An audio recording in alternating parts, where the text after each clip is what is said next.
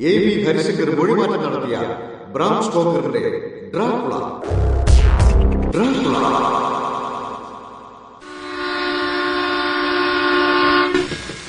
തീവണ്ടി ഇതച്ചുകൊണ്ട് പായുകയാണ്. ആഴവും പരപ്പുമുള്ള ഡാനൂബ് നദിക്ക് കുറുകെ. കിഴക്കൻ യൂറോപ്പിന്റെ പൗരാണികതയിലേക്ക് കാലം ഉറഞ്ഞു നിൽക്കുന്ന മലമടക്കുകളിലേക്ക് വേരുറച്ചുപോയ വിശ്വാസങ്ങളിൽ നടുങ്ങിക്കഴിയുന്ന വിദൂര ഗ്രാമങ്ങളിലേക്ക്. ജോനാഥൻ ഹാർക്കർ ജനാലയിലൂടെ പുറത്തേക്ക് ഉറ്റുനോക്കിയിരുന്നു. പുതുമയുള്ള ഓരോ കാഴ്ചയും അയാളിൽ കൗതുകം നിറയ്ക്കുകയാണ്. ഈ യാത്ര തികച്ചും പുത്തനായ ഒരു അനുഭവമാണ്. അന്നോളം കണ്ടിട്ടില്ലാത്ത വേഷങ്ങൾ പുതുമയുള്ള ആഹാരങ്ങൾ വിചിത്രമായ വിശ്വാസം. ബ്രിട്ടനിലെ ഒരു നിയമസ്ഥാപനത്തെ പ്രതിനിധീകരിച്ചാണ് ജോനാഥന്റെ യാത്ര. ട്രാൻസിൽവേനിയയിലുള്ള ഒരു പൗരാണിക കുടുംബത്തിലെ പ്രഭു ലണ്ടനിൽ നടത്തുന്ന ഒരു സ്ഥലമിടപാടിന്റെ കാര്യങ്ങൾ ശരിയാക്കണം. ആ പേര് മനസ്സിൽ പതിഞ്ഞു കിടപ്പുണ്ട്. ഡ്രാക്കുള പ്രഭു. ട്രാൻസിൽവേനിയയുടെ കിഴക്കേ അതിരിൽ എവിടെയോ ഉള്ള ഒരു കോട്ടയിലാണ് ഡ്രാക്കുള കുടുംബത്തിന്റെ ആസ്ഥാനം എന്ന് മാത്രം അറിയാം. കാർപാത്യൻ മലനിരകളുടെ നടുവിൽ യൂറോപ്പിലെ ഏറ്റവും വന്യമായ ഒരു പ്രദേശത്ത് ഭൂപടങ്ങളും പുസ്തകങ്ങളുമെല്ലാം പരതിയിട്ടും കൃത്യമായ സ്ഥാനം കണ്ടെത്താനായില്ല. എന്തായാലും ബിസ്ട്രിസ് എന്ന പട്ടണത്തിലെത്താനാണ് പ്രഭു കത്തുവഴി അറിയിച്ചിട്ടുള്ളത്. ഭാഗ്യം ആ സ്ഥലത്തെക്കുറിച്ച് അറിയാൻ വലിയ ബുദ്ധിമുട്ടുണ്ടായില്ല. ബിസ്ട്രിസിൽ എത്തുമ്പോഴേക്കും നേരം ഇരുട്ടി തുടങ്ങിയിരുന്നു. അവിടെയുള്ള ഗോൾഡൻ ക്രോൺ ഹോട്ടലിലേക്ക് ചെല്ലാനാണ് ഡ്രാക്കുള പ്രഭുവിന്റെ നിർദ്ദേശം. പിന്നെ ബോർഗോ ചുരം വഴി വേണം യാത്ര തുടരാൻ. തനി പഴഞ്ചൻ രീതിയിലുള്ള ഹോട്ടൽ. ജോനാഥന് അതിഷ്ടമായി. ആ നാട്ടിലെ രീതികൾ കണ്ടു മനസ്സിലാക്കാൻ പറ്റിയ സ്ഥലം. നാടൻ വേഷത്തിലുള്ള പ്രായം ചെന്ന ഒരു സ്ത്രീ അയാളെ വണക്കത്തോടെ സ്വീകരിച്ചു. "ഉം, വരും എന്ന് പറഞ്ഞ ഇംഗ്ലീഷുകാരൻ അല്ലേ? അവർ വെളുത്ത ഷർട്ട് ധരിച്ച ഒരു വൃദ്ധനോട് സ്വന്തം ഭാഷയിൽ എന്തോ പറഞ്ഞു. അയാൾ പോയി ഒരു കത്തുമായി തിരികെ വന്നു. പ്രിയ സുഹൃത്തെ കാർപ്പാത്തിയൻ പ്രദേശത്തേക്ക് സ്വാഗതം. ഞാൻ താങ്കളെ കാണാൻ കാത്തിരിക്കുകയാണ്. ഇന്ന് രാത്രി സുഖമായി ഉറങ്ങിക്കോളൂ. ബുക്കോവിന എന്ന സ്ഥലത്തേക്കുള്ള യാത്രാ വണ്ടി നാളെ മൂന്ന് മണിക്ക് പുറപ്പെടും. അതിൽ താങ്കൾക്കൊരു സീറ്റ് ഏർപ്പാടാക്കിയിട്ടുണ്ട്. വഴിയിൽ ബോർഗോ ചുരത്തിൽ എന്റെ വണ്ടി കാത്തുനിൽപ്പുണ്ടാവും അത് താങ്കളെ എന്റെ അടുത്തെത്തി. ലണ്ടനിൽ നിന്നുള്ള യാത്ര സുഖമായിരുന്നുവെന്ന് കരുതട്ടെ.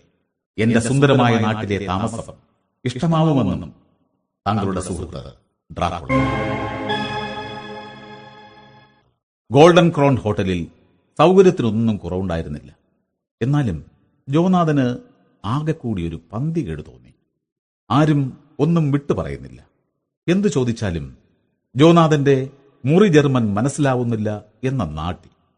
ഹോട്ടലുടമസ്ഥനും ഭാര്യയും ആകെ വിരണ്ട മട്ടുണ്ട് ഡ്രാക്കുള പ്രഭുവിന് പരിചയമുണ്ടോ എന്ന് ജോനാഥൻ ചോദിച്ചു. അദ്ദേഹത്തിന്റെ കോട്ടയെക്കുറിച്ച് വല്ലതും അറിയാമോ എന്നും. പെട്ടെന്ന് ഭർത്താവും ഭാര്യയും കുരിശു വരച്ച് തങ്ങൾക്കൊന്നും അറിയില്ല എന്ന് പറഞ്ഞു. പിന്നെ മിണ്ടാട്ടം മുട്ടിയ പോലെ ഒറ്റ നിൽപ്പ്. പിറ്റേന്ന് യാത്ര തുടരാനുള്ള സമയമായി. പുറപ്പെടുന്നതിന് തൊട്ടുമുമ്പ് ആ പ്രായം ചെന്ന ഹോട്ടൽ നടത്തിപ്പുകാരി ജോനാഥന്റെ മുറിയിലേക്ക് വന്ന് ജർമ്മൻ ഭാഷയിൽ തപ്പിപ്പിടിച്ച് ഭ്രാന്ത് പിടിച്ച പോലെ പുലമ്പി. സാർ പോവല്ലേ സാർ? സാർ എത്ര ചെറുപ്പമാണ്. പോവണ്ട. അയ്യോ പോവാതെ പറ്റില്ല. പ്രധാനപ്പെട്ട ജോലിയാണ്. ജോനാഥൻ അമ്പരപ്പോടെ പറഞ്ഞു. അവർ വിടുന്ന മട്ടില്ല. സെന്റ് ജോർജ് ദിനത്തിന്റെ തലേനാളാ ഇന്ന്. ഇന്ന് രാത്രി പന്ത്രണ്ട് മണിയടിക്കുമ്പോ ലോകത്തെ ദുഷ്ടശക്തികൾക്കെല്ലാം പൂർണ ശക്തി ലഭിക്കും.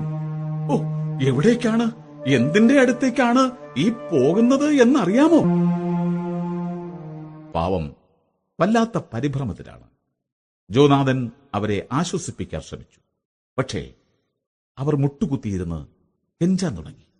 മോനെ മോനെ വേണ്ട പോവില്ലേ? അല്ലെങ്കിൽ ഇന്ന് വേണ്ട. രണ്ടു ദിവസം കഴിഞ്ഞിട്ട് പോകാം. വിട്ടിത്തം എന്തായാലും വന്ന ജോലി തീർത്തേ പറ്റൂ. അയാൾ വഴങ്ങില്ല എന്ന് ബോധ്യമായപ്പോൾ ആ സ്ത്രീ എഴുന്നേറ്റ് കണ്ണു തുടച്ചു. എന്നിട്ട് കഴുത്ത് നിന്ന് ഒരു കുരിശുമാല ഊരിയെടുത്ത് ജോനാഥന്റെ കഴുത്തിലിട്ടു. എന്നിട്ട് പറഞ്ഞു ഇത് താങ്കളുടെ അമ്മയ്ക്ക് വേണ്ടിയാണ്.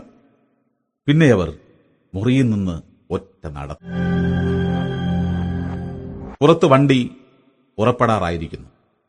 കുറെ യാത്രക്കാരെ ഒന്നിച്ചു കൊണ്ടുപോകുന്ന വലിയ വണ്ടിയാണ്. വണ്ടിക്കാരൻ ഹോട്ടൽ ഉടമസ്ഥയോട് സംസാരിക്കുകയാണ്. വണ്ടിയിൽ കയറാൻ കാത്തിരിക്കുന്ന ചിലരും അവർ പറയുന്നത് കേൾക്കാൻ അടുത്തു ചെന്നു. അവർ ഇടയ്ക്കിടെ ജോനാഥനെ തിരിഞ്ഞ് സഹതാപത്തോടെ നോക്കി. വിചിത്രമായ ചില വാക്കുകൾ ആവർത്തിച്ച് കേൾക്കാം. ജോനാഥൻ ബാഗിൽ നിന്ന് ബഹുഭാഷാ നിഘണ്ടു പുറത്തെടുത്ത് അവയുടെ അർത്ഥം നോക്കി. സന്തോഷമുള്ളതൊന്നുമല്ല. ചെകുത്താൻ നരകം ദുർമന്ത്രവാദിനി ചെന്നായി രൂപി രക്തരക്ഷസ് ഒടുവിൽ വണ്ടി പുറപ്പെട്ടു. സത്രത്തിന്റെ വാതുക്കൽ കൂടി നിന്നവർ കുരിശടയാളം കാട്ടി. ജോനാഥന് നേരെ രണ്ട് വിരലുകൾ നീട്ടിക്കാണിച്ചു. അതിന്റെ അർത്ഥം അയാൾ ഒരു സഹയാത്രികനോട് ചോദിച്ചു മനസ്സിലാക്കി. ദുർദൃഷ്ടികളിൽ നിന്നുള്ള രക്ഷയാണത്രേ ആ മുദ്ര. ജോനാഥന് ഒന്നും പിടികിട്ടുന്നില്ല. എന്നാലും അവരുടെ സങ്കടവും അനുതാപവും അയാളെ സ്പർശിച്ചു. നല്ല മനസ്സുള്ളവർ തന്നെ. വൈകാതെ വണ്ടി മലഞ്ചെരിവുകൾക്കിടയിലൂടെയുള്ള പാതയിലെത്തി. പരുക്കൻ പാതയാണ്. എന്നിട്ടും ഭ്രാന്തൻ വേഗത്തിലാണ് പോക്ക്. എന്തിനാണാവോ ഇത്ര ധൃതി? കാർപ്പാത്തിൻ മലനിരകളുടെ നെടുങ്കുത്തായ ഉയരങ്ങൾ വരെ പരന്നുകിടക്കുന്ന കൊടുങ്കാടുകളാണ് ഇടതും വലതും. ഇടയ്ക്ക് മേടുകളിൽ പുറംതിരിഞ്ഞു നിൽക്കുന്ന ചില കർഷക ഭവനങ്ങൾ അറ്റം കാണാത്ത പാതയിലൂടെ വളഞ്ഞും പുളഞ്ഞും നീങ്ങിക്കൊണ്ടിരിക്കെ. പുറകിൽ സൂര്യൻ താഴ്ന്നു താഴ്ന്നു വന്നു. ഭയാന്നത്തിന്റെ നിഴലുകൾ ചുറ്റും പിണഞ്ഞു നീണ്ടു. എന്നാലും മഞ്ഞുമൂടിയ മലമുടികളിൽ ഇപ്പോഴും അസ്തമയ ശോഭയുടെ ചെമ്പിച്ച തിളക്കമുണ്ട്. റോഡരികിൽ അവിടെവിടെ നാട്ടി നിർത്തിയ കുരിശുകൾ. ഒപ്പമുള്ളവർ കുരിശു വരച്ചുകൊണ്ടിരുന്നു. ഇടയ്ക്ക് ഒരു കർഷക സ്ത്രീയോ പുരുഷനോ കുരിശിനു മുന്നിൽ മുട്ടുകുത്തിയിരിക്കുന്നത് കാണാം. വണ്ടി അടുത്തെത്തുമ്പോൾ ഒന്ന് തിരിഞ്ഞു നോക്കുക പോലും ചെയ്യാതെ ഭക്തിയിൽ മനസ്സർപ്പിച്ചുള്ള ഇരിപ്പ്. ഇടയ്ക്കിടെ കർഷകരുടെ നാടൻ വണ്ടികൾ കടന്നുപോയി. സന്ധ്യ കനക്കുകയാണ്. തണുപ്പ് വല്ലാതെ കൂടി. ചിലയിടങ്ങളിൽ മലമ്പാത ശരിക്കും കുത്തനെയായിരുന്നു. അപ്പോൾ പണ്ടിക്കാരൻ എത്ര ശ്രമിച്ചിട്ടും കുതിരകളുടെ പോക്ക് പതുക്കെയാവും. നാട്ടിൽ പതിവുള്ളതുപോലെ ഇറങ്ങി നടന്ന് കയറ്റം കയറാമെന്ന് ജോനാഥൻ കരുതി. പക്ഷേ പണ്ടിക്കാരൻ സമ്മതിച്ചില്ല. വേണ്ട വേണ്ട. ഇറങ്ങി നടക്കരുത്. ഇവിടുത്തെ നായ്ക്കൽ ഭയങ്കരന്മാരാ. വിളക്കുകൾ തെളിക്കാനായി ഏതാനും നിമിഷങ്ങൾ മാത്രമാണ് അയാൾ ആകെ വണ്ടി നിർത്തിയത്. ഇരുട്ട് കനത്തപ്പോൾ യാത്രക്കാർക്ക് ഇരിക്കപ്പൊറുതി ഇല്ലാതെയാവുന്നത് പോലെ. അവർ വേഗം കൂട്ടാൻ നിർബന്ധിച്ചു. വണ്ടിക്കാരൻ കുതിരകളുടെ പുറത്ത് നിർദ്ദയം നീളൻ ചാട്ട വീശി. കാടൻ അലർച്ചകൾ കൊണ്ട് വിരട്ടി അവയുടെ വേഗം കൂട്ടാൻ ശ്രമിച്ചു. യാത്രക്കാരുടെ വെപ്രാളം വർദ്ധിച്ചു. ഭ്രാന്ത് പിടിച്ച വണ്ടി വലിയ തോൽവിലിൽ കിടന്ന് ആഞ്ഞു കുലുങ്ങിക്കൊണ്ടിരുന്നു. കടൽക്കോളിൽപ്പെട്ട വഞ്ചി പോയി. എനിക്ക് പിടിച്ചിരിക്കണം. പാത കുറച്ചുകൂടി നിരപ്പായതായി. പിന്നെ ഇരുവശത്തും മലകൾ അടുത്തേക്ക് ചേർന്നു വന്ന് കോപത്തോടെ പുരികം ചുളിക്കുന്നത് പോലെ ബോർഗോചുരത്തിലേക്ക് ബോർഗോ ചുരത്തിലേക്ക് പ്രവേശിക്കുകയാണ്. യാത്രക്കാരിൽ പലരും ജോനാഥന് വിചിത്രമായ ചില സമ്മാനങ്ങൾ കൈമാറി. ദയ നിറഞ്ഞ വാക്കോടെ ആശസ്സോടെ. ഒപ്പം ബിസ്റ്റസിലെ ഹോട്ടലിന് പുറത്തുവെച്ച് കണ്ട പേടി നിറഞ്ഞ ആംഗ്യവിക്ഷേപങ്ങളും വണ്ടി പറന്നു കുതിച്ചു. വണ്ടിക്കാരൻ മുന്നോട്ട് ചാഞ്ഞിരുന്നു. ഇരുവശത്തും യാത്രക്കാർ ഏന്തി വരിഞ്ഞ് ഇരുട്ടിലേക്ക് ജാഗ്രതയോടെ നോക്കുകയാണ്. എല്ലാവരും ഉദ്യോഗം നിറഞ്ഞ എന്തോ പ്രതീക്ഷിക്കുന്നു. തീർച്ച. ഈ വെപ്രാളം കുറച്ചുനേരം നീണ്ടുനിന്നു അവസാനം ചുരം കിഴക്ക് ഭാഗത്തേക്ക് തുറക്കുന്നത് മുന്നിലായി കണ്ടു. തലയ്ക്ക് മുകളിൽ ഇരുണ്ടുകൂടിയ മേഘങ്ങൾ. ഇടിമുഴക്കത്തിൽ കനത്ത അന്തരീക്ഷം. ജോനാഥൻ ഉറ്റുനോക്കിയിരുന്നു. തന്നെ പ്രഭുവിനടുത്തെത്തിക്കാനുള്ള വാഹനം വരുന്നുണ്ടോ? ഇരുട്ടിൽ വല്ല വെളിച്ചവും കാണാനുണ്ടോ? ഇല്ല. ആകെ കാണാനുള്ളത് അവരുടെ വണ്ടിയുടെ ഇത്തിരി വെട്ടം മാത്രം. ആ വെളിച്ചത്തിൽ ഓടിത്തളർന്ന കുതിരകളുടെ ആവി മേഘച്ചുരുടുകളായി ഉയരുന്നു. മുന്നിലായി നീണ്ടുകിടക്കുന്ന പാത. പക്ഷേ അതിൽ വാഹനങ്ങളൊന്നും കാണാനില്ല. യാത്രക്കാർ ആശ്വാസത്തോടെ നിശ്വസിച്ചുകൊണ്ട് ഇരിപ്പിടങ്ങളിൽ ചാഞ്ഞിരുന്നു. അവർ ജോനാഥന്റെ നിരാശയെ പരിഹസിക്കുന്നത് പോലുണ്ട്. ഇനി എന്തു ചെയ്യണം? അപ്പോൾ വണ്ടിക്കാരൻ വാച്ചിൽ നോക്കി മറ്റുള്ളവരോട് പതിഞ്ഞ ശബ്ദത്തിൽ എന്തോ പറഞ്ഞു. ഏതാണ്ട് ഇങ്ങനെയാണെന്ന് തോന്നി. സമയത്തിന് ഒരു മണിക്കൂർ മുമ്പാണ്. പിന്നെ ജോനാഥന് നേരെ തിരിഞ്ഞ് അയാൾ ജർമ്മൻ ഭാഷയിൽ തപ്പിപ്പിടിച്ചു പറഞ്ഞു. യഹമാനെ ഇവിടെ വണ്ടിയൊന്നുമില്ല. കൂട്ടിക്കൊണ്ടുപോകാൻ ആരുമില്ലെന്ന് തോന്നുന്നു. ഇനിയിപ്പോ നേരെ ബുക്കോവിനയിലേക്ക് പോന്നോളൂ. എന്നിട്ട് നാളെയോ മറ്റന്നാളോ തിരിച്ചു പോകാം. ആ മറ്റന്നാളാ നല്ലത്. അയാൾ സംസാരിക്കുന്നതിനിടയിൽ പെട്ടെന്ന് കുതിരകൾ ഉറക്ക ചിനച്ചുകൊണ്ട് ചാടാൻ തുടങ്ങി. വണ്ടിക്കാരന് അവയെ പിടിച്ചു നിർത്തേണ്ടി വന്നു. പെട്ടെന്ന് എല്ലാവരും കൂട്ട നിലവിളിയായി. കൂട്ടമായുള്ള കുരിശു വരയ്ക്ക് നാല് കുതിരകളെ പൂട്ടിയ ഒരു കുതിരവണ്ടി. പിന്നിൽ നിന്ന് പാഞ്ഞു വന്ന് അവർക്കൊപ്പമെത്തി. വിളക്കുകളുടെ വെട്ടത്തിൽ കാണാം കരിപോലെ കറുത്ത ലക്ഷണമൊത്ത കുതിരകൾ. ഉയരം കൂടിയ ഒരാളാണ് ആ വണ്ടി ഓടിക്കുന്നത്. നീണ്ട തവിട്ട് താടി കറുത്ത കൂറ്റൻ തൊപ്പി കാരണം മുഖം ശരിക്ക് കാണാൻ വയ്യ. ആകെ കണ്ടത് ജ്വലിക്കുന്ന കണ്ണുകളുടെ ചുവന്ന തിളക്കം മാത്രം. അയാൾ പറഞ്ഞു ചങ്ങാതി ഇന്ന് രാത്രി നേരത്തെയാണല്ലോ. വണ്ടിക്കാരൻ വിക്കി വിക്കി പറഞ്ഞു ഈ ഇംഗ്ലീഷുകാരൻ ഏമാന് ഇത്തിരി ധൃതിയുണ്ടായിരുന്നു. അതിന് ആ അപരിചിതന്റെ മറുപടി അതുകൊണ്ടാണ് അദ്ദേഹത്തെ നേരെ ബുക്കോവിനിൽ എത്തിക്കണമെന്ന് നിങ്ങൾ കരുതിയതല്ലേ? എന്നെ പറ്റിക്കാമെന്ന് കരുതണ്ട. ചങ്ങാതി ഞാൻ എല്ലാം അറിയും. എന്റെ കുതിരകൾക്ക് നല്ല വേഗവുമുണ്ട്. സംസാരത്തിനിടയിൽ അയാൾ പുഞ്ചിരിച്ചു. വിളക്കിന്റെ വെട്ടം വീഴുന്നത്. അടുപ്പം തോന്നിക്കുന്ന വായിലും ചുവന്ന ചുണ്ടിലും ആനക്കൊമ്പ് പോലെ വെളുത്ത കൂർത്ത പല്ലുകളിലും വണ്ടിയിലെ യാത്രക്കാർ പേടിയോടെ രണ്ട് വിരലുകൾ നീട്ടി കുരിശും വരച്ചു. ആ വന്ന വണ്ടിക്കാരൻ ജോനാഥന്റെ പെട്ടികളൊക്കെ തന്റെ വണ്ടിയിലേക്ക് എടുത്തു വെച്ചു എന്നിട്ട് ജോനാഥനെ വണ്ടിയിൽ കയറാൻ കൈപിടിച്ച് സഹായിച്ചു. ഉരുക്കിന്റെ ശക്തിയുള്ള പിടുത്തം. പിന്നെ ഒരു വാക്കുപോലും മിണ്ടാതെ അയാൾ കടിഞ്ഞാൻ കുലുക്കി. കുതിരകൾ തിരിഞ്ഞു. വണ്ടി ചുരത്തിന്റെ ഇരുട്ടിലേക്ക് കടന്നു. ജോനാഥൻ തിരിഞ്ഞു നോക്കി. വിളക്ക് വെട്ടത്തിൽ അതുവരെ ഒപ്പമുണ്ടായിരുന്നവർ തുരിശു വരച്ചുകൊണ്ടിരിക്കുന്നു അടുത്ത നിമിഷം ആ വണ്ടി ബുക്കോവിനയിലേക്കുള്ള വഴിയിൽ കുതിച്ചു പാഞ്ഞു. അവർ ഇരുട്ടിൽ മറഞ്ഞപ്പോൾ ജോനാഥന് വിചിത്രമായ ഒരു കുളിരു തോന്നി. ആകെ ഒറ്റപ്പെട്ടതുപോലെ. പക്ഷേ ചുമലിൽ ഒരു മേൽക്കുപ്പായം വന്നു വീണു. മുട്ടുകളിൽ ഒരു കമ്പിളി വണ്ടിക്കാരൻ ശുദ്ധമായ ജർമ്മൻ ഭാഷയിൽ പറഞ്ഞു യജമാനെ നല്ല തണുപ്പുള്ള രാത്രിയാണ്. അങ്ങയെ നന്നായി നോക്കണമെന്ന് എന്റെ യജമാനനായ പ്രഭു പറഞ്ഞേൽപ്പിച്ചിട്ടുണ്ട്. സീറ്റിനടിയിൽ ഒരു ഫ്ലാസ്ക് സ്ലിവോവിച്ചുണ്ട്. ഈ നാട്ടിലെ പ്ലം ബ്രാൻഡിയാണ്. വേണമെങ്കിൽ എടുക്കാം. ജോനാഥന്റെ ഉള്ളിൽ വല്ലാത്തൊരു പേടി നിറയുകയാണ്. വണ്ടി അതിവേഗത്തിൽ നേരെ വെക്കൊണ്ടിരുന്നു. കുറച്ചു കഴിഞ്ഞപ്പോൾ ഒരു തീപ്പെട്ടിക്കുള്ളി കത്തിച്ചു നോക്കി. അർദ്ധരാത്രിയാവാൻ ഏതാനും നിമിഷങ്ങൾ കൂടിയേ. അകലെ എവിടെയോ നിന്ന് ഒരു പട്ടി ഓരിയിടാൻ തുടങ്ങി. പേടിച്ചു വിരണ്ട മട്ടിലുള്ള നീണ്ട നിലവിളി. ആ ശബ്ദം വേറൊരു പട്ടി ഏറ്റെടുത്തു. പിന്നെ വേറൊന്ന് പിന്നെയും വേറൊന്ന്. ചുരത്തിൽ വീശുന്ന കാറ്റിൽ ആ കാടൻ നിലവിളി നിറഞ്ഞു. ആദ്യത്തെ ഓരിയിടലിൽ തന്നെ കുതിരകൾ വെപ്രാളം കാട്ടാൻ തുടങ്ങി.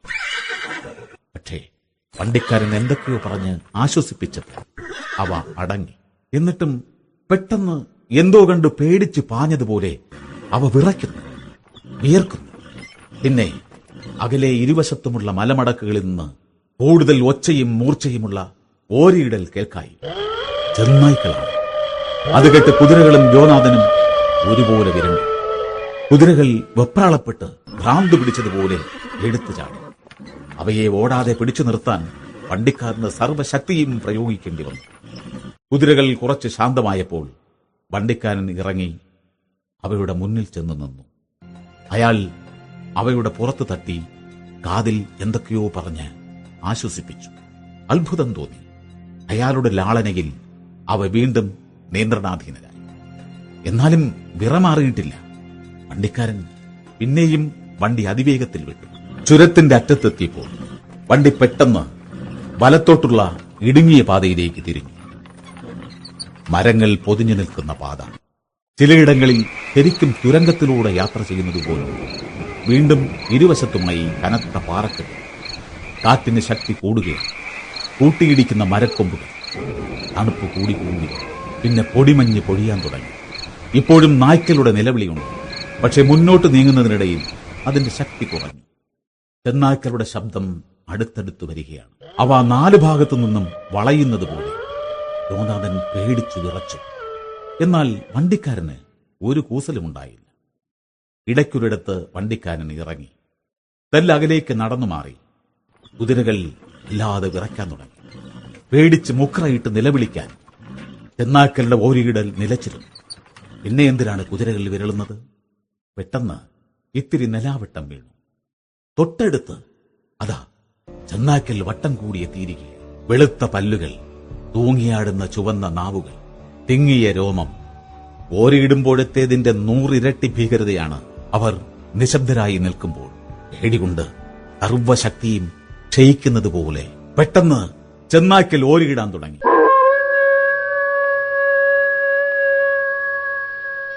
നിലാവെളിച്ചത്തിന് എന്തോ വിചിത്രമായ സ്വാധീനം അവയുടെ മേൽ ഉള്ളതുപോലെ. ജോനാഥൻ വണ്ടിക്കാരനെ ഉറക്ക വിളിച്ചു. എങ്ങനെയെങ്കിലും ഈ വലയം ഭേദിക്കാൻ ശ്രമിക്കണം. ജോനാഥൻ ഉറക്ക ഒച്ചയിട്ടുകൊണ്ട് വണ്ടിയുടെ വശങ്ങളിൽ അടിച്ചുകൊണ്ടിരുന്നു. ശബ്ദം കേട്ട് വശങ്ങളിൽ നിന്നും ചെന്നാക്കൽ പേടിച്ചു മാറിയാൽ അയാൾക്ക് വണ്ടിയിൽ കയറാൻ പറ്റുമല്ലോ. പെട്ടെന്നതാ വണ്ടിക്കാരന്റെ ആജ്ഞാശക്തി നിറഞ്ഞ ശബ്ദം. നോക്കിയപ്പോൾ അയാളുണ്ട് പാതയിൽ നിൽക്കുന്നു. ഏതോ തടസ്സം തട്ടി നീക്കുന്നത് പോലെ അയാൾ നീണ്ട കൈകളിൽ വീശി ചെന്നാക്കൽ പിന്നോട്ട് മാറി. അടുത്ത നിമിഷം ഒരു കനത്ത മേഘം നീങ്ങിയെത്തി ചന്ദ്രനെ മറച്ചു. പിന്നെയും കൂരിരുട്ട്. വീണ്ടും കാണാറായപ്പോൾ വണ്ടിക്കാരൻ വണ്ടിയിലേക്ക് തിരിച്ചു കയറുകയാണ്. ചെന്നായ്ക്കൽ അപ്രത്യക്ഷരായിരിക്കുന്നു. യോനാഥൻ പേടികൊണ്ട് മരവിച്ചിരുന്നു. മിണ്ടാനോ അനങ്ങാനോ വയ്യാത്ത അവസ്ഥ.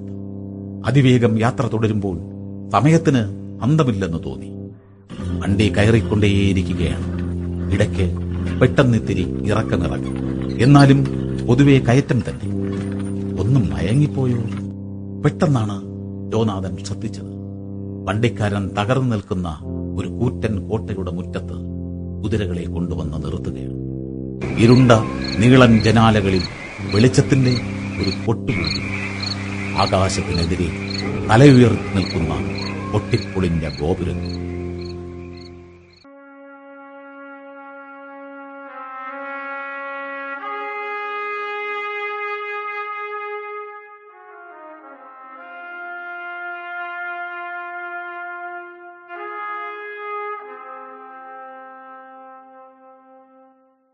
ഉള്ളു മരവിച്ചു നിൽക്കുകയാണ് ജോനാഥൻ ഹാർക്കർ.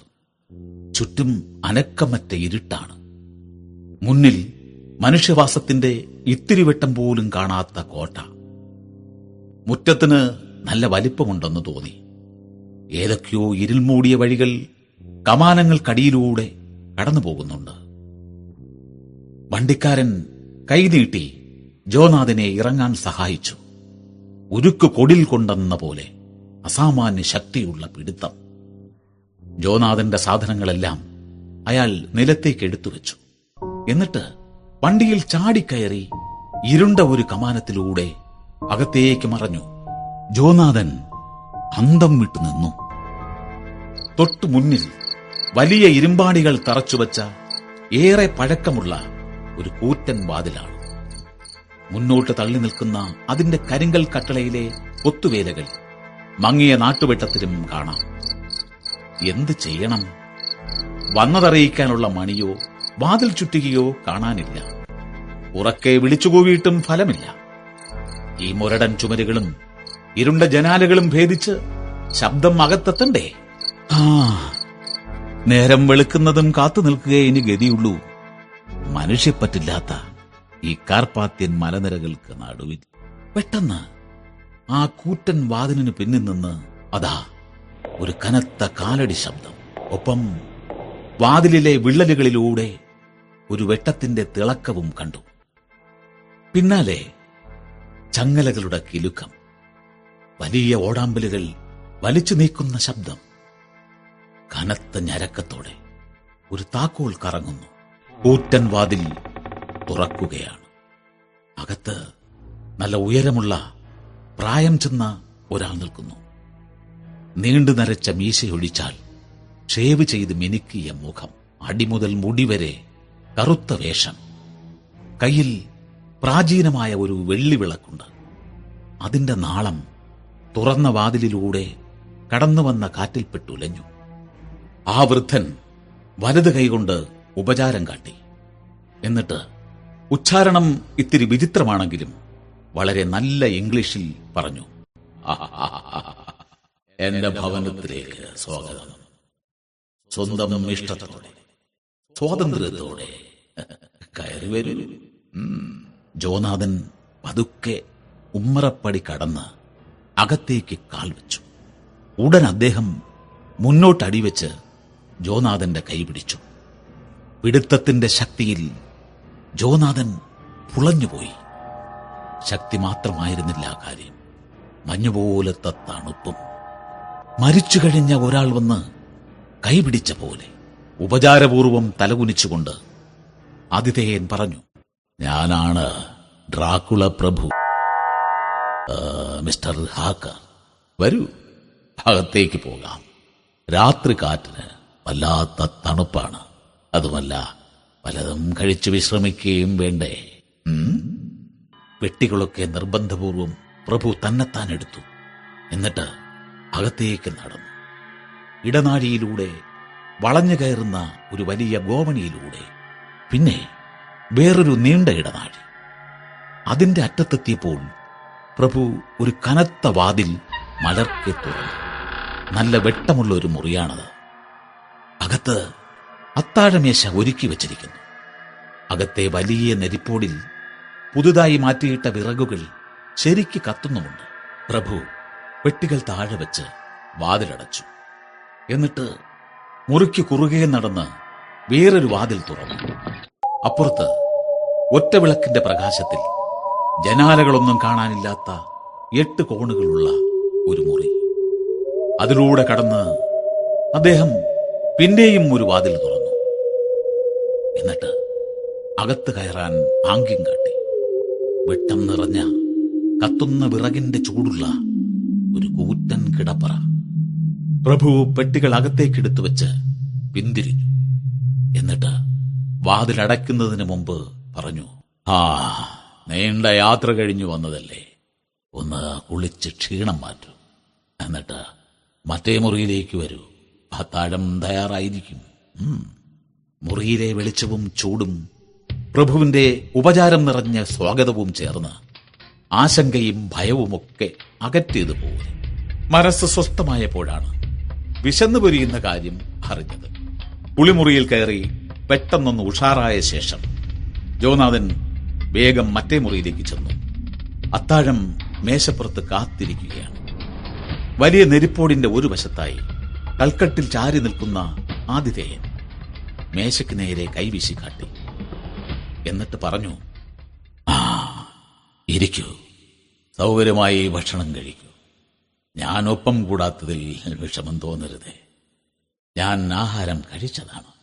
പിന്നെ ഇത്ര വൈകി ഞാനൊന്നും കഴിക്കാറുമില്ല. തന്റെ മേലധികാരി മിസ്റ്റർ ഹോക്കിൻസ് തന്നുവിട്ടിരുന്ന എഴുത്ത് ജോനാഥൻ അദ്ദേഹത്തിന് കൈമാറി. അദ്ദേഹം അത് തുറന്ന് ഗൗരവപൂർവം വായിച്ചു. പിന്നെ ഒരു പാത്രത്തിന്റെ അടപ്പ് തുറന്നു. ആഹാ നല്ല രുചിയുള്ള പൊരിച്ച കോഴിയിറച്ചി. ജോനാഥൻ വേഗം അതിൽ കൈവച്ചു.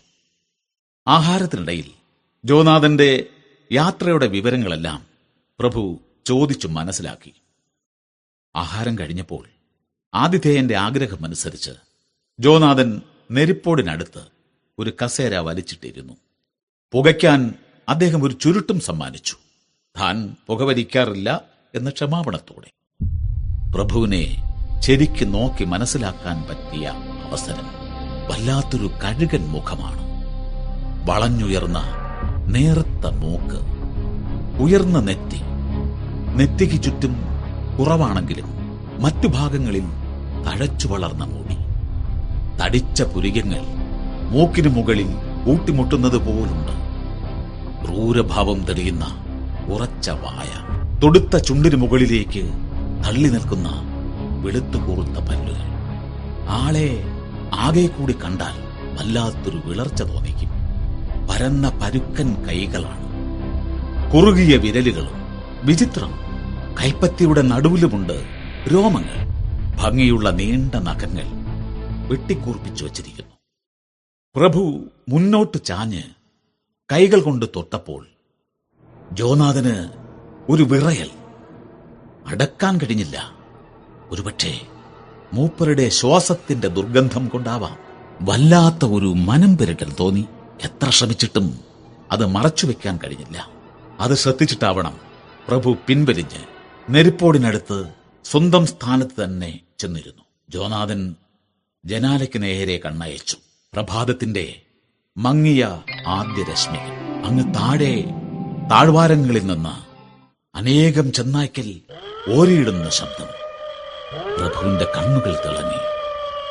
അദ്ദേഹം പറഞ്ഞു ആ. കേട്ടില്ലേ? എന്തു മധുരമായ സംഗീതം. രാവിന്റെ മക്കളാണ്. ജോനാഥന്റെ അമ്പരപ്പ് കണ്ടിട്ടാവാം. അദ്ദേഹം കൂട്ടിച്ചേർത്തു. Oh sir. നഗരത്തിൽ ജീവിക്കുന്ന നിങ്ങൾക്കൊന്നും വേട്ടക്കാരന്റെ മനസ്സറിയാൻ കഴിയില്ല. പിന്നെ അദ്ദേഹം എഴുന്നേറ്റുകൊണ്ട് പറഞ്ഞു ആ താങ്കൾക്ക് വയ്യാതായിട്ടുണ്ടാവും. കിടപ്പറയിൽ എല്ലാം തയ്യാറാണ്. സുഖമായി വിശ്രമിക്കുക. നാളെ ഉച്ച കഴിയുന്നതുവരെ ഞാൻ സ്ഥലത്തുണ്ടാവില്ല. അതുകൊണ്ട് സ്വപ്നമൊക്കെ കണ്ട് സുഖമായി ഉറങ്ങിക്കോളൂ. പിറ്റേന്ന് ഏറെ വൈകുവോളം ജോനാഥൻ കിടന്നുറങ്ങി. പിന്നെ ഭക്ഷണമുറിയിലേക്ക് ചെന്നപ്പോൾ പ്രാതൽ തയ്യാറാക്കി വച്ചിരിക്കുന്നത് കണ്ടു. തണുത്തിട്ടുണ്ട്. കാപ്പിപ്പാത്രം ചൂടാറാതിരിക്കാൻ നെരിപ്പോടിന് മുകളിൽ വച്ചിരിക്കുന്നു. മേശപ്പുറത്ത് വച്ച ഒരു കാർഡിൽ ഇങ്ങനെ എഴുതിയിട്ടുണ്ട്. കുറച്ചുനേരം ഞാൻ സ്ഥലത്തുണ്ടാവില്ല. എന്നെ കാത്തിരിക്കണം. ചുറ്റും കാണുന്നതെല്ലാം ഏറെ വിലപിടിച്ച സാധനങ്ങളാണ്. സ്വർണം കൊണ്ടുള്ള പാത്രങ്ങളും വിലപിടിച്ച ഇരിപ്പിടങ്ങളും അലങ്കാര വസ്തുക്കളും എന്നാൽ എവിടെയും ഒരു കണ്ണാടി കാണാനില്ല. ഷേവ് ചെയ്യാൻ പോലും കണ്ണാടി വച്ചിട്ടില്ല. ബാഗിലുണ്ടായിരുന്ന ചെറിയ ഷേവിംഗ് കണ്ണാടി പുറത്തെടുത്താണ് ജോനാഥൻ ഷേവ് ചെയ്തതും മുടി ചീകിയതും. ഭൃത്യന്മാരെയൊന്നും ഇതുവരെ കാണാൻ സാധിച്ചിട്ടില്ല. കോട്ടയുടെ പരിസരങ്ങളിൽ യാതൊരു ശബ്ദവും കേട്ടിട്ടുമില്ല. ചെന്നായ്ക്കളുടെ ഓരിയിടലല്ലാതെ കോട്ട ചുറ്റിക്കാണുന്നത് പ്രഭുവിന്റെ അനുവാദം വാങ്ങിയിട്ടാവാം. വായിക്കാൻ വല്ലതും കിട്ടുമോ ആവോ?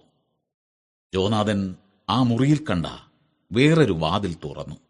അതൊരു ലൈബ്രറി പോലെ ഷെൽഫുകൾ നിറയെ ഇംഗ്ലീഷ് പുസ്തകങ്ങൾ വെച്ച മാസികകൾ പത്രങ്ങൾ. ആ നല്ല കാര്യം. പല വിഷയങ്ങളെക്കുറിച്ചുള്ള പുസ്തകങ്ങൾ അവിടെ കണ്ടു. എല്ലാം ഇംഗ്ലണ്ടിനെക്കുറിച്ചുള്ളതാണ്. മാസികകളും പത്രങ്ങളും കുറേ കാലം മുമ്പത്തേതാണ്. എതിരെ ഒരു വാതിൽ തുറക്കാൻ ശ്രമിച്ചു നോക്കി. പക്ഷേ അത് പൂട്ടിയിരിക്കുകയാണ്. പെട്ടെന്ന് വാതിൽ തുറന്നു. പ്രഭു അകത്ത് കടന്നു വന്നു. അദ്ദേഹം പ്രസന്നതയോടെ പറഞ്ഞു ആ ഈ പുസ്തകങ്ങളാണ് എന്റെ അടുത്ത ചങ്ങാതിമാർ. ഇവയിലൂടെയാണ് താങ്കളുടെ മഹത്തായ ഇംഗ്ലണ്ടിനെ കുറിച്ച് ശരിക്കും മനസ്സിലാക്കാൻ എനിക്ക് സാധിച്ചത്.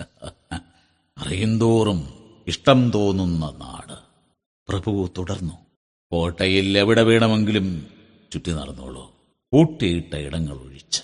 അവിടെയൊന്നും പോകാൻ അല്ലെങ്കിലും താങ്കൾക്ക് ഇഷ്ടമുണ്ടാവില്ല ഇവിടെ ഓരോന്നും ഓരോ രീതിയിലിരിക്കുന്നതിന് പ്രത്യേക കാരണങ്ങളുണ്ട്. ട്രാൻസിൽവേനിയ ഇംഗ്ലണ്ട് പോലെയല്ല. ഞങ്ങളുടെ രീതികളല്ല. ഞങ്ങൾക്ക് വിചിത്രമായി തോന്നുന്ന പലതും ഇവിടെ കണ്ടേക്കാം. ഇത് നീണ്ട ഒരു സംസാരത്തിന് വഴിയൊരുക്കി. ജോനാഥൻ പല ചോദ്യങ്ങളും ചോദിച്ചു. യാത്രയിലുണ്ടായ അനുഭവങ്ങളെക്കുറിച്ചും ശ്രദ്ധയിൽപ്പെട്ട ചില കാര്യങ്ങളെക്കുറിച്ചും. ചിലപ്പോഴൊക്കെ അദ്ദേഹം ഒഴിഞ്ഞു മാറുന്നതുപോലെ തോന്നി. അല്ലെങ്കിൽ കാര്യം മനസ്സിലാവാത്തതുപോലെ നടിച്ച് വിഷയം മാറ്റും. അവസാനം പ്രഭു പറഞ്ഞു ആ ശരി. ഇനി ലണ്ടനെ കുറിച്ച് പറയൂ.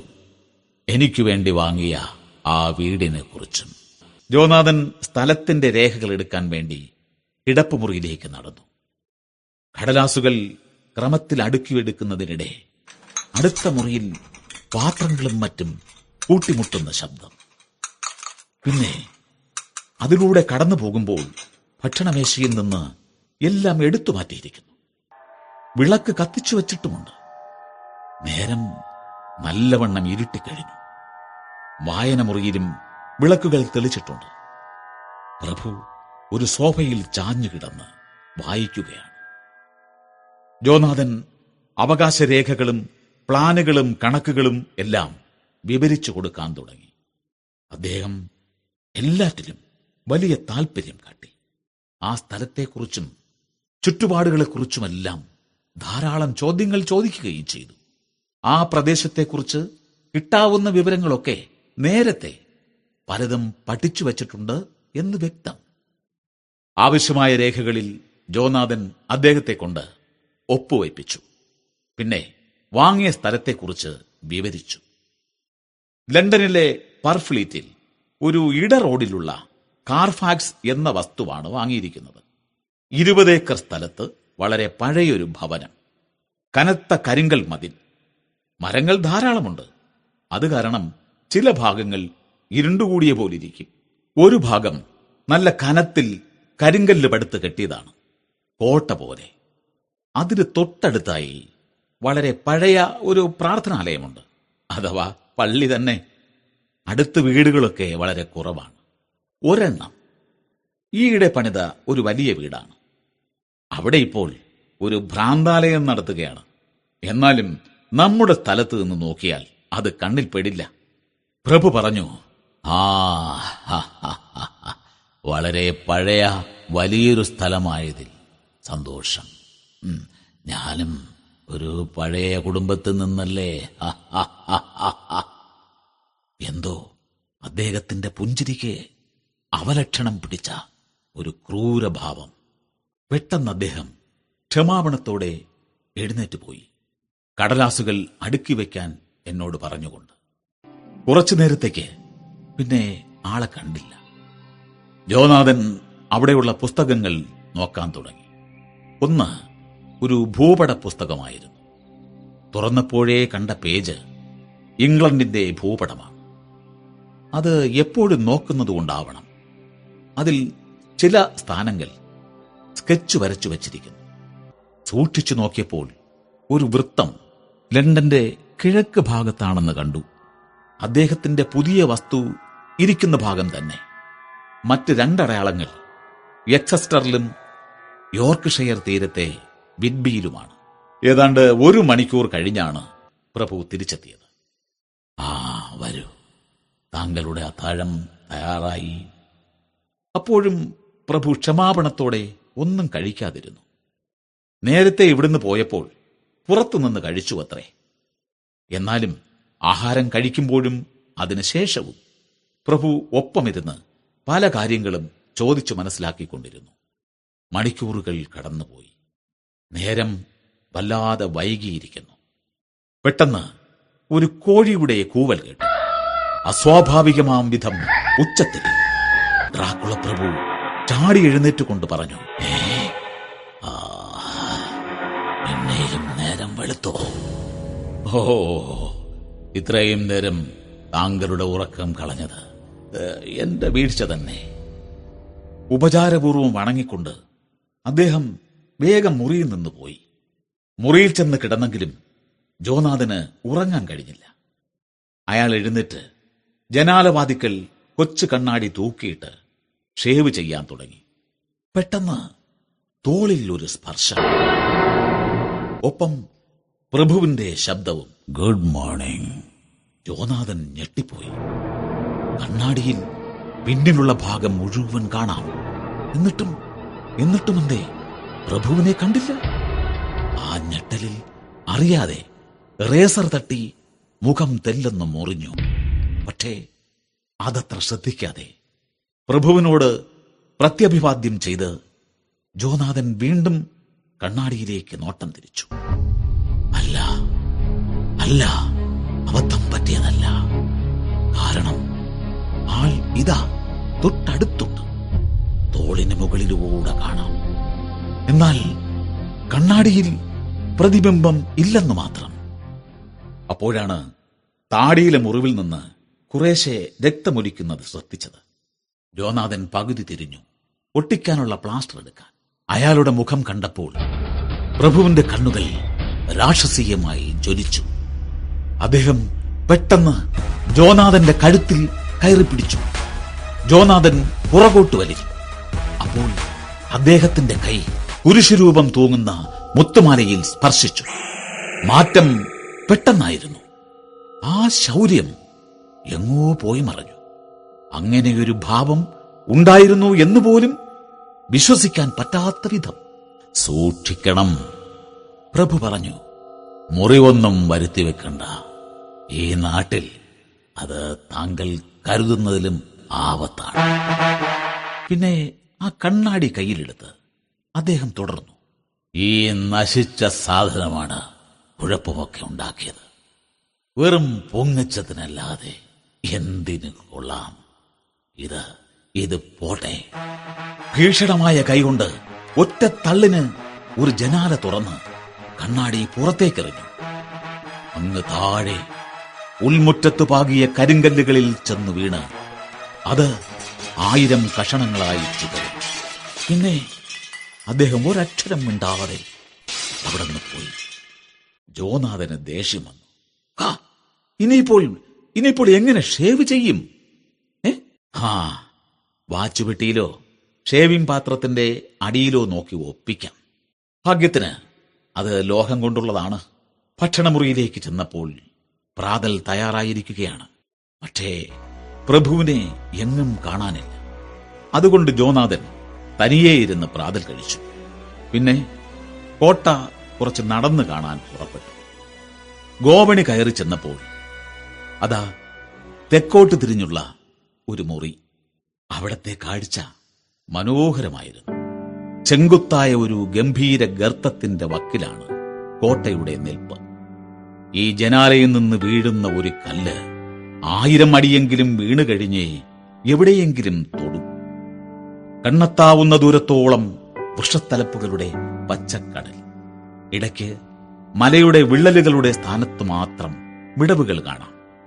അവിടെ എവിടെയായി കൊടുങ്കാട്ടിലൂടെ ആഴത്തിൽ ചുറ്റി ഒഴുകുന്ന പുഴകളുടെ വെള്ളിരേഖകൾ. ജോനാഥൻ കുറച്ചുകൂടി നടന്നു നോക്കി. എങ്ങും കഥകുകൾ കഥകുകൾ കഥകുകൾ. എല്ലാം താഴിട്ട് പൂട്ടിയിരിക്കുന്നു. ഓട്ടച്ചുമരുകളിലെ ജനാലകളല്ലാതെ പുറത്തേക്കുള്ള ഒരു മാർഗം ഒരിടത്തുമില്ല. ജോനാഥന്റെ ഉള്ളിൽ പേടി ഉറഞ്ഞുകൂടി. ഈ കോട്ട ശരിക്കും ഒരു തടവറയാണ്.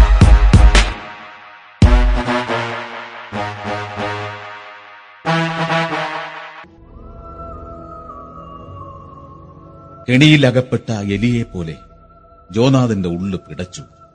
ഓരോ മൂലയും ഭീതി ഉണർത്തുന്ന ഈ ഡ്രാക്കുളക്കോട്ടയിൽ അകപ്പെട്ടിരിക്കുകയാണ്.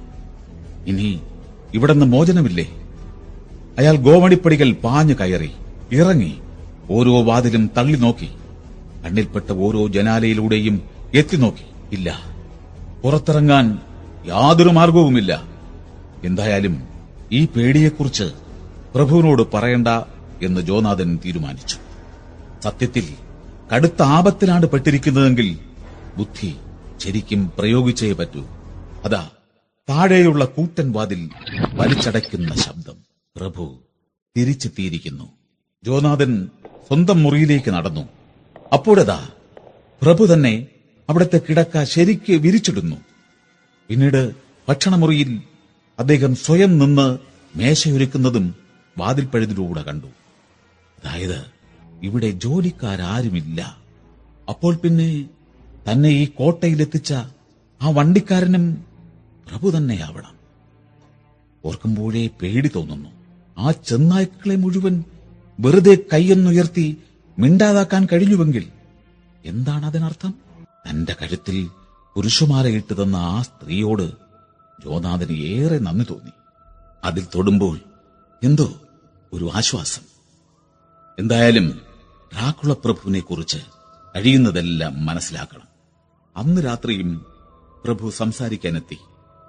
യാതൊരു സംശയവും തോന്നിക്കാത്ത മട്ടിൽ ജോനാഥൻ അദ്ദേഹത്തിന്റെ നാടിന്റെയും കുടുംബത്തിന്റെയും പശ്ചാത്തലത്തെക്കുറിച്ച് പലതും ചോദിച്ചറിഞ്ഞു. ചോരപ്പുഴയൊഴുകുന്ന പോരാട്ടങ്ങളുടെ കഥകൾ. ഡ്രാക്കുള കുടുംബത്തിന്റെ പഴയകാല ശൂരതയെക്കുറിച്ച് പറയുമ്പോൾ പ്രഭു വല്ലാതെ ആവേശം കൊണ്ടു. പിന്നെ പ്രഭു പറഞ്ഞു ആ താങ്കളുടെ മേലധികാരി മിസ്റ്റർ പീറ്റർ ഹോക്കിൻസിന് ഒരു കത്തെഴുതൂ.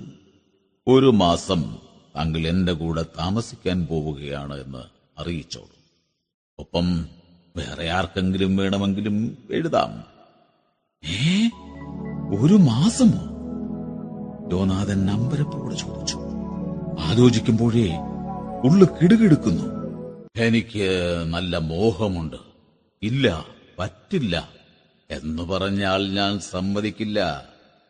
എന്റെ ആവശ്യത്തിനനുസരിച്ച് ചെയ്യാനല്ലേ താങ്കളെ ഓഫീസിൽ നിന്ന് വിട്ടിരിക്കുന്നത്? ഞാൻ പിന്നെ ഒന്നിനും കുറവും വരുത്തിയിട്ടുമില്ല. ശരിയല്ലേ? അനുസരിക്കാതെ നിവർത്തിയില്ല എന്ന് ജോനാഥന് മനസ്സിലായി. ഓഫീസ് കാര്യമായതുകൊണ്ട് എന്റെ സൗകര്യം മാത്രം നോക്കിയാൽ പോരാ.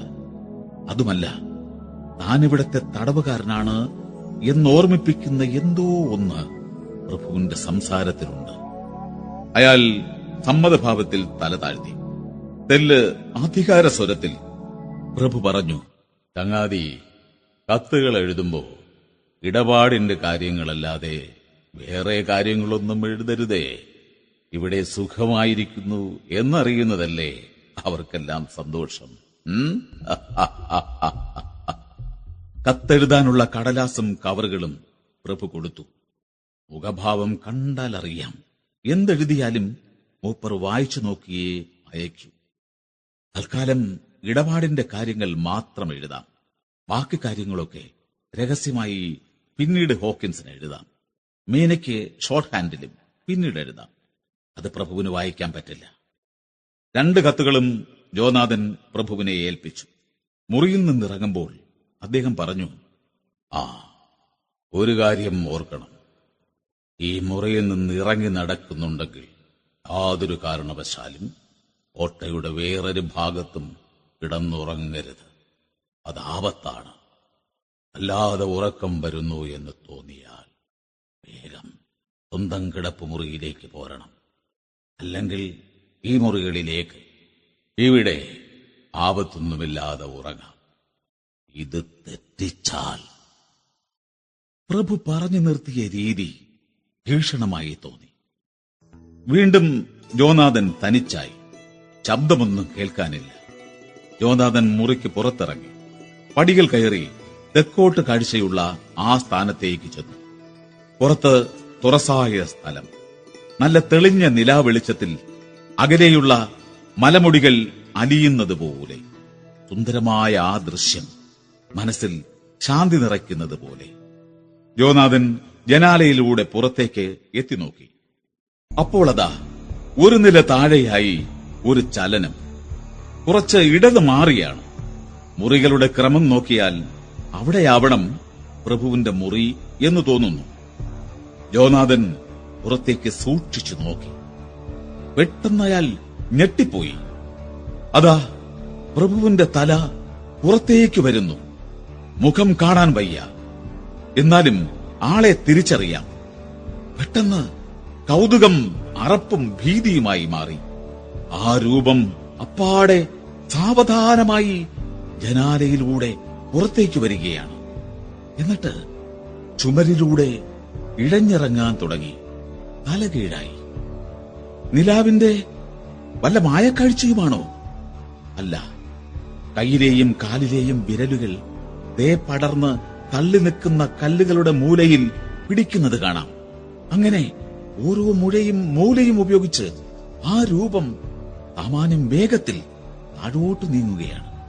പല്ലിയെപ്പോലെ. മനുഷ്യരൂപം പൂണ്ട എന്ത് ജീവിയാണിത്?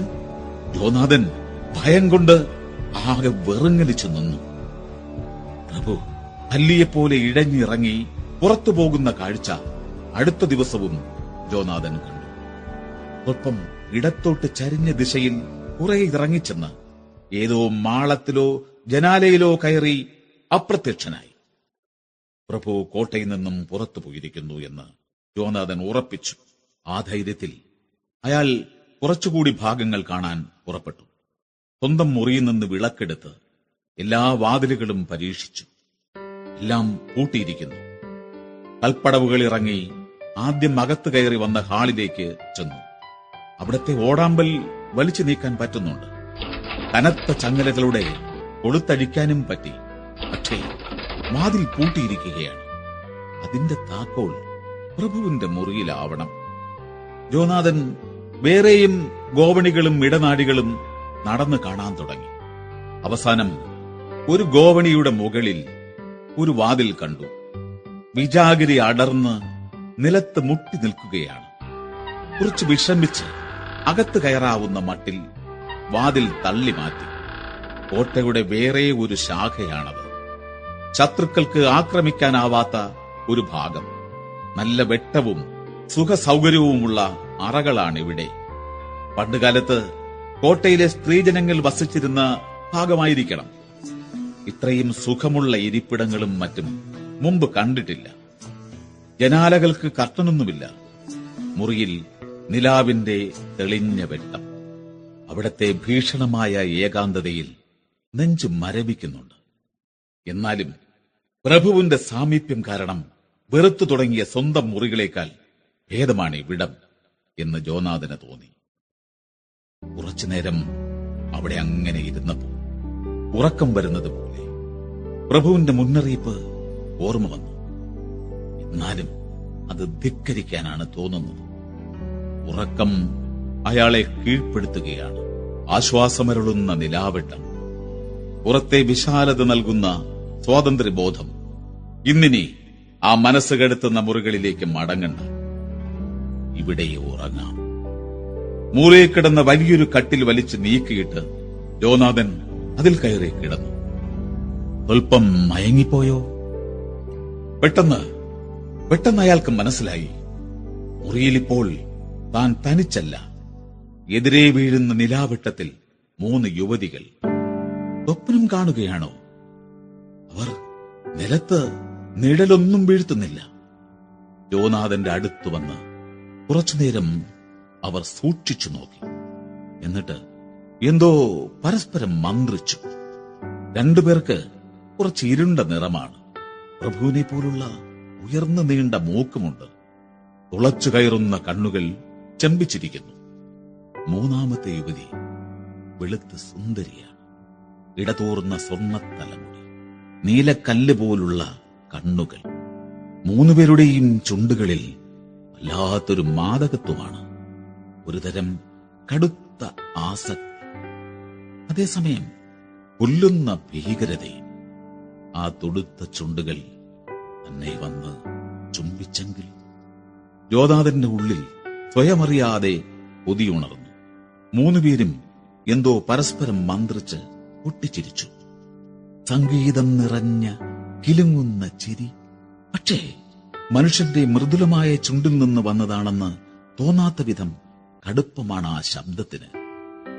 ജലതരംഗ പാത്രങ്ങളിൽ നിന്നുയരുന്ന മധുര ശബ്ദത്തിന്റെ സഹിക്കാനാവാത്ത തരിപ്പ് പോലെ സുന്ദരി പെണ്ണ് മാതകമായി തലകുലുക്കി. മറ്റു രണ്ടുപേരും അവളെ പ്രോത്സാഹിപ്പിച്ചു. ഒരു യുവതി പറഞ്ഞു "ഉം, ചെല്ല് നീ ആവട്ടെ ആദ്യം. ഞങ്ങൾ പിന്നാലെ വരാം. തുടങ്ങാനുള്ള അവകാശം നിനക്കാണ് മറ്റേയാൾ കൂട്ടിച്ചേർത്തു. ആൾക്ക് ചെറുപ്പമാണ് നല്ല കരുത്തുമുണ്ട്. നമുക്കെല്ലാം ഉമ്മ വയ്ക്കാൻ വേണ്ടത്രയുണ്ട്. ജോനാഥൻ മിണ്ടാതെ കിടന്നു. സുന്ദരി പെണ്ണ് മുന്നോട്ട് നീങ്ങി ജോനാഥന് നേരെ കുനിഞ്ഞു. ഇപ്പോൾ അവളുടെ ശ്വാസത്തിന്റെ ചലനം അറിയാനുണ്ട്. ഞരമ്പുകളിലൂടെ ഒരു തരിപ്പ് കടന്നുപോയി. തേൻമധുരം പോലെ. മാധുര്യത്തിനിടയിലും ഒരു ചവർപ്പുണ്ട്. ആക്രമണത്വരയുടെ ചവർപ്പ്. രക്തത്തിന്റെ മണത്തിലുള്ളതുപോലെ. ജോനാഥന് കണ്ണു തുറക്കാൻ ഭയം തോന്നി. എന്നാലും പീലികൾക്കിടയിലൂടെ പാളി നോക്കി. ശരിക്ക് കാണാം. യുവതി മുട്ടുകുത്തിയിരുന്ന് അയാൾക്ക് നേരെ കുനിഞ്ഞു. തികഞ്ഞ ആഹ്ലാദത്തോടെ. ഒരേ സമയം ആവേശവും അറപ്പും ഉളവാക്കുന്ന ഒരുതരം മാതകത്വം അവൾ കഴുത്തു വളച്ചപ്പോൾ ഒരു മൃഗത്തെ പോലെ ശരിക്കും ചുണ്ടുകൾ നക്കിത്തുടയ്ക്കുകയും ചെയ്തു. വെളുത്തുകൂർത്ത പല്ലുകളിൽ നുണയുന്ന നാക്കിൽ തുടുത്ത ചുണ്ടുകളിൽ ഒക്കെ പടർന്ന നനവ് നിലാവട്ടത്തിൽ ശരിക്കു കാണാം. അവരുടെ തല താഴേക്ക് താഴേക്ക് നീങ്ങി. ചുണ്ടുകൾ ജോനാഥന്റെ ചുണ്ടുകളിൽ നിന്നും താടിയിൽ നിന്നും താഴേക്ക് നീങ്ങി കഴുത്തിനടുത്തെത്തി നിന്നു. അവൾ പല്ലിലും ചുണ്ടിലും നാക്ക് ചുഴത്തുന്ന ശബ്ദം കേൾക്കാം. കഴുത്തിൽ അവരുടെ ചൂടുള്ള ശ്വാസം. പിന്നെ ജോനാഥന്റെ തൊണ്ടയിൽ ഒരു തരിപ്പ് പടർന്നു. ഇക്കിളിപ്പെടുത്താൻ ഒരുമ്പെടുന്ന ഒരു കൈ അടുത്തടുത്ത് വരുമ്പോൾ തോന്നുന്നത്. നേർത്ത സ്പർശം പോലും അറിയുന്ന തൊണ്ടയുടെ തൊലിയിൽ മൃദുലമായ ചുണ്ടുകൾ തൊടുന്നതറിയാം. ഒപ്പം രണ്ട് കൂർത്ത പല്ലുകളുടെ ദംശനം അവ ഒന്ന് സ്പർശിച്ച് അവിടെ തന്നെ നിൽക്കുകയാണ്. അനന്തമൂർച്ചയിൽ ജോനാഥന്റെ കണ്ണുകൾ അടഞ്ഞു. മിടിക്കുന്ന നെഞ്ചോടെ അയാൾ കാത്തുകിടന്നു. പെട്ടെന്നാണ് വേറൊരു കാര്യം മിന്നൽ പോലെ അറിഞ്ഞത്. പ്രഭു അവിടെ എത്തിയിരിക്കുന്നു. വല്ലാത്ത കോപത്തിലാണ്. ആ കൈകൾ രാക്ഷസീയമായ ശക്തിയോടെ യുവതിയെ കരുത്തിൽ പിടിച്ചു മാറ്റുകയാണ്. അവളുടെ നീലക്കണ്ണുകളിൽ രൗദ്രഭാവം വെളുത്ത പല്ലുകൾ ഞെരിയുന്നു. സുന്ദരമായ കവിളുകൾ തൊടുത്താളുന്നു. പ്രഭുവിന്റെ കണ്ണുകളിലാണെങ്കിൽ ശരിക്കും നരകത്തിയാളുകയാണ്. അദ്ദേഹം ആ പെണ്ണിനെ തള്ളിത്തെറിപ്പിച്ചു.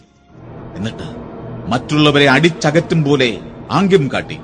മുമ്പൊരിക്കൽ ചെന്നായ്ക്കളോട് കാട്ടിയ അതേ രാജകീയമായ ആംഗ്യം. ശബ്ദം സ്വകാര്യം പറയുന്നത് പോലെ താഴ്ന്നിട്ടാണെങ്കിലും വായു തുളച്ചുവന്ന് മുറിയിൽ മുഴങ്ങി. എന്ത് ധൈര്യത്തിലാ ഇവനെ തൊട്ടത്. ഞാൻ അരുതെന്ന് പറഞ്ഞിട്ടും അവനെ നോട്ടമിടുന്നു. മാറി നിൽക്കാനാ പറഞ്ഞത്. ഈ മനുഷ്യൻ എനിക്കുള്ളതാണ്. ഇവനോട് കളിക്കുന്നത് സൂക്ഷിച്ചു വേണം. അല്ലെങ്കിൽ എന്നെ നേരിടേണ്ടി വരും. ആ സുന്ദരി പെണ്ണ് മാദകമായ ഒരു അശ്ലീല ചിരിയോടെ അദ്ദേഹത്തിന് നേരെ തിരിഞ്ഞ് മറുപടി നൽകി. ഓ അങ്ങൊരിക്കലും പ്രണയിക്കാൻ വരില്ലല്ലോ. ഒരിഷ്ടവുമില്ല. അപ്പോൾ പ്രഭു തിരിഞ്ഞ് എന്റെ മുഖത്തേക്ക് സൂക്ഷിച്ചു നോക്കി. എന്നിട്ട് മൃദുവായി മന്ത്രിച്ചു. ഓവ് എനിക്കും പ്രണയിക്കാനാവും. പഴയ അനുഭവം വെച്ച് നിങ്ങൾക്കും അതറിയാം. ഇല്ലേ? ശരി. ഇവനെ കൊണ്ടുള്ള എന്റെ ആവശ്യം കഴിഞ്ഞാൽ നിങ്ങൾക്കിഷ്ടം പോലെ ഉമ്മ വയ്ക്കാം. ഇപ്പോൾ പോവിൻ. എനിക്കിവനെ ഉണർത്തണം. ചെയ്യാൻ ജോലിയുണ്ട്. അപ്പോൾ ഇന്ന് രാത്രി ഞങ്ങൾക്കൊന്നുമില്ലേ? അവരിലൊരാൾ പതിഞ്ഞ ചിരിയോടെ ചോദിച്ചു. പ്രഭു നിലത്തെറിഞ്ഞിരുന്ന ഒരു സഞ്ചിയിലേക്ക് അവൾ വിരൽ ചൂണ്ടി. അകത്ത് ജീവനുള്ള എന്തോ ഉള്ളതുപോലെ അത് അനങ്ങുന്നുണ്ട്. പ്രഭു സമ്മതഭാവത്തിൽ തലകുലുക്കി. ഒരു യുവതി മുന്നോട്ട് ചാടി അത് തുറന്നു. സഞ്ചിയിൽ നിന്ന് ഒരു കിടപ്പും പതിഞ്ഞ കരച്ചിലും കേട്ടു. ശ്വാസം മുട്ടിച്ച് പകുതി ജീവനാക്കിയ ഒരു കുട്ടിയുടെ ശബ്ദം പോലെ യോനാഥൻ ഭയം കൊണ്ട് വിറച്ചു. പെണ്ണുങ്ങൾ അതിന് ചുറ്റും കൂടി. അടുത്ത നിമിഷം അവർ അപ്രത്യക്ഷരായി. ഒപ്പം ആ സഞ്ചിയും നിലാവെട്ടത്തിൽ അലിഞ്ഞു പോയതുപോലെ. അടുത്ത നിമിഷം ജോനാഥൻ അബോധാവസ്ഥയിൽ വീണു. പിന്നെ ഉണരുമ്പോൾ അയാൾ സ്വന്തം കിടക്കയിലായിരുന്നു. കണ്ടതെല്ലാം സ്വപ്നമായിരുന്നു. അതോ പ്രഭു എടുത്ത് ഇവിടെ കൊണ്ടുവന്ന് കിടത്തിയതോ? പിറ്റേന്ന് പകൽ ആ മുറി ഒന്നുകൂടി കാണാനായി അയാൾ ചെന്ന് നോക്കി. പക്ഷേ ആ വാതിൽ അകത്തുനിന്ന് പൂട്ടിയിരിക്കുകയാണ്.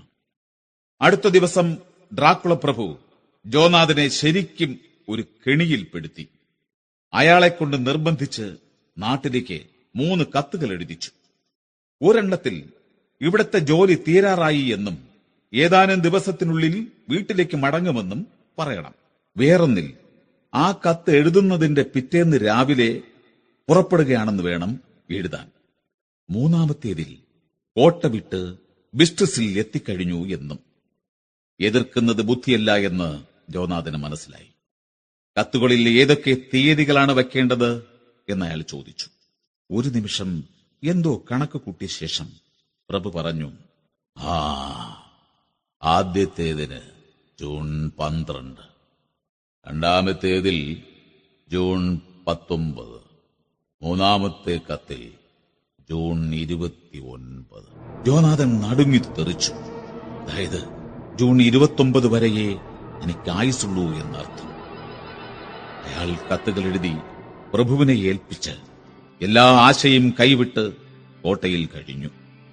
ഏതാനും ദിവസം കഴിഞ്ഞപ്പോൾ ഏതാനും നാടോടി വർഗക്കാർ എന്തോ ജോലിക്കായി കോട്ടയുടെ മുറ്റത്ത് തമ്പടിച്ചത് ജോനാഥൻ കണ്ടു. അതോടെ അയാളുടെ മനസ്സിൽ ആശയുണർന്നു. നാട്ടിലേക്ക് കത്തുകൾ എഴുതാം. എന്നിട്ട് പ്രഭു അറിയാതെ ഇവരെ കൊണ്ട് തപാലിൽ അയപ്പിക്കാം.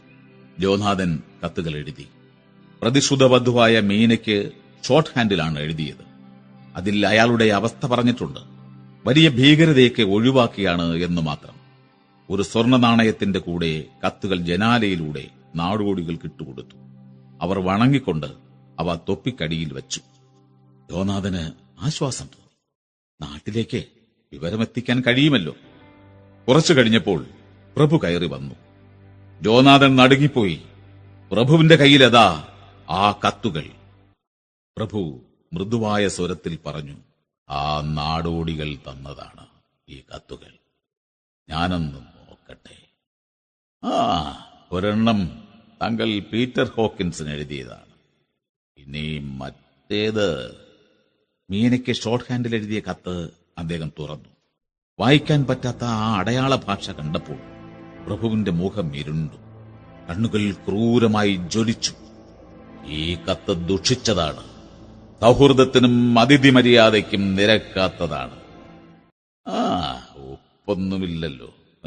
ഇത് കാര്യമാക്കണ്ട. തികഞ്ഞ ശാന്തതയോടെ അദ്ദേഹം ആ കത്തും കവറും വിളക്കിന്റെ നാളത്തിൽ പിടിച്ചു. എരിഞ്ഞു തീരും വരെ. പ്രഭു പറഞ്ഞു ഹോക്കിൻസിനുള്ള കത്ത് അയക്കാം. അത് താങ്കൾ എഴുതിയതാണല്ലോ. പ്രഭു മുറിയിൽ നിന്നിറങ്ങിയപ്പോൾ താക്കോൽ മൃദുവായി തിരിയുന്ന ശബ്ദം കേട്ടു. വാതിൽ പൂട്ടിയിരിക്കുന്നു. പിറ്റേന്നുറക്കമുണർന്നപ്പോൾ ജോനാഥന്റെ ബാഗിൽ ഒരു തുണ്ട് കടലാസ് പോലും കാണാനില്ല. ഒപ്പം കുറിപ്പുകളും യാത്രാനുഭവങ്ങളും മറ്റു രേഖകളുമെല്ലാം അപ്രത്യക്ഷമായിരിക്കുന്നു.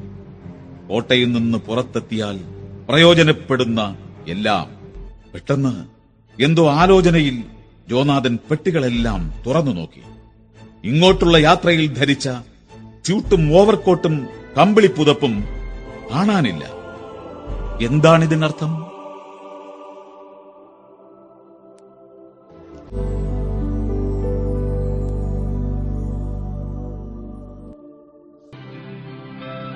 ഡ്രാക്കുള കോട്ടയുടെ നടുക്കുന്ന ഭീകരതയിൽ യോനാഥന്റെ ഏതാനും ദിവസങ്ങൾ കൂടി കടന്നുപോയി. ഒരു ദിവസം കട്ടിലിൽ തല പുകഞ്ഞിരിക്കുമ്പോൾ പുറത്ത് കുതിരക്കുളമ്പടികളും ചാട്ടയടിയും കേട്ടു. ജോനാഥൻ ജനാലവാതിക്കിലേക്ക് ഓടിച്ചെന്ന് നോക്കി. രണ്ട് നാടൻ വണ്ടികൾ മുറ്റത്തേക്ക് കയറി വരികയാണ്. ഓരോന്നും വലിക്കാൻ എട്ട് കരുത്തൻ കുതിരകൾ. ഓരോ ജോഡിക്കും മുന്നിൽ നീളൻ വടിയുമായി ഓരോ സ്ലോവോക്കുകാരൻ ജോനാഥൻ വാതിലിന് നേരെ കുതിച്ചു. ഗോവണി ഇറങ്ങി പ്രധാന ഹാളിലൂടെ അവർക്കൊപ്പം ചേരാം. ആ വഴി അവർക്കായി തുറന്നിട്ടിട്ടുണ്ടാവണം. ഇല്ല രക്ഷയില്ല. മുറിയുടെ വാതിൽ പുറത്തുനിന്ന് പൂട്ടിയിരിക്കുന്നു പിന്നെ അയാൾ ജനാലക്കടുത്തേക്ക് ഓടി അവരെ നോക്കി ഒച്ചയിട്ടു. അവർ ഒന്നും പിടികിട്ടാത്ത മട്ടിൽ അയാളുടെ നേരെ നോക്കി വിരൽ ചൂണ്ടി. പക്ഷേ പെട്ടെന്ന് പണിക്ക് വന്ന നാടോടികളുടെ മൂപ്പൻ പുറത്തു വന്ന് എന്തോ പറഞ്ഞു. പിന്നെ എത്ര കരഞ്ഞു വിളിച്ചിട്ടും അവർ ഒന്ന് നോക്കുക പോലും ചെയ്തില്ല. വണ്ടികളിൽ കൂറ്റൻ ചതുരൻ പെട്ടികളാണ്. കനത്ത കയറുകൊണ്ടുള്ള കൈപ്പിടികൾ. എളുപ്പത്തിൽ വലിച്ചു നിരക്കുന്നത് കണ്ടാൽ അറിയാം ഒഴിഞ്ഞ പെട്ടികളാണ്. എല്ലാ പെട്ടികളും ഇറക്കി കഴിഞ്ഞപ്പോൾ അവർ വണ്ടികളും കൊണ്ടുപോയി. ഒരാഴ്ച കഴിഞ്ഞ് ഒരു രാത്രി. കുറച്ചുനേരം സംസാരിച്ചിരുന്ന് പ്രഭു നേരത്തെ സ്വന്തം മുറിയിലേക്ക് പോയി.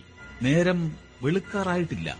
അപ്പോൾ തോന്നിയ ധൈര്യത്തിന് യോനാഥൻ ആ പിരിയൻ ഗോവണി കയറി തെക്കോട്ട് തുറക്കുന്ന ജനാലയിലൂടെ പുറത്തേക്ക് നോക്കി.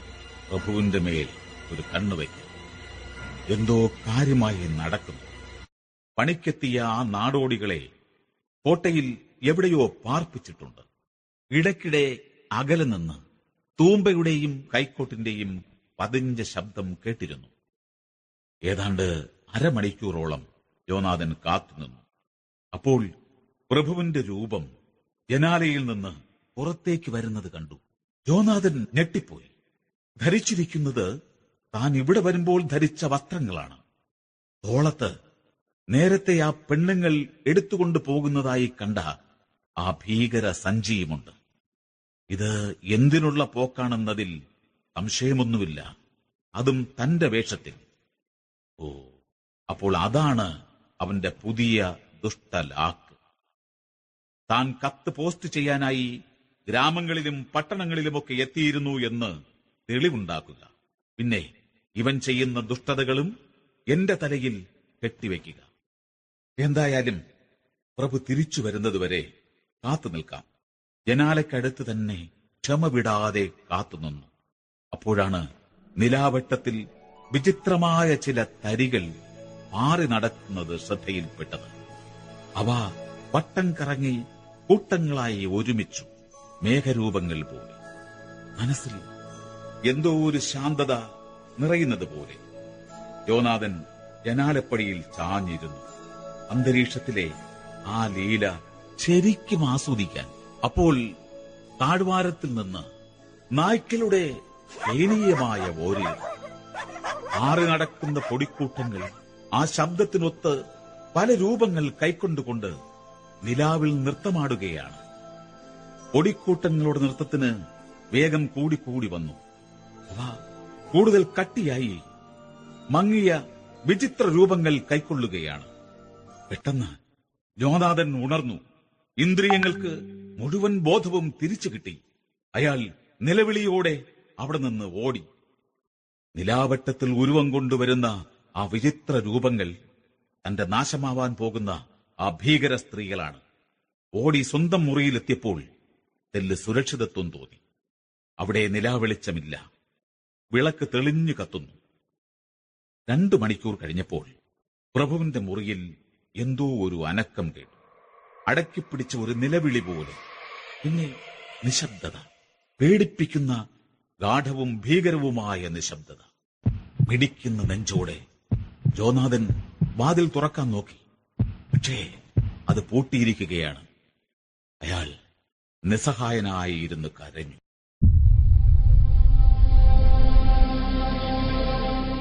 അങ്ങനെ ഇരിക്കുമ്പോൾ പുറത്ത് മുറ്റത്ത് നിന്ന് ഒരു സ്ത്രീയുടെ വേവലാതി നിറഞ്ഞ കരച്ചിൽ കേട്ടു. ജോനാഥൻ ഓടിച്ചെന്ന് ജനാലപ്പാളി പൊക്കി അഴികൾക്കിടയിലൂടെ പുറത്തേക്ക് നോക്കി. അതാ അവിടെ പാറിപ്പറന്ന തലമുടിയുമായി ഒരു സ്ത്രീ പടിവാതിലിന്റെ ഒരു മൂലയിൽ ചാരി നിൽക്കുന്നു. ഏറെ ദൂരം ഓടിത്തളർന്നതാണെന്ന് കണ്ടാലറിയാം. ജനാലയ്ക്കൽ ജോനാഥന്റെ മുഖം കണ്ടപ്പോൾ അവർ മുന്നോട്ട് ചാടി വന്ന് വെറുപ്പ് നിറഞ്ഞ ശബ്ദത്തിൽ അലറി രാക്ഷസ എന്റെ കുഞ്ഞിനകത്ത പിന്നെ ആ സ്ത്രീ മുട്ടുകുത്തിയിരുന്ന് തലമുടി പിടിച്ചു വലിച്ച് നെഞ്ചത്തടിക്കാൻ തുടങ്ങി. പിന്നെ മുന്നോട്ട് കുതിച്ച് യോനാഥന്റെ കാഴ്ചയിൽ നിന്ന് മാറി. വെറും കൈകൊണ്ട് മുൻവാതിലിൽ ഇടിക്കുന്ന ശബ്ദം കേൾക്കാം. അപ്പോൾ മുകളിൽ എവിടെയോ നിന്ന് പ്രഭുവിന്റെ മൂർച്ചയുള്ള ലോകശബ്ദം കേട്ടു. അതിനുള്ള മറുപടി എന്നോണം അകലെ പലയിടങ്ങളിൽ നിന്നായി ചെന്നാക്കിൽ ഓരിയിടാൻ തുടങ്ങി. അധികം വൈകാതെ അവ അണക്കെട്ട് തുറന്നു വിട്ടതുപോലെ വന്നു ചാടി.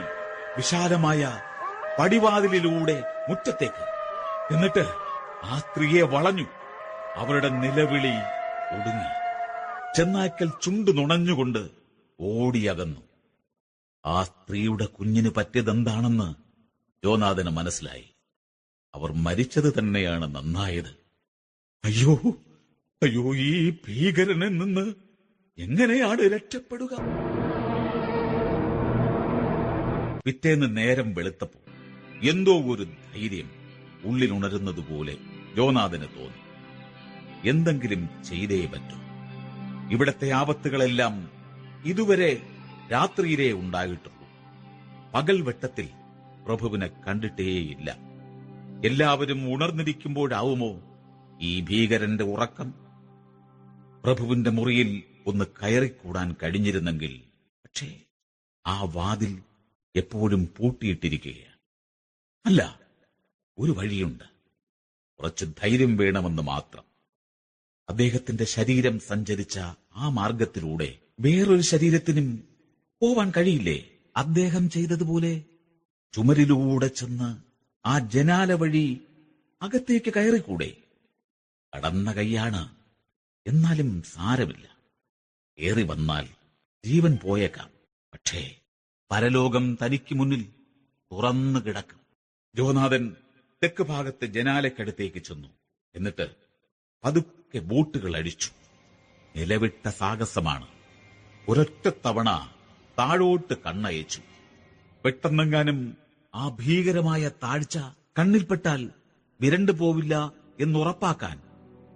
അതിൽ പിന്നെ അങ്ങോട്ട് കണ്ണ് തിരിച്ചതേയില്ല. പ്രഭുവിന്റെ മുറിയുള്ള ദിശയും അങ്ങോട്ടുള്ള അകലവും ജോനാഥൻ നോക്കി വച്ചിരുന്നു. ആവുന്നത്ര വേഗത്തിൽ അങ്ങോട്ട് നീങ്ങി. ഒടുവിൽ ജനാലപ്പടിയിൽ കയറിപ്പറ്റി ചില്ലുയർത്തി. കാലുകൾ ജനാലയിലൂടെ കടത്തി അകത്തേക്ക് ഇളിഞ്ഞിറങ്ങി നെഞ്ചിടിപ്പോടെ ജോനാഥൻ ചുറ്റും നോക്കി. എവിടെ പ്രഭു? ഭാഗ്യം മുറിയിൽ ആരുമില്ല. ഉപയോഗിക്കാതെ കിടക്കുന്ന കുറച്ച് സാധനങ്ങളല്ലാതെ മുറിയിൽ യാതൊന്നുമില്ല. എല്ലാം പൊടിമൂടി കിടക്കുന്നു. താക്കോൽ താടിലുണ്ടായിരുന്നില്ല. എവിടെ നോക്കിയിട്ടും കാണാനുമില്ല. ആകെ കണ്ടത് ഒരു മൂലയിൽ കിടക്കുന്ന വലിയൊരു സ്വർണ കൂമ്പാരമാണ് പലതരം സ്വർണ നാണയങ്ങൾ Roman British Austrian Hungarian Greek Turkish എല്ലാം പൊടിപുരണ്ടതാണ്. ദീർഘകാലം മണ്ണിൽ കിടന്നതുപോലെ. കുറെ സ്വർണമാലകളും മറ്റാഭരണങ്ങളും കൂടി അക്കൂട്ടത്തിലുണ്ട്. ചിലതൊക്കെ രത്നം പതിച്ചതാണ്. പക്ഷേ എല്ലാം പഴകി കറ പിടിച്ചതാണ്. മുറിയുടെ ഒരു മൂലയ്ക്കായി ഒരു കനത്ത വാതിൽ കണ്ടു. അത് പൂട്ടിയിട്ടില്ല. കരിങ്കൽ പാകിയ ഒരു ഇടനാഴിയിലൂടെ ഒരു പിരിയൻ ഗോവണിക്ക് നേരെയാണ് അത് തുറക്കുന്നത്. കുത്തനെ താഴേക്കിറങ്ങുന്ന ഗോവണി. ജോനാഥൻ സൂക്ഷിച്ച് പടികളിറങ്ങി അവിടെ നല്ല ഇരുട്ടാണ്. കനത്ത കൽച്ചുമരിലുള്ള ചില വിടവുകളിലൂടെ വരുന്ന വെട്ടം മാത്രം താഴെ ഇരുണ്ട് തുരങ്കം പോലുള്ള ഒരു ഇടനാഴിയാണ് അതിലൂടെ അറപ്പുളവാക്കുന്ന ഒരു ചാവ് മണം. പഴയ മണ്ണ് കിളച്ച് മറിച്ചിട്ടതുപോലെ മുന്നോട്ട് നടന്നപ്പോൾ ആ മണം കൂടുതൽ ശക്തമായി.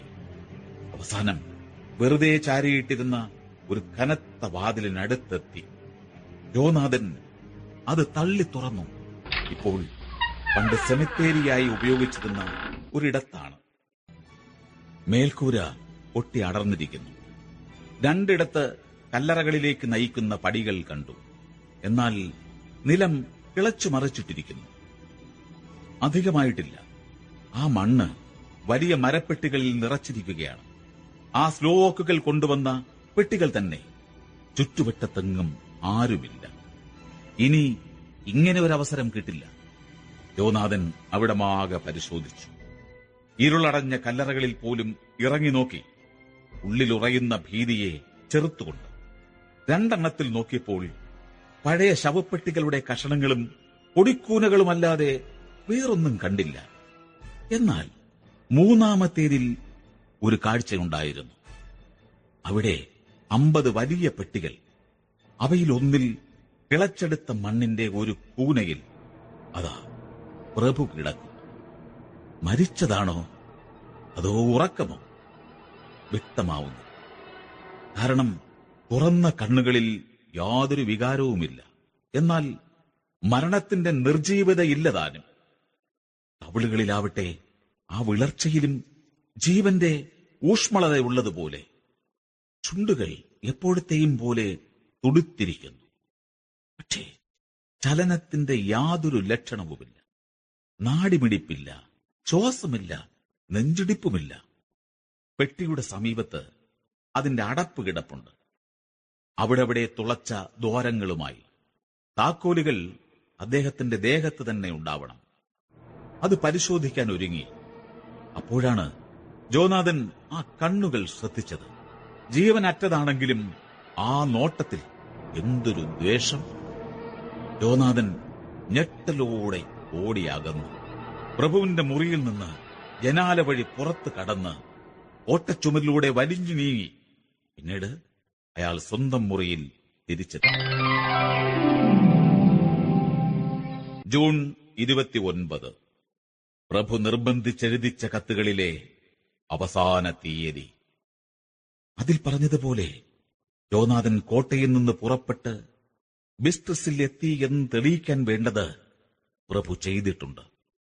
അയാളുടെ വസ്ത്രങ്ങൾ ധരിച്ച് ചുമരിലൂടെ പല്ലിയെപ്പോലെ ഇറങ്ങി പുറത്തു പോകുന്നത് യോനാഥൻ നെഞ്ചിടിപ്പോടെ നോക്കി നിന്നു. ആ ഭീകരൻ മടങ്ങി വരുന്നതും കാത്തു നിൽക്കാൻ ധൈര്യം വന്നില്ല. പുസ്തകമുറിയിലേക്ക് മടങ്ങി ഉറങ്ങി വീഴുന്നതുവരെ അവിടെ ഇരുന്ന് വായിച്ചു. കുറെ കഴിഞ്ഞപ്പോൾ പ്രഭു അയാളെ തട്ടി ഉണർത്തി. അദ്ദേഹം ഗൗരവത്തോട് പറഞ്ഞു സുഹൃത്തെ നാളെ നമുക്ക് വിട പറയണം. നാട്ടിലേക്കുള്ള താങ്കളുടെ കത്ത് അയച്ചു കഴിഞ്ഞു. നാളെ ഞാൻ ഇവിടെ ഉണ്ടാവില്ല. എന്നാലും താങ്കളുടെ യാത്രയ്ക്കുള്ള ഏർപ്പാടുകളെല്ലാം ശരിയായിരിക്കും. രാവിലെ കുറച്ച് ജോലിക്കാർ ഇവിടെ വരും. അവർ പണി തീർത്ത് പോയി കഴിയുമ്പോൾ എന്റെ വണ്ടി താങ്കളെ കൂട്ടാൻ വരും. അത് ബോർഗോ ചുരത്തിലെത്തിക്കും അവിടെ നിന്ന് ബുക്കോവിനയിൽ നിന്ന് ബിസ്തസിലേക്ക് പോകുന്ന പൊതുവണ്ടിയിൽ കയറാം. എന്നാലും താങ്കളെ ഇനിയും ഡ്രാക്കുള കോട്ടയിൽ കാണാൻ ഇടയാവട്ടെ എന്നാണ് എന്റെ മോഹം. ജോനാഥന് സംശയം തോന്നി. ഇത് ആത്മാർത്ഥമാണോ? പരീക്ഷിക്കാനായി അയാൾ ചോദിച്ചു. എന്താ? ഇന്ന് രാത്രി തന്നെ പോയാൽ? എന്റെ വണ്ടിക്കാരനും കുതിരകളും വേറൊരാവശ്യത്തിനായി പോയിരിക്കുകയാണ്. നടന്നു പോകാൻ എനിക്ക് സന്തോഷമേ ഉള്ളൂ. എനിക്ക് എനിക്ക് ഇപ്പോൾ തന്നെ പോണം. അദ്ദേഹം പുഞ്ചിരിച്ചു. ആ പൈശാചികമായ കൗശല ചിരി കണ്ടാലറിയാം എന്തോ ചതി പതിയിരിപ്പുണ്ട്. അപ്പോൾ സാധനങ്ങളൊക്കെയോ? അതൊന്നും എനിക്ക് പ്രശ്നമേ അല്ല. സാധനങ്ങളൊക്കെ പിന്നെ എടുപ്പിക്കാം. പ്രഭു എഴുന്നേറ്റ് നിന്ന് ഭവ്യതയോടെ പറഞ്ഞു വരൂ വരൂ സുഹൃത്തെ ഇഷ്ടമില്ലാതെ എന്റെ വീട്ടിൽ ഒരു മണിക്കൂർ പോലും നിൽക്കണ്ട. എന്നാ ശരി വരൂ. രാജകീയമായ പ്രൗഢിയോടെ അദ്ദേഹം വിളക്കുമെന്തി മുന്നിൽ ഗോവണി ഇറങ്ങി. എന്നിട്ട് ആളിലൂടെ നടന്നു. പെട്ടെന്ന് പ്രഭു നിന്നു. ഏ കേട്ടില്ലേ? തൊട്ടടുത്തായി അനേകം ചെന്നായ്ക്കൽ ഓരിയിടുകയാണ്. ആ ശബ്ദം ചാടിപ്പൊങ്ങിയത് പ്രഭുവിന്റെ കൈ ഉയർത്തിയപ്പോഴാണെന്ന് തോന്നി. സംഗീത പരിപാടിയിൽ ഉയരുന്ന വടിക്കൊപ്പം പെട്ടെന്ന് സംഗീതം ഉയരുന്നത് പോലെ ഒരു നിമിഷം നിന്ന ശേഷം അദ്ദേഹം രാജകീയമായ സ്വന്തം ശൈലിയിൽ വാതിലിന് നേരെ നീങ്ങി. എന്നിട്ട് കൂറ്റൻ ഓടാമ്പലുകൾ നീക്കി. കനത്ത ചങ്ങലകൾ അഴിച്ച് വാതിൽ വലിച്ചു തുറക്കാൻ തുടങ്ങി. അത്ഭുതം. അത് പൂട്ടിയിട്ടില്ല. പുറത്തുള്ള ചെന്നായ്ക്കളുടെ ബഹളത്തിന് ഉച്ച കൂടി ക്രൗര്യവും അവയുടെ പല്ലിറുമ്പുന്ന ചുവന്ന വായകളും ചാട്ടത്തിനിടയിൽ നഖം നീണ്ട കാലുകളും തുറക്കുന്ന വാതിലിനിടയിലൂടെ തള്ളിക്കയറി. ഇപ്പോൾ പ്രഭുവിനോട് എതിർത്ത് നിൽക്കുന്നത് വെറുതെയാണ്. യോനാഥന് മനസ്സിലായി. ഇത്തരം കൂട്ടാളികൾ തുണയ്ക്കുള്ളപ്പോൾ എന്തു ചെയ്യാനാണ്? യോനാഥൻ വിളിച്ചു പറഞ്ഞു. അയ്യോ വാതിലടക്കണേ. ഞാൻ ഞാൻ രാവിലെ വരെ കാത്തിരുന്നോളാം. കരുത്തുറ്റ കൈകൊണ്ട് ഒരൊറ്റ തള്ളുകൊണ്ട് വാതിൽ അടച്ചു. കനത്ത ശബ്ദത്തോടെ ഓടാമ്പലുകൾ പ്രസ്ഥാനത്തേക്ക് ചേർന്നു. പ്രഭു വിജയഭാവത്തോടെ വായനമുറിയിലേക്ക് മടങ്ങി. ഒപ്പം ജോനാഥൻ സ്വന്തം കിടപ്പറയിലെത്തി ജോനാഥൻ കിടക്കാൻ ഒരുങ്ങി. അപ്പോൾ വാതിലിനപ്പുറത്ത് നിന്ന് ഒരു ശബ്ദം. ഏ ഓ നിങ്ങളുടെ സ്ഥലത്തേക്ക് തന്നെ മടങ്ങിക്കോ. നിങ്ങളുടെ സമയമായില്ല. ഇത്തിരി ക്ഷമ കാട്ട്. ഇന്ന് രാത്രി എന്റേതാണ്. നാളെ രാത്രി നിങ്ങൾക്കും. മാധുര്യമുള്ള ഒരു പതിഞ്ഞ ചിരിയുടെ അല്ല. ജോനാഥൻ ഞെട്ടലോടെ വാതിൽ സ്വൽപ്പം തുറന്നു.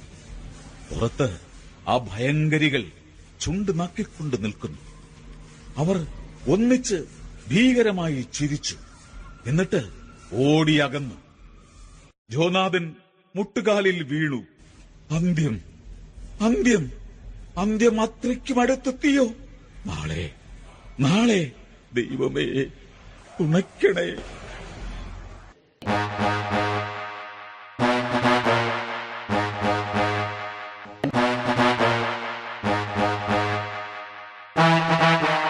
ജോനാഥൻ ഭീതിയുടെ വെറുങ്ങലിച്ച പിടിയിൽപ്പെട്ട് രാത്രി കഴിച്ചുകൂട്ടി. നാളെ. തന്റെ അവസാനമാണ്. രക്തക്കൊതിമൂത്ത ആ ഭയങ്കരികൾ എന്നെ എത്ര നേരം കഴിഞ്ഞു എന്നറിയില്ല. ഒടുവിൽ വീണ്ടും പ്രഭാതമെത്തി. കാത്തിരുന്ന കോഴികൂവൽ കേട്ടപ്പോൾ എന്തോ സുരക്ഷിതത്വം തോന്നി. ജോനാഥൻ താഴെ ഹാളിലേക്ക് ഓടി. വാതിൽ പൂട്ടിയിട്ടില്ല എന്ന് നേരത്തെ കണ്ടതല്ലേ? ആകാംക്ഷ കൊണ്ട് വിറയ്ക്കുന്ന കൈകൾ കൊണ്ട് ചങ്ങലകളുടെ കൊടുത്തൂരി. കൂറ്റൻ ഓടാമ്പലുകൾ നീക്കി. പക്ഷേ വാതിൽ അനങ്ങുന്നില്ല. താൻ പ്രഭുവിനെ വിട്ടുപോന്നതിന് ശേഷം വാതിൽ പൂട്ടിയിരിക്കുന്നു. അപ്പോൾ ഒരു കാടൻ മോഹം ജോനാഥിനെ കീഴ്പ്പെടുത്തി. എന്തു വന്നാലും ആ താക്കോൽ കൈക്കലാക്കണം. ഒരിക്കൽ കൂടി ചുമർ വഴി ഇറങ്ങി പ്രഭുവിന്റെ മുറിയിൽ കയറാം. ജീവൻ നഷ്ടപ്പെട്ടാലും വേണ്ടില്ല. ഈ അവസ്ഥയേക്കാൾ ഭേദം മരണം തന്നെ. ശങ്കിച്ചു നിൽക്കാതെ ജോനാഥൻ കിഴക്ക് ഭാഗത്തെ ജനാലക്കടുത്തേ കോടി. എന്നിട്ട് നേരത്തെ ചെയ്തതുപോലെ ചുമർ വഴി പരതിപ്പിടിച്ചിറങ്ങി പ്രഭുവിന്റെ മുറിയിലേക്ക് ചെന്നു. അവിടെ ആരുമില്ല. അത് പക്ഷേ പ്രതീക്ഷിച്ചതാണ്. എവിടെയും താക്കോലൊന്നും കാണാനില്ല. പക്ഷേ സ്വർണക്കൂമ്പാരം അവിടെ തന്നെയുണ്ട്. അയാൾ മൂലയ്ക്കുള്ള വാതിലിലൂടെ ചെന്ന് പിരിയൻ ഗോവണി ഇറങ്ങി ആ രാക്ഷസനെ എവിടെ കണ്ടെത്താം എന്ന് ഇപ്പോൾ നന്നായി അറിയാം. ആ കൂറ്റൻ പെട്ടി പഴയ സ്ഥാനത്ത് തന്നെയുണ്ട് ചുമരിനോട് ചേർന്ന്. പക്ഷേ അടപ്പ് മുകളിൽ വച്ചിരിക്കുന്നു. അടച്ചുറപ്പിച്ചിട്ടില്ലെങ്കിലും ആടികൾ അടിച്ചു കയറ്റാൻ പാകത്തിന് ശരിയാക്കി വച്ചിട്ടുണ്ട്. താക്കോൽ കിട്ടാൻ ശരീരത്തിൽ തന്നെ വേണം പരതാൻ. ജോനാഥൻ അടപ്പുയർത്തിയെടുത്ത് ചുമരിൽ ചാരി വെച്ചു പെട്ടെന്നയാൽ ഞെട്ടിപ്പോയി. അതാ കിടക്കുന്നു പ്രഭു. പക്ഷേ യുവത്വം പകുതി വീണ്ടെടുത്തതുപോലെ. നരച്ച മുടിയും മീശയും ഇപ്പോൾ ഇരുണ്ട ഇരുമ്പ് നിറത്തിലാണ്. കവിളുകൾക്ക് പുഷ്ടി വച്ചിരിക്കുന്നു. വിളർത്ത തൊലിയുടെ അടിയിൽ പവിഴത്തിന്റെ തുടുപ്പ്. വായയ്ക്കും മുമ്പില്ലാത്തത്ര ചുവപ്പ് നിറമുണ്ട്. കാരണം ചുണ്ടിൽ പുതുരക്തത്തിന്റെ തുള്ളികൾ അത് വായുടെ കോണിലൂടെ താടിയിലേക്കും കഴുത്തിലേക്കും കിനിഞ്ഞിറങ്ങിയിരിക്കുന്നു കുഴിയിൽ വീണ കത്തുന്ന കണ്ണുകൾ പോലും പുഷ്ടിപ്പെട്ടതുപോലെ. കാരണം കൺപോളകളും കണ്ണിനടിയിലെ തൊലിയും തനത്തിരിക്കുന്നു അപ്പാടെ രക്തം നിറഞ്ഞ് ചേർത്തതുപോലെയുണ്ട്. സുഭിക്ഷമായി ചോര കുടിച്ച് തളർന്ന അട്ടയെപ്പോലെ. ആ ശരീരത്തിൽ തൊടാൻ കുനിഞ്ഞപ്പോൾ യോനാഥൻ വിറച്ചുപോയി. എന്നാലും പരതി നോക്കിയേ പറ്റൂ. ഇല്ലെങ്കിൽ തുലഞ്ഞു. അടുത്ത രാത്രി താൻ ആ മൂന്ന് ഭയങ്കരികൾക്കുള്ള സദ്യയായി മാറും. പ്രഭുവിന്റെ ശരീരം മുഴുവൻ തപ്പി നോക്കി പക്ഷേ താക്കോൾ കിട്ടിയില്ല. തിരച്ചിൽ നിർത്തി ജോനാഥൻ പ്രഭുവിന്റെ മുഖത്ത് പാളി നോക്കി. ആ ചേർത്ത മുഖത്ത് ഒരു പരിഹാസ ചിരി. ജോനാഥന് ഭ്രാന്ത് പിടിക്കുന്നത് പോലെ തോന്നി. ഈ സത്വത്തിനെ ലണ്ടനിൽ എത്തിക്കാനാണ് താൻ സഹായിക്കുന്നത്. അവിടെ തിങ്ങിപ്പാർക്കുന്ന ലക്ഷങ്ങൾക്കിടയിൽ ഇവൻ നൂറ്റാണ്ടുകളോളം സ്വന്തം രക്തദാഹം ശമിപ്പിച്ചുകൊണ്ട് പാർക്കും. ഒപ്പം നിസ്സഹായരായ ജനങ്ങളെ ഊറ്റിയെടുത്ത് ജീവിക്കുന്ന പകുതി പിശാചുക്കളുടെ പുതിയൊരു സംഘത്തെ സൃഷ്ടിക്കും. അത് വളർന്നു വളർന്നു വരും. അതാലോചിച്ചപ്പോൾ തന്നെ ജോനാഥന് കലി കയറി. ഈ രാക്ഷസനെ ലോകത്തു നിന്ന് ഒഴിവാക്കിയേ പറ്റൂ. മാരകമായ ആയുധമൊന്നും കിട്ടാനില്ല. എന്നാലും പണിക്കാർ പെട്ടി നിറയ്ക്കാൻ കൊണ്ടുവന്നിട്ട ഒരു മൻകോരി അയാൾ കടന്നെടുത്തു. അതുയർത്തി വക്ക് കുത്തനെ താഴ്ത്തിപ്പിടിച്ച് ആ ദുഷ്ടമുഖത്ത് ആഞ്ഞു കുത്തി പക്ഷേ പെട്ടെന്ന് ആ തല ഒന്ന് തിരിഞ്ഞു. സർപ്പഭീകരത തീ പോലെയാളുന്ന ആ കണ്ണുകൾ ജോനാഥന്റെ മുഖത്ത് തറഞ്ഞു. മൻകോരി അയാളുടെ കയ്യിൽ നിന്ന് ഒന്ന് തെന്നി. ആ മുഖത്ത് നിന്ന് മാറി നെറ്റിക്ക് മുകളിലായി ആഴമുള്ള ഒരു മുറിവ് മാത്രമുണ്ടായി. മൺകോരി പിടിവിട്ട് പെട്ടിക്ക് കുറുകെ വീണു. അത് വലിച്ചെടുത്തപ്പോൾ അലകിന്റെ അരുക് അടപ്പിൽ തട്ടി പെട്ടി അടഞ്ഞുപോയി. ആ ഭീഷണ രൂപം കാഴ്ചയിൽ നിന്ന് മറഞ്ഞു. ഇനി എന്തു ചെയ്യണം? തലയ്ക്ക് തീ പിടിച്ചതുപോലെ അപ്പോൾ അകലെ നിന്ന് ഒരു നാടോടിപ്പാട്ട് കേട്ടു. ആഹ്ലാദം നിറഞ്ഞ ആ ശബ്ദം അടുത്തടുത്ത് വരികയാണ്. ഒപ്പം കനത്ത ചക്രങ്ങൾ ഉരുളുന്ന ശബ്ദവും ചാട്ടയടിയും. പ്രഭു സൂചിപ്പിച്ച നാടോടികളും സ്ലൊവാക്ക് വർഗക്കാരും വരികയാണ്. ആ ദുഷ്ടരൂപം കിടക്കുന്ന പെട്ടി അവസാനമായി ഒന്നുകൂടി നോക്കി ജോനാഥൻ അവിടെ നിന്ന് ഓടി. എന്നിട്ട് പ്രഭുവിന്റെ മുറിയിൽ കയറിപ്പറ്റി. വാതിൽ തുറന്നാൽ ആ നിമിഷം പുറത്തു ചാടാൻ ഉറപ്പിച്ചുകൊണ്ട് കാതുകൂറുപ്പിച്ചു നിന്നു. അപ്പോൾ താഴെ കൂറ്റൻ താഴിൽ താക്കോൽ തിരിയുന്ന ശബ്ദം കേട്ടു. അതാ ആ കൂറ്റൻ വാതിൽ തുറക്കുകയാണ്. അപ്പോൾ അകത്ത് കയറാൻ വേറെ ഏതോ മാർഗമുണ്ടായിരിക്കണം. അല്ലെങ്കിൽ പൂട്ടിയിട്ട വാതിലുകളിൽ ഒന്നിന്റെ താക്കോൽ ആരുടെയോ കയ്യിൽ ഉണ്ടായിരുന്നിരിക്കണം. പിന്നെ ഏതോ ഇടനാഴിയിൽ അനേകം കാലടികളുടെ കനത്ത ശബ്ദം മാറ്റൊലിക്കുന്നു ജോനാഥൻ ആ ശവക്കല്ലറ കണ്ടിടത്തേക്ക് തന്നെ ഓടാനായി തിരിഞ്ഞു. അവിടെ അകത്ത് കയറാനുള്ള പുതിയ മാർഗം കണ്ടെത്തിയേക്കാം. പക്ഷെ പെട്ടെന്ന് ശക്തമായ ഒരു കാറ്റ് വീശിയതുപോലെ വിരിയൻ ഗോവണിയിലെത്താനുള്ള വാതിൽ ശക്തമായി അടഞ്ഞു. ആ കുലുക്കത്തിൽ വാതിലിന്റെ മേൽപ്പിടിയിൽ അടിഞ്ഞ ഓടി പറന്നു. ജോനാഥൻ അത് തള്ളിത്തുറക്കാൻ ഓടി. പക്ഷേ രക്ഷയില്ല. അത് വല്ലാതെ ചേർന്നടഞ്ഞിരിക്കുന്നു. വീണ്ടും തടവുകാരനായിരിക്കുന്നു. നാശത്തിന്റെ വല ചുറ്റും വലിഞ്ഞു മുറുകുകയാണ്. അതാ ചുറ്റിക കൊണ്ടടിക്കുന്ന ശബ്ദം. പെട്ടി ആണിയടിച്ചുറപ്പിക്കുകയാണ് ഇപ്പോൾ വീണ്ടും ഹാളിൽ കനത്ത കാലടികൾ കേൾക്കാം. അവയ്ക്ക് പിന്നിലായി വരുന്ന കുറെ അലസമായ കാലൊച്ചകളും. വാതിലടഞ്ഞു ചങ്ങലയുടെ കിലുക്കം. താക്കോൽ തിരിയുന്നതിന്റെ ഞരക്കം. താക്കോൽ തിരികെ വലിച്ചെടുക്കുന്ന ശബ്ദം കേൾക്കാം. പിന്നെ അതാ വേറൊരു വാതിൽ തുറക്കുന്നു അടയുന്നു. പിന്നെ താടിന്റെയും ഓടാമ്പലിന്റെയും ശബ്ദം കേട്ടു. അതാ കോട്ടമുറ്റത്ത്. പിന്നെ പാറക്കല്ലുകൾ നിറഞ്ഞ പാതയിലൂടെ കനത്ത ചക്രങ്ങൾ ഉരുളുന്നു. ചാട്ടകൾ മുഴങ്ങുന്നു. അകന്നകന്നു പോകുന്ന നാടോടികളുടെ കൂട്ടായ വായ്ത്താരികൾ. ജോനാഥൻ നടുങ്ങി വിറച്ചു. താനിപ്പോൾ കോട്ടയിൽ തനിച്ചായിരിക്കുന്നു.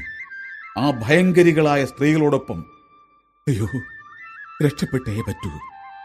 കോട്ടമതിലിലൂടെ നേരത്തെ ശ്രമിച്ചതിനേക്കാൾ താഴേക്ക് ഇറങ്ങാൻ ശ്രമിക്കണം. കുറച്ച് സ്വർണവും കയ്യിലെടുക്കാം. പിന്നെ ആവശ്യം വന്നാലോ? ഈ ഭീകരമായ സ്ഥലത്ത് നിന്ന് പുറത്ത് കടന്നേ പറ്റൂ. പിന്നെ ഏറ്റവും അടുത്തുള്ള കുതിക്കുന്ന തീവണ്ടിയിലേക്ക് ഈ ശപിക്കപ്പെട്ട സ്ഥലത്തു നിന്നും അകലേക്ക്. അഥവാ വിജയിച്ചില്ലെങ്കിലും ദൈവത്തിന്റെ കൃപ തുണയ്ക്കുണ്ടാവും.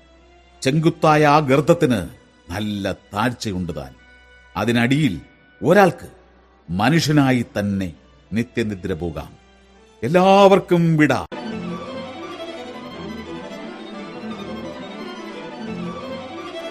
അതേസമയം അകലെ ഇംഗ്ലണ്ടിലെ എക്സസ്റ്ററിൽ ജോനാഥൻ ഹാർക്കറിന്റെ പ്രതിശ്രുത വധു മീനയെയും നാടകീയമായ സംഭവങ്ങൾ കാത്തിരിക്കുകയായിരുന്നു.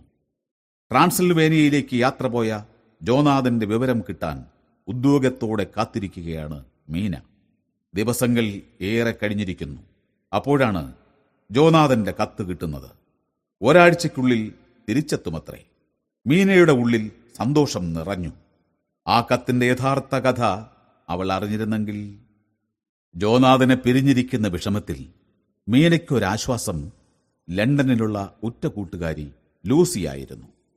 ഹൃദയം തുറന്ന കത്തുകളിലൂടെ അവർ സ്വന്തം ആഹ്ലാദങ്ങളും വ്യഥകളുമെല്ലാം കൈമാറി. പുതുതായി പൊട്ടിമുളച്ച പ്രണയത്തിന്റെ ആവേശത്തിമിർപ്പിലാണ് ലൂസി. മൂന്ന് പേരാണ് വഴിക്ക് വഴിയെ അവരോട് പ്രണയാഭ്യർത്ഥന നടത്തിയത്. അവരിൽ പ്രഭുകുടുംബത്തിലെ അംഗമായ ആർദറാണ് ലൂസിയുടെ ഹൃദയം കവർന്നത്.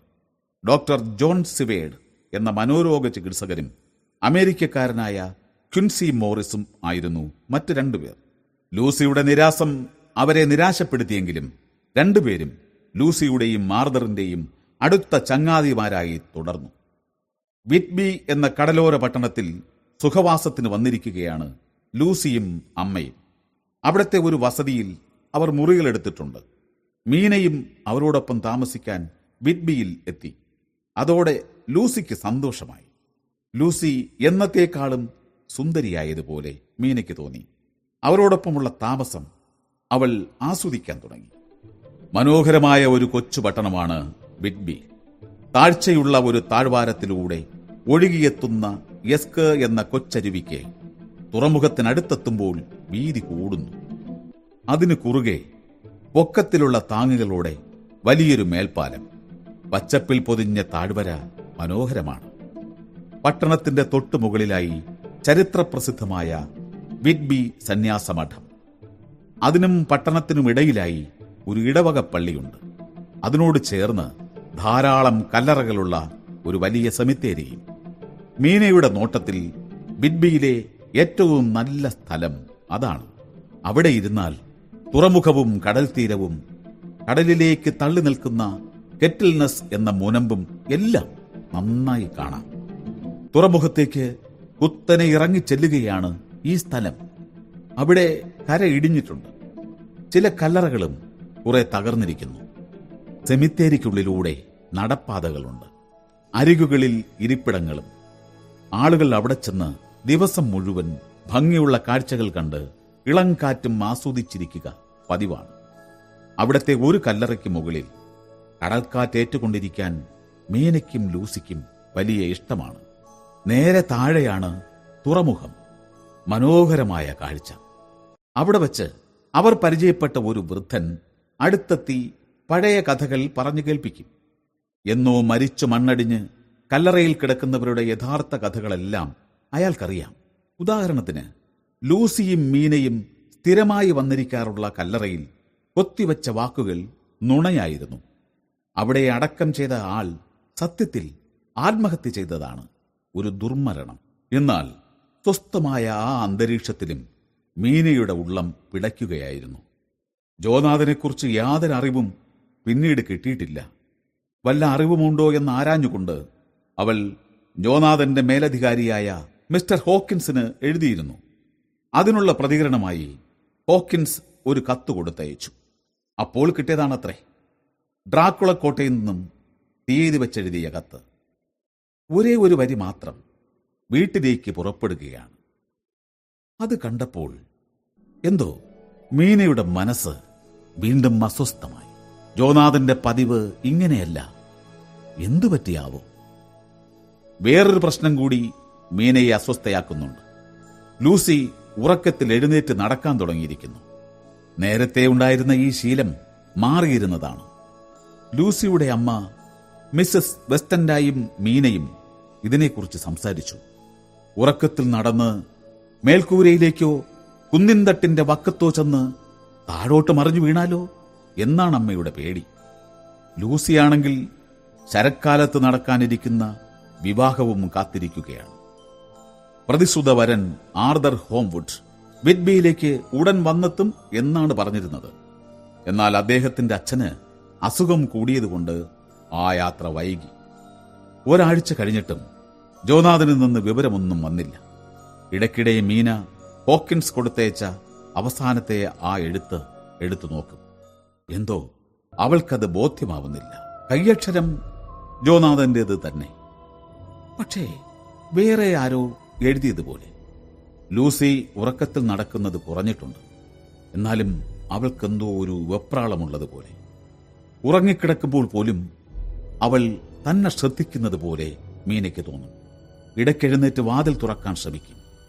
അത് പൂട്ടിക്കാണുമ്പോൾ താക്കോൾ തിരഞ്ഞുകൊണ്ട് മുറിയിലാകെ നടക്കും. വിഡ്ബിയിലെ പ്രസന്നമായ കാലാവസ്ഥയ്ക്ക് ഒരു മാറ്റം. അന്തരീക്ഷം മങ്ങിയിരുണ്ടു. കൊടുങ്കാറ്റിന്റെ വരമുണ്ട് എന്നാണ് മീൻപിടുത്തക്കാർ പറയുന്നത്. മൂടിക്കെട്ടിയ ആകാശം ചുറ്റുപാടുമാകെ ചാരനിറത്തിൽ മൂടിപ്പോയി. ഉരുണ്ടുമറിയുന്ന കടൽ ഏതോ നാശത്തിന്റെ വരവറിയിക്കുന്നത് പോലെ മുരളുകയാണ്. ധൃതിയിൽ മടങ്ങുന്ന മീൻപിടുത്ത വഞ്ചികൾ തുറമുഖത്തേക്ക് കുതിച്ചെത്തുന്ന തിരക്കോളിൽപ്പെട്ട് ഉയരുകയും താഴുകയും ചെയ്യുന്നു. ഇപ്പോൾ മുങ്ങും എന്ന് തോന്നും. മീന ഉൾത്തുടിപ്പോടെ ആ കാഴ്ച നോക്കിയിരുന്നു. അപ്പോൾ പഴയ കഥകളുടെ കെട്ടഴിക്കാറുള്ള ആ അപ്പൂപ്പൻ അടുത്തെത്തി. മീനയുടെ അടുത്തു വന്നിരുന്ന് അയാൾ പറഞ്ഞു മോളെ എന്റെ സമയം അടുത്തെത്തി. വലിയ കാർന്നോർ കത്തി മൂർച്ച കൂട്ടി തുടങ്ങിക്കഴിഞ്ഞു പെട്ടെന്ന് മീന സ്വയം അറിയാതെ ഏങ്ങനടിച്ചു അയ്യോ മോളെന്തിനാ സങ്കടപ്പെടുന്നത്? മൂപ്പർ ദാ ഇന്ന് രാത്രി വേണമെങ്കിൽ വന്നോട്ടെ. ഞാൻ വൈ എന്ന് പറയില്ല. ആ ദാ ഈ വരുന്ന കാറ്റിൽ അകലെ നിന്നെത്തുന്ന കിതപ്പിൽ എന്തോ ഉണ്ട്. ശബ്ദത്തിലും കാഴ്ചയിലും രുചിയിലും മണത്തിലും മരണം പോലിരിക്കുന്ന എന്തോ?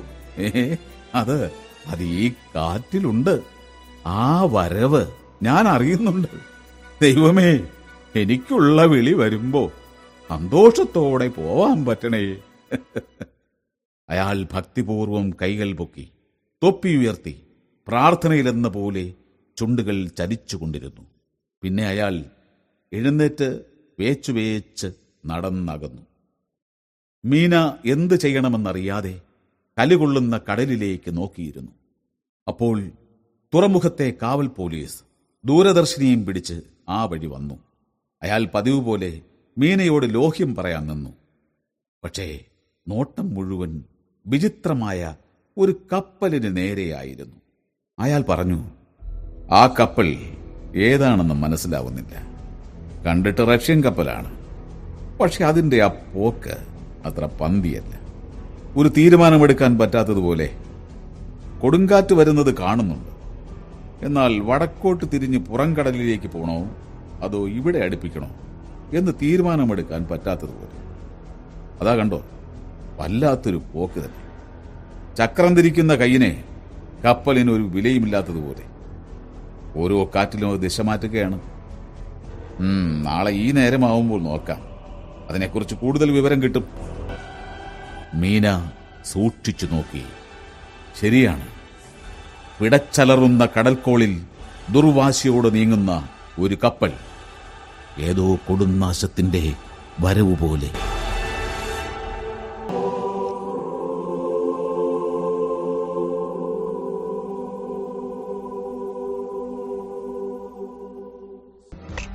ഭ്രാന്ത് പിടിച്ചെത്തിയ കൊടുങ്കാറ്റിൽ കടലാകെ കിടന്ന് പിടയ്ക്കുകയാണ്. മീന അന്തം വിട്ട് നോക്കി നിന്നു. എത്ര പെട്ടെന്നാണ് അന്തരീക്ഷം മാറിയത്? ഉയർന്ന പള്ളിമുറ്റത്ത് കാഴ്ച കണ്ടുകൊണ്ടിരുന്നവരെല്ലാം നെഞ്ചിടിപ്പോടെ നിൽക്കുകയാണ്. കോളുകൊണ്ട് കടൽ തുറമുഖത്താകെ പരിഭ്രാന്തി വിതച്ചു. വൈകുന്നേരമായപ്പോൾ കാറ്റൊന്നടങ്ങിയതുപോലെ തോന്നി. അർദ്ധരാത്രിയായപ്പോൾ അനക്കമറ്റ ശാന്തത. വല്ലാത്തൊരു വിങ്ങൽ. കടലിൽ വളരെ കുറച്ച് വിളക്കുകളെ തെളിഞ്ഞു കാണുന്നുള്ളൂ. കാരണം തീരത്തോട് ചേർന്ന് യാത്ര ചെയ്യുന്ന ആവി ബോട്ടുകൾ പോലും ആപത്ത് പേടിച്ച് പുറംകടലിലേക്ക് മാറിപ്പോയി. മീൻപിടുത്ത ബോട്ടുകളും വളരെ കുറച്ചേ കാണാനുള്ളൂ. ഒരു വിദേശ കപ്പൽ മാത്രം പായ മുഴുവൻ നിവർത്തി നീങ്ങുന്നുണ്ട്. അതെ നേരത്തെ മീന കണ്ട ആ കപ്പൽ തന്നെ. അതിലെ നാവികരുടെ മണ്ടത്തരത്തെക്കുറിച്ചായി എല്ലാവരുടെയും സംസാരം. പായ ചുരുക്കി ആപത്തൊഴിവാക്കാൻ ആ കപ്പലിലെ നാവികർക്ക് അടയാളങ്ങളിലൂടെ നിർദ്ദേശം നൽകാൻ അധികാരികൾ ശ്രമിച്ചു. അതൊന്നും ശ്രദ്ധയിൽപ്പെടുന്ന മട്ടില്ല. അർദ്ധരാത്രി കടന്നപ്പോൾ കടലിൽ നിന്ന് വിചിത്രമായ ഒരു ശബ്ദം കേൾക്കായി. ഒരു പതിഞ്ഞ ഇരമ്പം. പിന്നെ യാതൊരു മുന്നറിയിപ്പുമില്ലാതെ ഭീഷണമായ കൊടുങ്കാറ്റ് പൊട്ടിപ്പുറപ്പെട്ടു. പ്രകൃതിയാകെ ഒന്ന് പിടഞ്ഞു. തിരമാലകൾ ക്രൂദ്ധമായി പരസ്പരം കീഴ്പ്പെടുത്തിക്കൊണ്ട് ഉയർന്നു. ഏതാനും നിമിഷങ്ങൾ കൊണ്ട് കടൽ അലറുന്ന രാക്ഷസനായി. നുരച്ചാർത്തണിഞ്ഞ തിരകൾ മണലിൽ ഭ്രാന്തമായി തലതല്ലി കീഴ്ക്കാൻ തൂക്കായ പാറക്കെട്ടിൽ ഇടിച്ചു കയറി. വിദ്ബി തുറമുഖത്തെ രണ്ട് കടൽപ്പാലങ്ങളിൽ നിന്നും ഉയരുന്ന ലൈറ്റ് ഹൌസുകളുടെ വിളക്കുകൾ കടൽപ്പതയിൽ കുളിച്ചു. മഞ്ഞിന്റെ മൂടൽ ഇടയ്ക്കൊന്ന് തെളിയുമ്പോൾ ഉദ്യോഗസ്ഥന്മാർ തുറമുഖത്തെ സെർച്ച് ലൈറ്റ് തെളിച്ച് കടൽപ്പരപ്പിൽ പരതി നോക്കി. അതാ നേരത്തെ കണ്ട ആ വിദേശ കപ്പൽ. എന്തൊരു ആപത്തിലാണ് ആ കപ്പൽ ഇപ്പോൾ അകപ്പെട്ടിരിക്കുന്നത്? കുന്നിന്മുകളിലെ കാഴ്ചക്കാർ വിറച്ചുപോയി. നിവർത്തിവച്ച് പായകളിൽ കാറ്റു പിടിച്ച് കപ്പൽ അതിവേഗത്തിൽ കുതിക്കുകയാണ്. പക്ഷേ അതിന് തുറമുഖത്തിലേക്ക് പ്രവേശിക്കാൻ പറ്റുമെന്ന് തോന്നുന്നില്ല. ഇടയ്ക്ക് വലിയൊരു പാറക്കെട്ടുണ്ട്. പല കപ്പലുകളും ആപത്തിൽപ്പെട്ട സ്ഥലം. അതിനു നേരെയാണ് കപ്പലിന്റെ പാച്ചിൽ. പെട്ടെന്ന് കടലിൽ നിന്ന് പിന്നെയും മൂടൽ മഞ്ഞ് തള്ളി വന്ന് എല്ലാറ്റിനെയും ശവക്കച്ച പോലെ മൂടി. ഒന്നും കാണാൻ വയ്യ. സെർച്ച് ലൈറ്റിന്റെ രശ്മികൾ തുറമുഖത്തേക്കുള്ള പ്രവേശനത്തിൽ ഉറപ്പിച്ചിരിക്കുകയാണ്. അവിടെയാണ് ഇടി നടക്കാൻ സാധ്യത. എല്ലാവരും ശ്വാസമടക്കിപ്പിടിച്ച് കാത്തുനിന്നു. പെട്ടെന്ന് കാറ്റ് വടക്ക് കിഴക്കേ ഭാഗത്തേക്ക് നീങ്ങി. കടൽമഞ്ഞിന്റെ ബാക്കി ആ വീശലിൽ അലിഞ്ഞുപോയി. പിന്നെയായിരുന്നു അത്ഭുതം. ആ കപ്പൽ തിരകളിലൂടെ ചാടിച്ചാടി രണ്ട് കടൽപ്പാലങ്ങൾക്കുമിടയിലൂടെ പാഞ്ഞ് തുറമുഖത്തിന്റെ സുരക്ഷിതത്വത്തിലെത്തി. സെർച്ച് ലൈറ്റ് കപ്പലിനെ പിന്തുടർന്നു. നോക്കി നിന്നവരിലെല്ലാം ഒരു വിറ പടർന്നു. ചുക്കാനോട് ചേർത്ത് കെട്ടിയിട്ട മട്ടിൽ അതാ ഒരു ശവം. തൂങ്ങി നിൽക്കുന്ന അതിന്റെ തല കപ്പലിന്റെ ഓരോ അനക്കത്തിനുമൊപ്പം അങ്ങോട്ടും ഇങ്ങോട്ടും ആടിക്കൊണ്ടിരുന്നു. കപ്പൽ തട്ടിൽ വേറൊരു രൂപവും കാണാനില്ല. ഏതോ ദിവ്യാത്ഭുതം പോലെ തുറമുഖത്തെത്തിയ ആ കപ്പൽ നിയന്ത്രിക്കാൻ മരിച്ചുപോയ ഒരാളുടെ കൈ മാത്രം. കപ്പൽ നിന്നില്ല. അത് തുറമുഖത്തിന് കുറുകെ കുതിച്ച് മണൽത്തട്ടിലേക്ക് തെറിച്ച് ചാടിക്കയറി വന്നു. കപ്പൽ ആകെയൊന്ന് കുടുങ്ങി. ഓരോ തൂണും ഓരോ കയറും ഓരോ താങ്ങും വലിവിൽപ്പെട്ടു. മുകളിലെ പായ്മരത്തിന്റെ കുറെ ഭാഗം തകർന്നു വീണു. കപ്പൽ കര തൊട്ടതും ഒരു കൂറ്റൻ പട്ടി താഴെ നിന്ന് കപ്പൽ തട്ടിലേക്ക് ചാടിക്കയറി വന്നു. കുലുക്കത്തിൽപ്പെട്ട് തെറിച്ച പോലെ. അത് മുന്നോട്ട് കുതിച്ച് കപ്പലിന്റെ അണിയത്ത് നിന്ന് മണലിലേക്ക് ചാടി. പിന്നേത് ചെങ്കുത്തായ കുന്നിന് നേരെ പാഞ്ഞ് അപ്രത്യക്ഷമായി. നേരെ മുകളിൽ പള്ളി സെമിത്തേരിയാണ്. തുറമുഖത്തെ ഒരു കാവൽക്കാരനാണ് ആദ്യം കപ്പലിൽ പാഞ്ഞു കയറിയത്. ചക്രത്തിനടുത്തെത്തി പരിശോധിക്കാൻ കുനിഞ്ഞ അയാൾ ഞെട്ടി ഇടഞ്ഞു മാറി. ജീവനറ്റ് കിടക്കുന്ന ആ നാവികന്റെ കൈകൾ മാത്രം ചക്രത്തിന്റെ ഒരു ആരക്കാലിൽ കെട്ടിയിട്ടിരിക്കുകയാണ്. ഒന്നിനു മുകളിൽ ഒന്നായി. അകത്തെ കൈയിനും ചക്രത്തിന്റെ മരത്തിനും ഇടയിലായി ഒരു കുരിശുമാല. അതിന്റെ മണികൾ കൈകളുടെ മണിബന്ധത്തിലും ചക്രത്തിലുമായി ചുറ്റിയിട്ടിരിക്കുന്നു. പിന്നെ എല്ലാം ചേർന്ന് കയറുകൊണ്ടുള്ള ഒരു കെട്ട്. ആ പാവം നേരത്തെ ഇരിക്കുകയായിരുന്നിരിക്കണം. എന്നാൽ കാറ്റിൽപ്പെട്ട കപ്പൽ പായകളുടെ ആഘാതത്തിൽപ്പെട്ട് ചുക്കാൻ അയാളെ അങ്ങോട്ടും ഇങ്ങോട്ടും വലിച്ചിടച്ചു അങ്ങനെ അയാളെ കെട്ടിയിട്ട കയർ വലിഞ്ഞു മുറുകി മാംസത്തിൽ അസ്ഥിയോളം ആഴത്തിലുള്ള മുറിവുകൾ. ഒരു ഡോക്ടർ വന്ന് പരിശോധിച്ചു. അയാൾ മരിച്ചിട്ട് രണ്ട് ദിവസമായി കാണുമത്രേ. പോക്കറ്റിൽ ഭദ്രമായി കോർക്ക് വച്ചടച്ച ഒരു കുപ്പിയുണ്ടായിരുന്നു അതിൽ ഒരു കടലാസ് ചുരുളും കപ്പലിന്റെ നാൾവഴി പുസ്തകത്തിലേക്ക് കൂട്ടിച്ചേർക്കാൻ എഴുതിവച്ച കുറിപ്പുകളാണ്. മരണത്തിൽ പോലും സ്വന്തം സ്ഥാനം വിടാതിരുന്ന ആ വീരനാവികൻ കപ്പലിന്റെ കപ്പിത്താൻ തന്നെ വലിയ ആദരവോടെയാണ് അദ്ദേഹത്തെ എടുത്തു മാറ്റിയത്. പിന്നെ കൊടുങ്കാറ്റിന്റെ ശക്തി ശമിച്ചു. അപ്പോഴേക്കും ആകാശം ചുവന്നു തുടങ്ങിയിരുന്നു. ആൾക്കൂട്ടം സാവധാനം ചിതറിയാകുന്നു. ഡെമിറ്റർ എന്നായിരുന്നു ആ കപ്പലിന്റെ പേര്. റഷ്യയിലെ വാർണയിൽ നിന്നാണ്. അതിൽ ചരക്കെന്ന് പറയാൻ വളരെ കുറച്ചേ ഉണ്ടായിരുന്നുള്ളൂ. ഇളകിയ മണ്ണ് നിറച്ച കുറെ വലിയ മരപ്പെട്ടികൾ. അത് അയച്ചിരിക്കുന്നത് എസ് എഫ് ബില്ലിംഗ്ടൺ എന്ന ബിറ്റ്ബിയിലെ വക്കീലിന്റെ വിലാസത്തിലാണ്. അദ്ദേഹം വന്ന് അത് ഏറ്റുവാങ്ങി.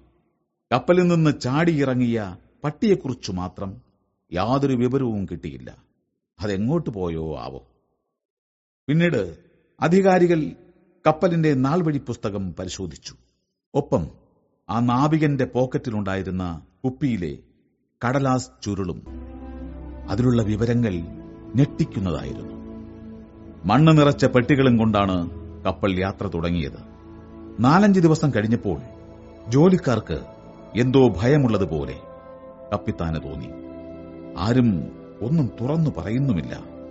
എന്തോ ഒന്ന് കപ്പലിലുണ്ട് എന്നു മാത്രം ചിലർ പേടിയോടെ പിറുപിറുത്തു.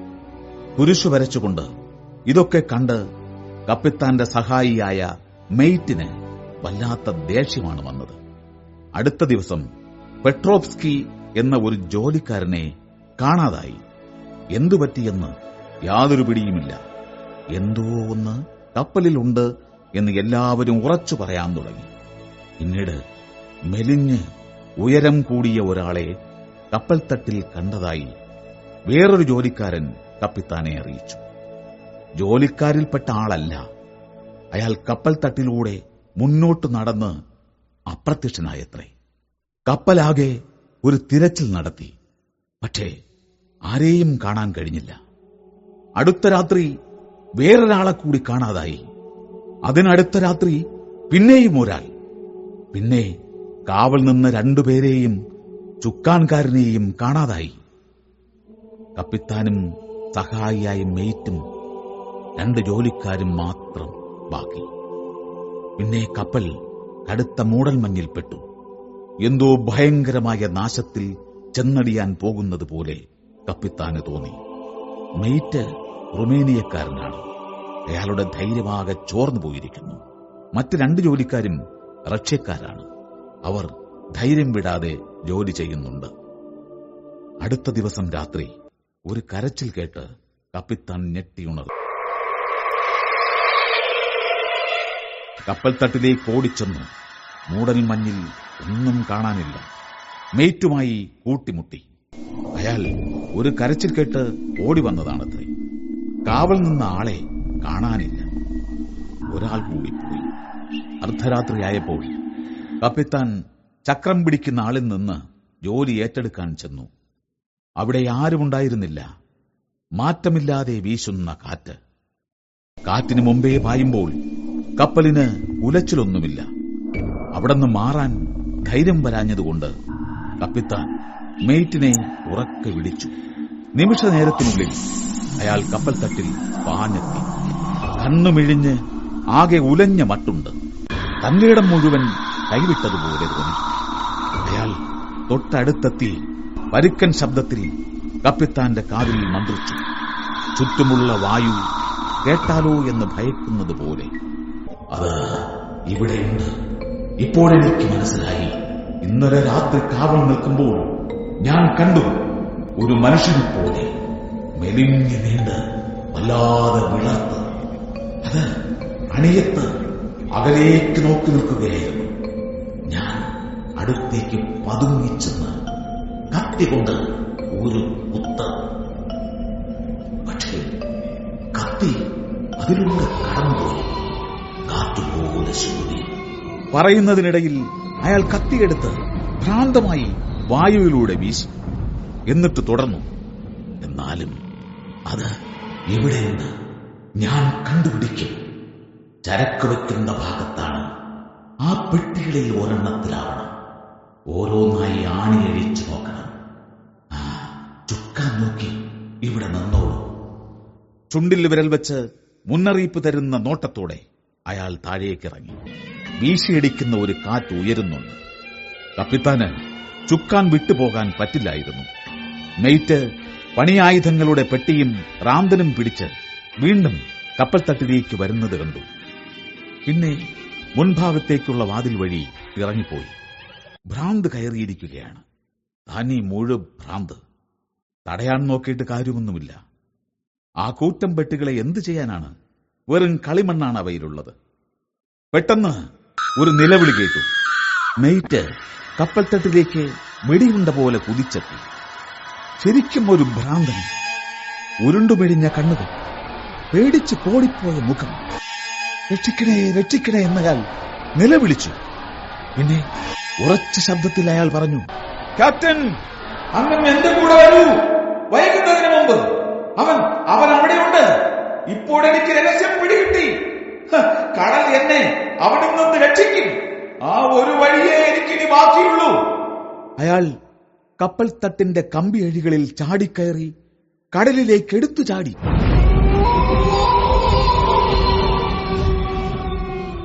കപ്പിത്താൻ ഉള്ളു മരവിച്ചു നിന്നു.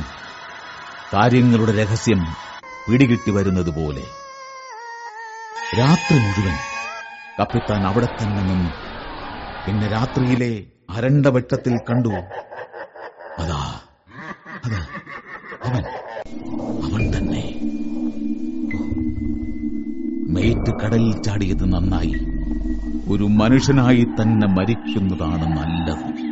നീലജലത്തിൽ ഒരു നാവികനെ പോലെ മരണം വരിക്കുന്നത് ആരും മോശമാണെന്ന് പറയില്ല. പക്ഷേ താൻ കപ്പിത്താനാണ്. കപ്പൽ വിട്ടുപോകാൻ പാടില്ല. എന്നാലും ഈ രാക്ഷസന് ഈ ദുർബോധത്തിന് എളുപ്പം പിടികൊടുക്കരുത്. കപ്പിത്താൻ സ്വന്തം കൈകൾ ചക്രത്തിൽ കെട്ടിയിട്ടു. ഒപ്പം ഒരു കുരിശുമാലയും ആ രാത്രി മുഴുവൻ മീന ഉറങ്ങാതെ കിടന്നു. പുറത്ത് കാറ്റിന്റെ കാതടപ്പിക്കുന്ന കോലാഹലം. എന്നിട്ടും ലൂസി ഉണർന്നതേയില്ല. പക്ഷേ അവൾ വല്ലാതെ അസ്വസ്ഥയായിരുന്നു. രണ്ടു തവണ ലൂസി ഉറക്കത്തു നിന്ന് എഴുന്നേറ്റ് വസ്ത്രം മാറി. ഭാഗ്യത്തിന് രണ്ടു തവണയും മീന സമയത്തുണർന്നതുകൊണ്ട് അവളെ ഉണർത്താതെ തന്നെ പിടിച്ചു കിടത്താൻ സാധിച്ചു.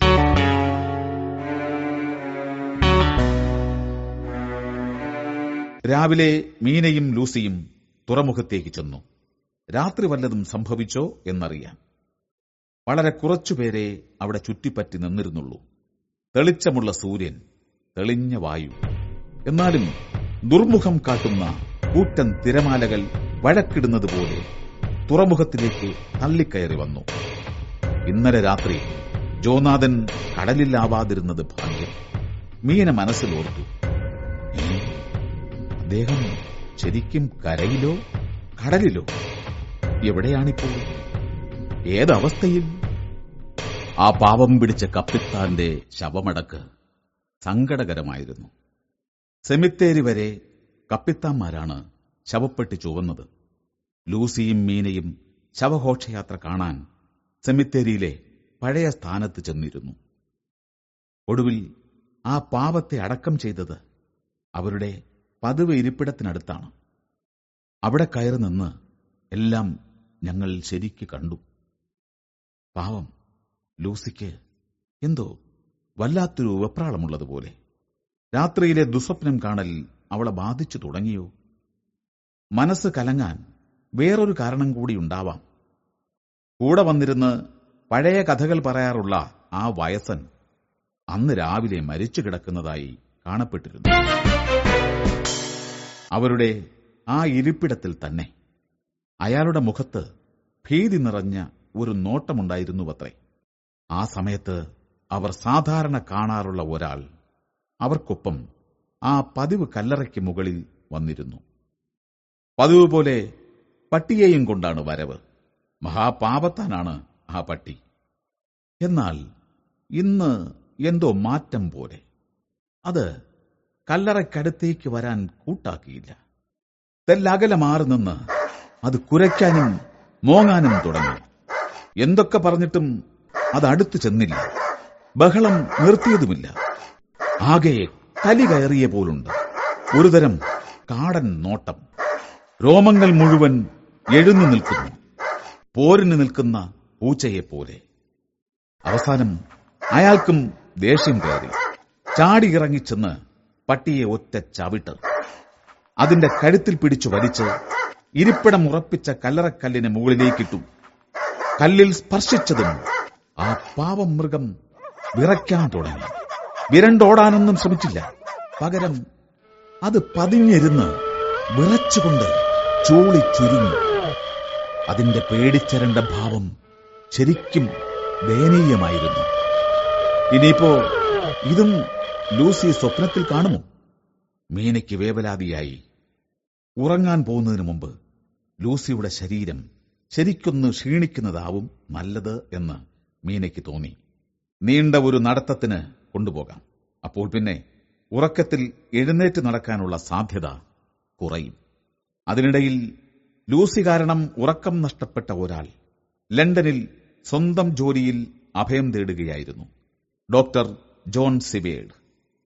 ഉള്ളിൽ തട്ടി മോഹിച്ച പെണ്ണ് പ്രണയാഭ്യർത്ഥന നിരസിച്ചപ്പോൾ സിവേഡിന് ഒന്നും കഴിക്കാനും ഉറങ്ങാനും ഒന്നും വയ്യാത്ത അവസ്ഥയായി. അതിൽ നിന്ന് രക്ഷ നേടി അദ്ദേഹം സ്വന്തം രോഗികൾക്കിടയിലേക്ക് ചെന്നു. ലണ്ടനിലെ കാർഫാക്സിൽ ഒരു മനോരോഗ ചികിത്സാലയം നടത്തുകയാണ് ഡോക്ടർ സിവേഡ്. അവിടെ പ്രത്യേകം താൽപര്യമുണർത്തുന്ന ഒരു രോഗിയെ അടുത്ത് പഠിക്കാൻ അദ്ദേഹം തീരുമാനിച്ചു. വല്ലാത്തൊരു വിചിത്ര മനുഷ്യൻ. പറ്റാവുന്നത്ര അയാളെ മനസ്സിലാക്കിയെടുക്കണം പേര് ആർ എം റൺഫീൽഡ് പ്രായം അൻപത്തി ഒൻപത് പ്രസന്നമായ പ്രകൃതം നല്ല കരുത്ത്. ഇടയ്ക്ക് വല്ലാതെ ആവേശം കയറും. ഇടയ്ക്ക് മ്ലാനത വരും. ഈ മനുഷ്യൻ ആപത്കാരിയാവാൻ സാധ്യതയുണ്ട്. റൺഫീഡിനുള്ള ഒരു പ്രത്യേകത ജന്തുക്കളോടുള്ള പ്രിയമാണ്. അതും വിചിത്രമായ ചില ജന്തുക്കളോട്. ഇപ്പോൾ മൂപ്പരുടെ വിനോദം ഈച്ചപിടുത്തമാണ്. എണ്ണം വല്ലാതെ കൂടിയപ്പോൾ ഡോക്ടർ സിവേഡ് എതിർത്തു. റൺഫീൽഡ് തെല്ലൊന്നാലോചിച്ച ശേഷം പറഞ്ഞു മൂന്ന് ദിവസം തരാമോ? എല്ലാറ്റിനെയും ഒഴിവാക്കിക്കോളാം. പിന്നെ അയാളുടെ ശ്രദ്ധ ചിലന്തികളിലേക്ക് തിരിഞ്ഞു. വലിയ എട്ടുകാലികൾ കുറെ എണ്ണത്തിന് പിടിച്ച് ഒരു പെട്ടിയിലാക്കി കഴിഞ്ഞു. അവയ്ക്ക് സ്വന്തം ഈച്ചകളെ ആഹാരമായി കൊടുത്തുകൊണ്ടിരിക്കുകയാണ്. അങ്ങനെ ഈച്ചകളുടെ എണ്ണം കുറഞ്ഞു വരുന്നു. പക്ഷേ തന്റെ ഭക്ഷണം ഉപയോഗിച്ച് മുറിക്ക് പുറത്തുനിന്ന് കൂടുതൽ ഈച്ചകളെ ആകർഷിച്ചു വരുത്തിയിട്ടുണ്ട്. ഒരിക്കൽ ഡോക്ടർ റൺഫീഡിന്റെ അടുത്തിരിക്കുമ്പോൾ ഒരു പൊണ്ണനീച്ച മുറിക്കകത്തേക്ക് മൂളിപ്പറന്നു വന്നു.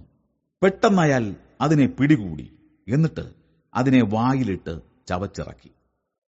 ഡോക്ടർ അറപ്പോടെ ശകാരിച്ചപ്പോൾ അയാൾ തർക്കിച്ചു. അത് വളരെ നല്ലതാണത്രേ. പോഷക ഗുണവുമുണ്ട്. അത് ജീവനാണ്. ശക്തിയുള്ള ജീവൻ. അയാൾക്ക് ജീവൻ നൽകുകയും ചെയ്തു. റൺഫീഡിന്റെ മനസ്സിലിരിപ്പ് എന്താണെന്ന് ഡോക്ടർക്ക് പിടികിട്ടി തുടങ്ങി. കുറച്ചുനാൾ കഴിഞ്ഞപ്പോൾ റൺഫീഡ് ഒരു കുരുവിയെ സംഘടിപ്പിച്ചു. ചിലന്തികളെ കൊടുത്ത് അതിനെ ഇണക്കുകയും ചെയ്തു. ബാക്കിയുള്ള ചിലന്തികൾക്ക് തിന്നാൻ ഈച്ചകളെയും സ്വന്തം ഭക്ഷണം വച്ച് വരുത്തുന്നുണ്ട്. വൈകാതെ കുരുവികളുടെ എണ്ണം കൂടി. ഈച്ചകളും ചിലന്തികളും മിക്കവാറും നശിച്ചു കഴിഞ്ഞു. ഒരു ദിവസം ഡോക്ടർ ചെന്നപ്പോൾ അയാൾ അപേക്ഷിച്ചു എനിക്ക് ഒരു പൂച്ചക്കുട്ടിയെ തരാമോ? ഭംഗിയും കുസൃതിയുമുള്ള ഒരു പൂച്ചക്കുട്ടി. എനിക്ക് കളിക്കാൻ പഠിപ്പിക്കാൻ തീറ്റാൻ തീറ്റാൻ തീറ്റാൻ. സിവേഡ് പറഞ്ഞു "ഉം, തൽക്കാലം കാര്യം നടക്കില്ല. എന്നാലും ശ്രമിക്കാം. അയാളുടെ മുഖം വാടി. ഈ ഭ്രാന്തൻ ഒരു പ്രത്യേക തരക്കാരനാണ്. കഴിയുന്നത്ര ജീവനുകളെ ഉൾക്കൊള്ളാനാണ് അയാളുടെ മോഹം. ഒന്നൊന്നായി ജീവനുകളെ കൂട്ടിവച്ചാണ് ഇത് സാധിക്കാൻ ശ്രമിക്കുന്നത്. കുറെ ഈച്ചകളെ ഒരു ചിലന്തിക്ക് തിന്നാൻ കൊടുത്തു. പിന്നെ കുറെ ചിലന്തികളെ പക്ഷികൾക്ക്. ഇനി പക്ഷികളെ പൂച്ചയ്ക്ക് കൊടുക്കാനാണ് ഭാവം ഇതിങ്ങനെ എവിടെ ചെന്ന് നിൽക്കും?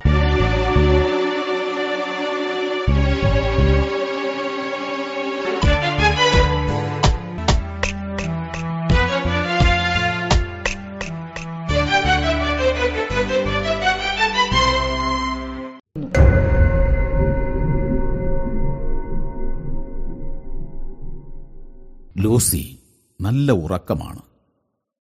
ആ കപ്പിത്താന്റെ ശവമടക്കിന് ശേഷം വെറുതെ കുറേ ദൂരം നടന്നിട്ടാണ് വന്നത്.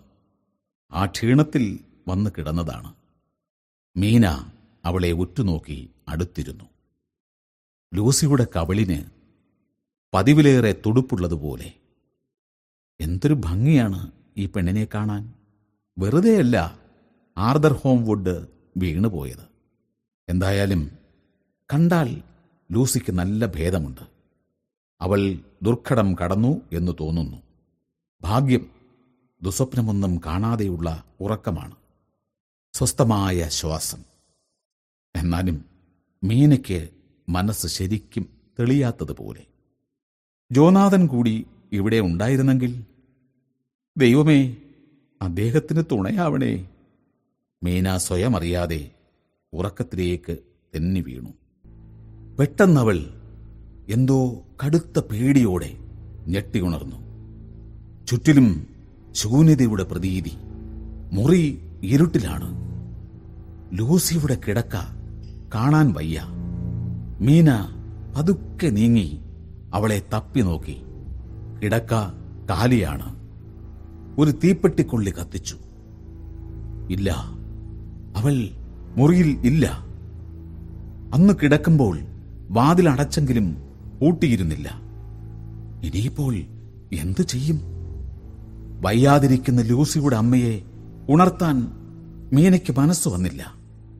എന്തായാലും ലൂസി ഉറക്കവസ്ത്രം മാറിയിട്ടില്ല. ഏറെ ദൂരമൊന്നും പോകാനിടയില്ല.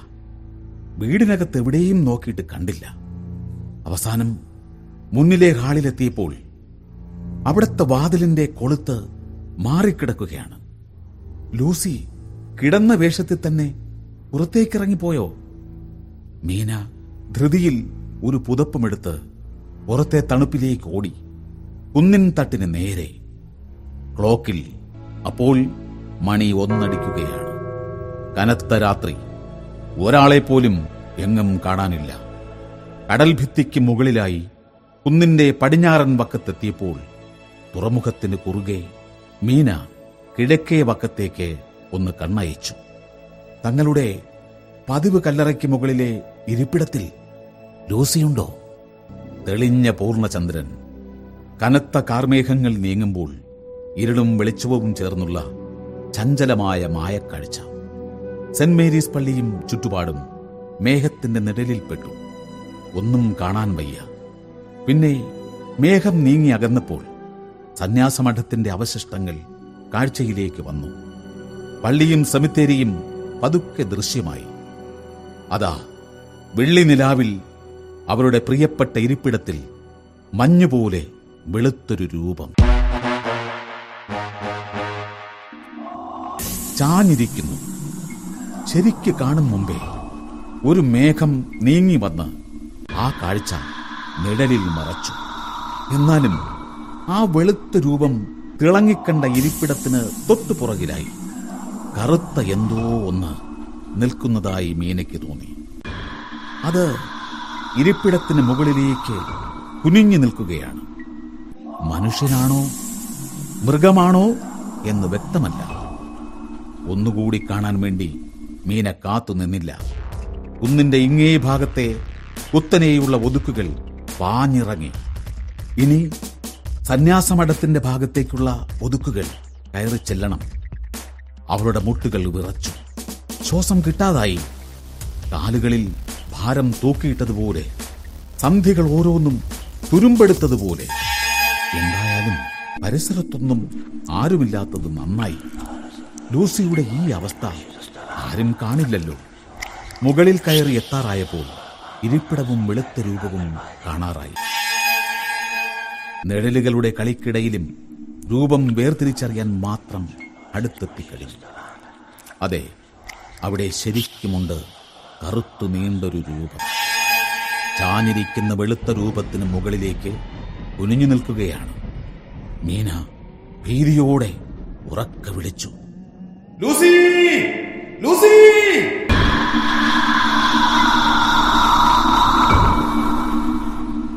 ആ എന്തോ ഒന്ന് തലയുയർത്തി. ഒരു വെളുത്ത മുഖവും ചുവന്നു തിളങ്ങുന്ന കണ്ണുകളും മീന ലൂസിക്ക് നേരെ ഓടിച്ചെന്നു.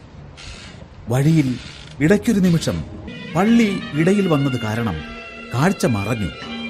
വീണ്ടും കാണാവുന്നിടത്തെത്തിയപ്പോഴേക്കും മേഘം അകന്നു കഴിഞ്ഞിരുന്നു. നിലാവിന് നല്ല തെളിച്ചം. ലൂസി ചാഞ്ഞു കിടക്കുന്നത് വ്യക്തമായി കാണാം. തല ഇരിപ്പിടത്തിന്റെ പിന്നിലേക്കും ചാഞ്ഞു കിടക്കുന്നു. അവൾ തനിച്ചാണ്. വേറൊരു ജീവിയുടെയും ലാഞ്ചന പോലും അടുത്തെങ്ങുമില്ല. മീന കുനിഞ്ഞു നോക്കി. ലൂസി ഇപ്പോഴും നല്ല ഉറക്കമാണ്. ചുണ്ടുകൾ പിളർന്നിരിക്കുന്നു. ശ്വാസത്തിൽ ഒരു കിതപ്പുണ്ട്. ഓരോ ശ്വാസത്തിനും ഏറെ പണിപ്പെടുന്നത് പോലെ. മീന അവളെ പുതപ്പുകൊണ്ട് പുതപ്പിച്ച് അതിന്റെ വക്കുകൊണ്ട് കഴുത്തിനു ചുറ്റും പൊതിഞ്ഞു. അവളെ പെട്ടെന്ന് വിളിച്ചുണർത്താൻ പേടി തോന്നി. അതുകൊണ്ട് ലൂസിയുടെ കഴുത്തിന്റെ ഭാഗത്ത് പുതപ്പ് ഒരു വലിയ സേഫ്റ്റി പിൻ കുത്തി ഉറപ്പിച്ചു. ഇപ്പോൾ ലൂസിയെ താങ്ങാൻ മീനയുടെ രണ്ട് കൈയും സ്വതന്ത്രമാണ്. എന്നാൽ പരിഭ്രമത്തിനിടയിൽ പിന്ന് അവരുടെ കഴുത്തിൽ കുത്തിക്കയറി എന്ന് തോന്നുന്നു. പതുക്കെ പതുക്കെ ശ്വാസം ശാന്തമായപ്പോൾ അവൾ പിന്നെയും കൈ കഴുത്തിൽ വച്ച് തേങ്ങി.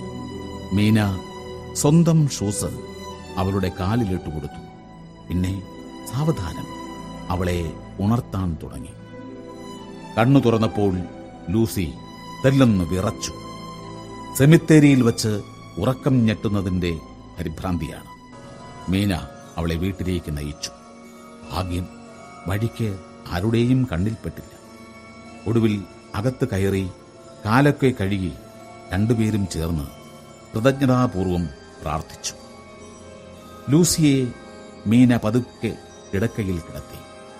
ഉറക്കത്തിലേക്ക് വീഴുന്നതിന് മുമ്പ് ഉറക്കത്തിലെ ഈ സാഹസത്തെപ്പറ്റി ആരോടും ഒന്നും പറയല്ലേ എന്ന് അവൾ ആവശ്യപ്പെട്ടു. അവളുടെ അമ്മയോട് പോലും മീന വാതിൽ പൂട്ടി താക്കോൾ സ്വന്തം അരയിൽ ഭദ്രമായി കെട്ടിവെച്ചു. പിന്നെ രണ്ടുപേരും കിടന്നുറങ്ങി.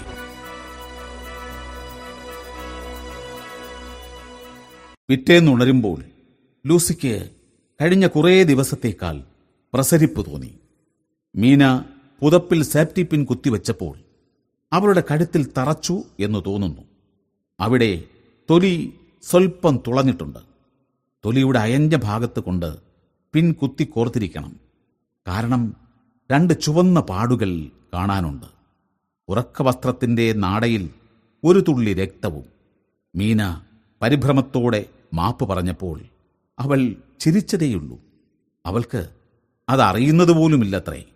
സാരമില്ല. അത്രയും ചെറിയ മുറിവായതുകൊണ്ട് പാടൊന്നും വീഴില്ല. പിറ്റേന്ന് രാത്രിയും ലൂസി ഉറക്കത്തിനിടയിൽ പുറത്തിറങ്ങാൻ ശ്രമിച്ചു. വാതിൽ പൂട്ടിയിരുന്നത് കണ്ടപ്പോൾ വല്ലാതെ ചൊടിച്ച ഭാവത്തിൽ കിടക്കയിൽ പോയി കിടന്നു. രാവിലെ അവൾക്കതൊന്നും ഓർമ്മയേയില്ലായിരുന്നു.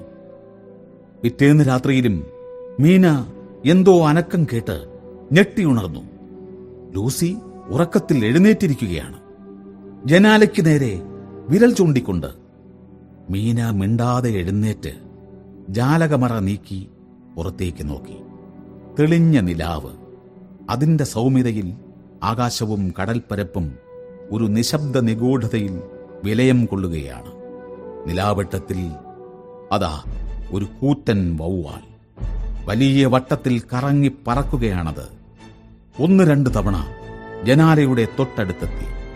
പക്ഷേ മീനയെ കണ്ട് ഭയന്നിട്ടാവണം തുറമുഖത്തിന് കുറുകെ സന്യാസമഠത്തിന് നേരെ പറന്നുപോയി. അപ്പോഴും ലൂസി ശാന്തമായി ഉറങ്ങുകയാണ്. പിന്നെ രാത്രി മുഴുവൻ അവൾ അനങ്ങിയില്ല. പകൽ സമയത്ത് ലൂസി എപ്പോഴും മീനയോടൊപ്പം സെമിത്തേരിയിലെ ആ സ്ഥിരം കല്ലറയ്ക്ക് മുകളിൽ ചെന്നിരിക്കും. അവൾക്ക് അവിടെ നിന്ന് മാറാനേ ഇഷ്ടമില്ലാത്തതുപോലെ. രണ്ടു ദിവസം കഴിഞ്ഞു. വൈകിട്ട് വീട്ടിലേക്ക് മടങ്ങുമ്പോൾ കടൽ ഭിത്തിയിൽ നിന്നുള്ള ഒതുക്കുകളുടെ മുകളിൽ അവർ പതിവ് പോലെ കാഴ്ച കാണാൻ വന്നു നിന്നു. അസ്തമയ സൂര്യൻ താണ് മറയാൻ പോവുകയാണ്. ആകെ കുങ്കുമവെട്ടം. പെട്ടെന്ന് ലൂസി തന്നെത്താനെന്നോണം പിറുപിറുത്തു. അതാ വീണ്ടും അവന്റെ ചുവന്ന കണ്ണുകൾ. അതുപോലെ തന്നെ മീന ഞെട്ടലോടെ തിരിഞ്ഞ് ലൂസിയെ നോക്കി. അവൾ പകുതി സ്വപ്നാവസ്ഥയിലാണ്. മുഖത്ത് ശരിക്കും മനസ്സിലാക്കാനാവാത്ത ഒരു വിചിത്ര ഭാവം. മീന അവളുടെ കണ്ണുകളെ പിന്തുടർന്നു നോക്കി. അവളുടെ സ്ഥിരം ഇരിപ്പിടത്തിന് നേരെയാണ് അവൾ നോക്കുന്നത് എന്ന് തോന്നി. അവിടെ ഒരു ഇരുണ്ട രൂപം തനിയേ ഇരിപ്പുണ്ട്. മീനെ പെട്ടെന്ന് ഒന്ന് നടുങ്ങി. കാരണം പെട്ടെന്ന് തോന്നിയത് ആ അപരിചിതന് തീയാളുന്നത് പോലുള്ള വലിയ കണ്ണുകളുണ്ടെന്നാണ്. പക്ഷേ രണ്ടാമതൊന്നുകൂടി നോക്കിയപ്പോൾ ആ തോന്നൽ മാഞ്ഞു. ചുവന്ന സൂര്യപ്രകാശം പള്ളിയുടെ ജനാലകളിൽ ചെന്ന് തട്ടി തിളങ്ങുകയാണ്. അടുത്ത നിമിഷം ലൂസി ഒരു ഞെട്ടലോടെ സ്വബോധം വീണ്ടെടുത്തു. പിന്നെ അവർ ഒന്നും മിണ്ടാതെ വീട്ടിലേക്ക് മടങ്ങി. ലൂസി തലവേദന കാരണം നേരത്തെ കിടന്നു. അവർ ഉറങ്ങിയെന്ന് കണ്ടപ്പോൾ മീന ചെറിയൊരു നടത്തത്തിനായി പുറത്തിറങ്ങി. ഉള്ളിൽ നിറയെ മധുരമായ ഒരു വേദന. മനസ്സ് നിറയെ ജോനാഥനെക്കുറിച്ചുള്ള ചിന്തയാണ്. കുറെ കഴിഞ്ഞ് വീട്ടിലേക്ക് മടങ്ങുമ്പോൾ തെളിഞ്ഞ നിലാവെളിച്ചം പരന്നിരുന്നു. മീന തലയുയർത്തി തങ്ങളുടെ ജനാലയ്ക്ക് നേരെ ഒന്ന് നോക്കി. ലൂസിയുടെ തല പുറത്തേക്ക് നീണ്ടു നിൽക്കുന്നു. മീന തൂവാല നിവർത്തി വീശി. ലൂസി അത് ശ്രദ്ധിച്ചതേയില്ല. ഒരനക്കവുമില്ലാത്ത നിൽപ്പ്. പെട്ടെന്ന് നിലാവെളിച്ചം കെട്ടിടത്തിന്റെ ഒരു പ്രത്യേക കോണിലേക്ക് നീങ്ങി. വെളിച്ചം ജനാലയിൽ വീണു. അതാ ലൂസി ജാലകപ്പടിയിൽ തല ചായ്ച്ചു വെച്ച് നിൽക്കുന്നു. നല്ല ഉറക്കമാണ്. അവളുടെ തൊട്ടടുത്ത് ജനാലപ്പടിയിൽ വലിയൊരു പക്ഷിയെ പോലെ എന്തോ ഒന്നുണ്ട്.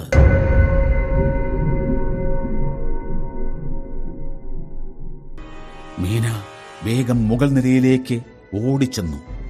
മുറിയിലെത്തിയപ്പോൾ ലൂസി കട്ടിലിലേക്ക് തിരിച്ചു കയറുകയാണ്. നല്ല ഉറക്കത്തിൽ ആയാസത്തോടെയുള്ള ശ്വാസം കൈ തൊണ്ടയിൽ വച്ചിരിക്കുന്നു. തണുപ്പ് തട്ടാതിരിക്കാനെന്ന വണ്ണം. മീന അവളെ ഉണർത്താതെ നല്ലവണ്ണം പുതപ്പിച്ചു. വാതിൽ പൂട്ടാനും ജനാല ചേർത്തടച്ച് കുറ്റിയിടാനും പ്രത്യേകം ശ്രദ്ധ വച്ചു. ഉറങ്ങുമ്പോൾ അവൾ എത്ര സുന്ദരിയാണ്. എന്നാലും പതിവുള്ളതിനേക്കാൾ വിളർച്ചയുള്ളതുപോലെ. കണ്ണുകൾക്ക് താഴെയുമുണ്ട് ആകെ തളർന്ന ഒരു മട്ട്. എന്തോ അവളെ പരിഭ്രാന്തയാക്കുന്നത് പോലെ പിറ്റേന്ന് ഒരു സന്തോഷ വാർത്തയുണ്ടായിരുന്നു ആർദറിന്റെ അച്ഛന് അസുഖം കുറവുണ്ട്. ലൂസിയും ആർദറുമായുള്ള വിവാഹം വേഗം നടത്തണം എന്നുണ്ടത്രേ. എല്ലാവർക്കും സന്തോഷമായി. അപ്പോഴാണ് ലൂസിയുടെ അമ്മ മകൾ അറിയാതെ ഒരു കാര്യം മീനയോട് തുറന്നു പറഞ്ഞത്. അവരുടെ ആരോഗ്യസ്ഥിതി ഗുരുതരമായ അവസ്ഥയിലാണ്. മരണത്തിലേക്കുള്ള വിളി കിട്ടിക്കഴിഞ്ഞു. ഏതാനും മാസം കൂടിയേ കൂടി വന്നാൽ ആയുസുള്ളൂ എന്നാണത്രേ. ഡോക്ടർ പറഞ്ഞിരിക്കുന്നത്. ഹൃദയം അത്രയ്ക്ക് ദുർബലമായി വരികയാണ്. ഏതു നേരവും ഇപ്പോൾ പോലും പെട്ടെന്നുള്ള ഒരു ആഘാതം മതി. അവരുടെ ജീവന് ആപത്തു വരുത്താൻ. ഓ ലൂസി ഉറക്കത്തിൽ നടന്ന ആ ഭീകര രാത്രിയുടെ കാര്യം അവരോട് പറയാതിരുന്നത് എത്ര നന്നായി. മീന പെട്ടെന്നോർത്തു. ലൂസി കൂടുതൽ കൂടുതൽ അവശയായി വരികയാണ്.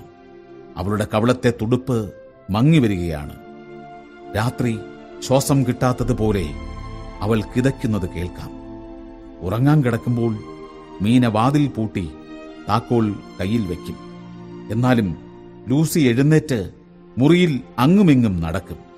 എന്നിട്ട് തുറന്ന ജനാലയ്ക്കടുത്തുപോയി ഇരിക്കും. അന്ന് രാത്രി മീന ഇടയ്ക്കുണർന്നപ്പോൾ ലൂസി പുറത്തേക്ക് തലനീട്ടി നിൽക്കുകയാണ്. അവളെ ഉണർത്താൻ ശ്രമിച്ചെങ്കിലും കഴിഞ്ഞില്ല. ബോധം മറിഞ്ഞ മട്ടാണ്. ഒടുവിൽ ഒരുവിധം ഉണർത്താൻ സാധിച്ചപ്പോൾ അവൾ ഒഴുക്കുനീർ പോലെ കുഴഞ്ഞുപോയി. ശ്വാസം കിട്ടാനുള്ള വരിവുകൾക്കിടയിൽ അവൾ ശബ്ദമുണ്ടാക്കാതെ കരഞ്ഞു.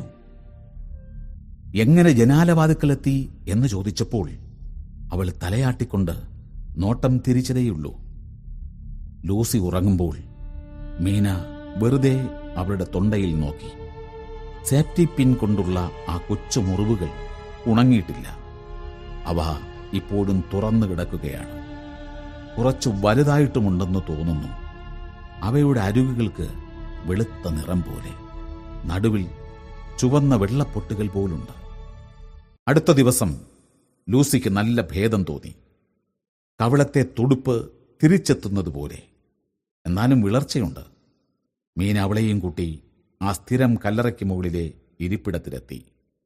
അവരുടെ സംസാരം എങ്ങനെയോ അന്നത്തെ രാത്രി ഉറക്കത്തിൽ നടന്ന് അവിടെ എത്തിയതിനെക്കുറിച്ചായി.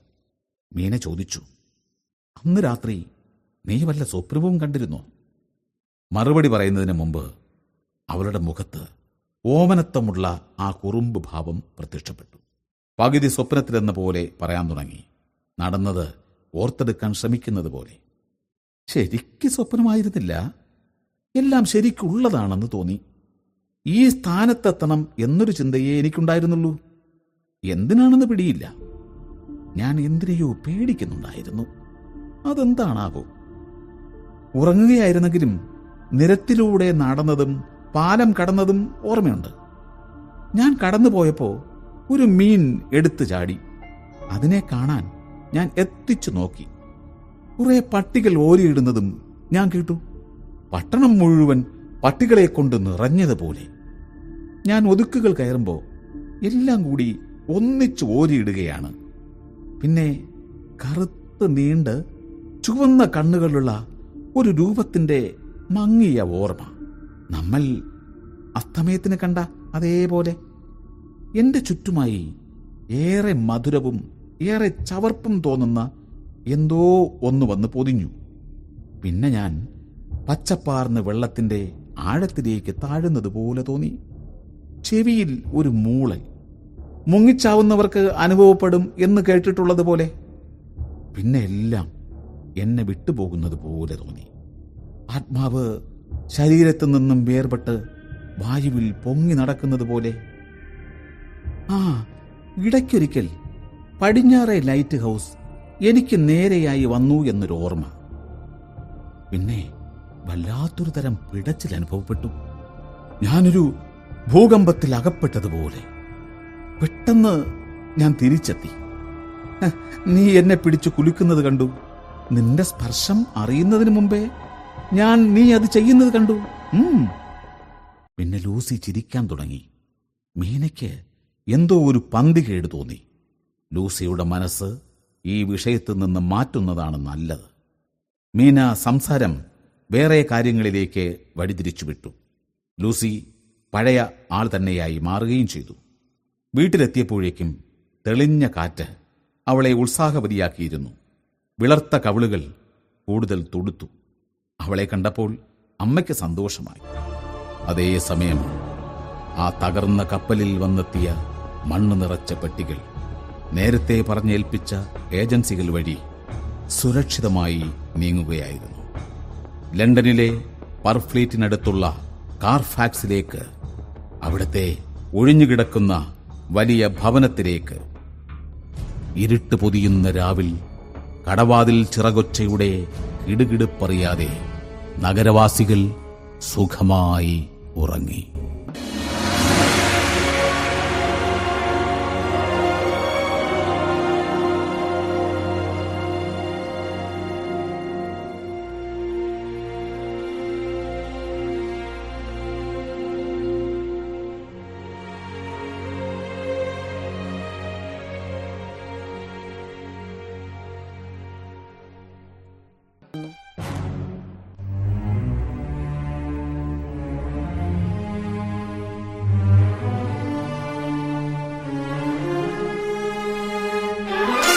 ലൂസിയോടൊപ്പം വെഡ്ബി പട്ടണത്തിൽ കഴിയവേ. ഒടുവിൽ മീനയ്ക്ക് സന്തോഷിക്കാൻ വകയായി. ഏറെ നാളത്തെ കാത്തിരിപ്പിന് ശേഷം ജോനാഥനെക്കുറിച്ച് വിവരം കിട്ടിയിരിക്കുന്നു.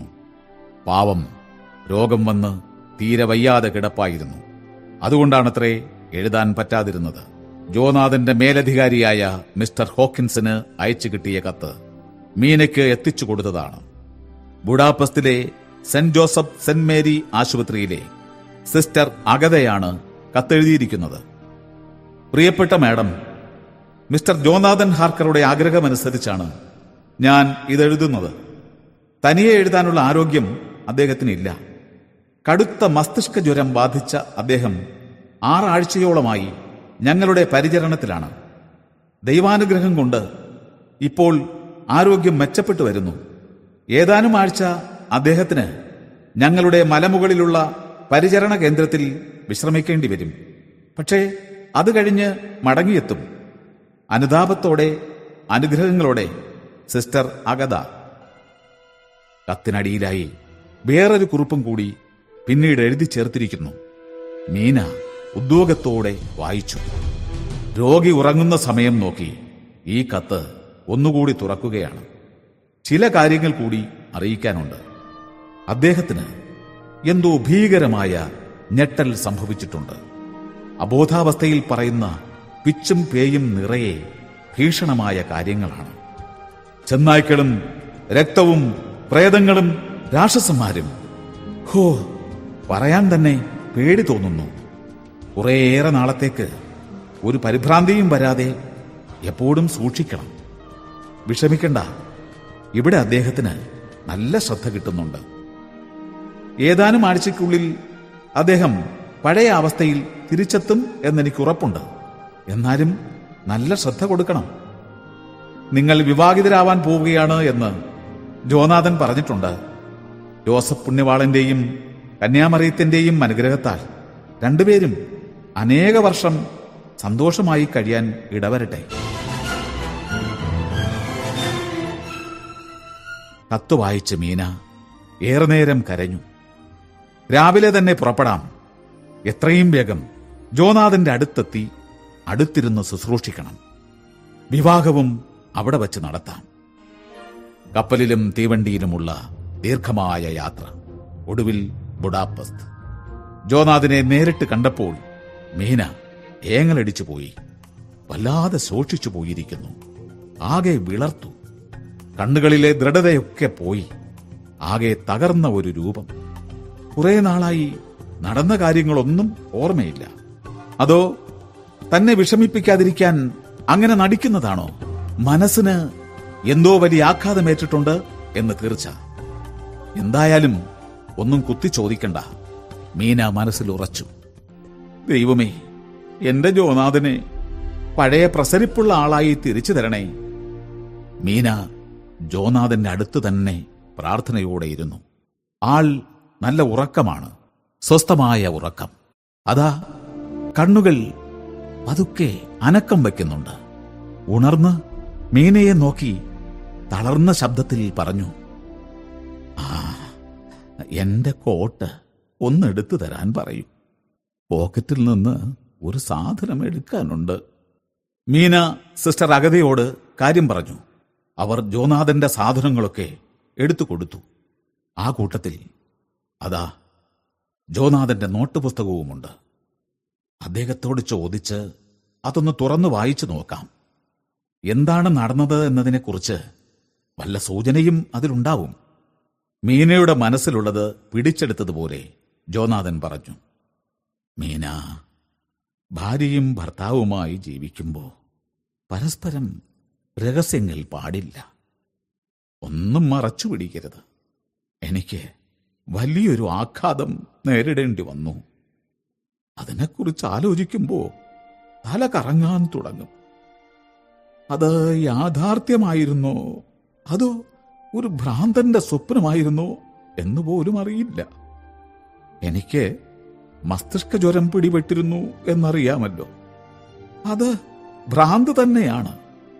ആ രഹസ്യം ഈ നോട്ട് പുസ്തകത്തിൽ എഴുതി വച്ചിട്ടുണ്ട്. എനിക്കതൊന്നും ഓർക്കണ്ട. എനിക്ക് ഇപ്പോഴത്തെ ജീവിതം മതി. നമ്മൾ ഒന്നിച്ചുള്ള ജീവിതം. മീന ജോനാഥന്റെ കൈകൾ മുറുകെ പിടിച്ചു. അയാൾ തുടർന്നു. മീന അതിലുള്ള കാര്യങ്ങൾ എന്റെ മനസ്സിൽ നിന്ന് പോയിരിക്കുന്നു. എന്റെ ഈ അജ്ഞത പങ്കിടാൻ നീ തയ്യാറാണോ? ഇതാ ആ പുസ്തകം. അത് സൂക്ഷിച്ചു വെച്ചോളൂ. വേണമെങ്കിൽ വായിച്ചോളൂ.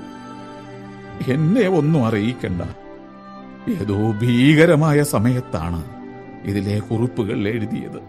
അതൊക്കെ എഴുതിയത് ഉറക്കത്തിലോ ഉണർച്ചയിലോ ഭ്രാന്തിലോ സുബോധത്തിലോ. അറിയില്ല. ഇല്ല. എനിക്കൊന്നും അറിയണ്ട. അറിയണ്ട. ജോനാഥൻ തളർന്ന് കിടക്കയിലേക്ക് ചാഞ്ഞു വീണു. മീന പുസ്തകം തലയണക്കടിയിൽ ഭദ്രമായി വച്ചു.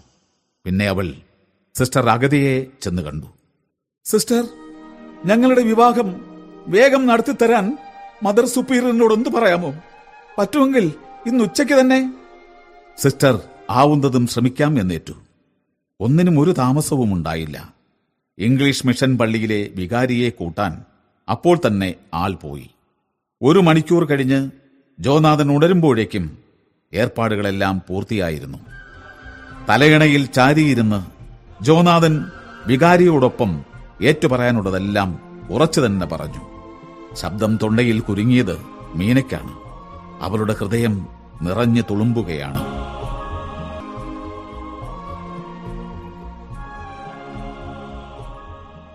വൈകാതെ മീനയും ജോനാഥനും തനിച്ചായി. അവൾ തലയണക്കടിയിൽ നിന്ന് ആ നോട്ട് പുസ്തകം എടുത്ത് വെള്ളക്കടലാസിൽ പൊതിഞ്ഞു. കഴുത്തിൽ ചുറ്റിയിട്ട ഇളം നീല റിബണിന്റെ ഒരു കഷണം കൊണ്ട് ഒരു കെട്ടുമിട്ടു. എന്നിട്ട് അതിൽ ഒരു ചുംബനം ചാർത്തി. എന്നിട്ട് പറഞ്ഞു ജോനാഥൻ ഇതിങ്ങനെ തന്നെ ഇരിക്കട്ടെ. നമുക്ക് പരസ്പരമുള്ള വിശ്വാസത്തിന്റെ അടയാളമാവട്ടെ ഇത്. അത്രയ്ക്കും വലിയ ഒരു അത്യാവശ്യം വന്നാൽ മാത്രമേ ഞാനിത് തുറക്കൂ. ജോനാഥൻ സ്നേഹപൂർവം മീനയുടെ കയ്യിൽ മുറുകെ പിടിച്ചു. മീനയുടെ വിവരങ്ങളെല്ലാം കത്തുവഴി അറിഞ്ഞ ലൂസിയുടെ മനസ്സിൽ ആഹ്ലാദം നിറഞ്ഞു. അവസാനം തന്റെ കൂട്ടുകാരി ഭർത്തൃമതിയായല്ലോ. ലൂസിയും ആരോഗ്യം വീണ്ടെടുക്കുകയായിരുന്നു. നല്ല ഉത്സാഹവും വിശപ്പുമുണ്ട്. സുഖമായ ഉറക്കം. ഉറക്കത്തിലുള്ള നടത്തവും നിന്ന മട്ടാണ്. പിന്നെ ലൂസിയും അമ്മയും ലണ്ടനിലെ ഹില്ലിംഗ് ഹാമിലുള്ള സ്വന്തം വീട്ടിലേക്ക് മടങ്ങി. അതൊരു നല്ല മടക്കമായിരുന്നില്ല. ലൂസിയുടെ മനസ്സിലാകെ ഇരുൾ വരക്കുന്നത് പോലെ. അവ്യക്തമായ ഒരു ഭീതി. വല്ലാത്തൊരു തളർച്ച. ഒന്നിനും വയ്യാത്തതുപോലെ ലൂസിയോടൊപ്പം ഉച്ചഭക്ഷണം കഴിക്കാനെത്തിയ ആർദർ അവളുടെ അവസ്ഥ കണ്ട് വല്ലാതെ വിഷമിച്ചു. സന്തോഷം നടിക്കാനുള്ള ഉത്സാഹം പോലും അവൾക്കില്ലാത്തതുപോലെ.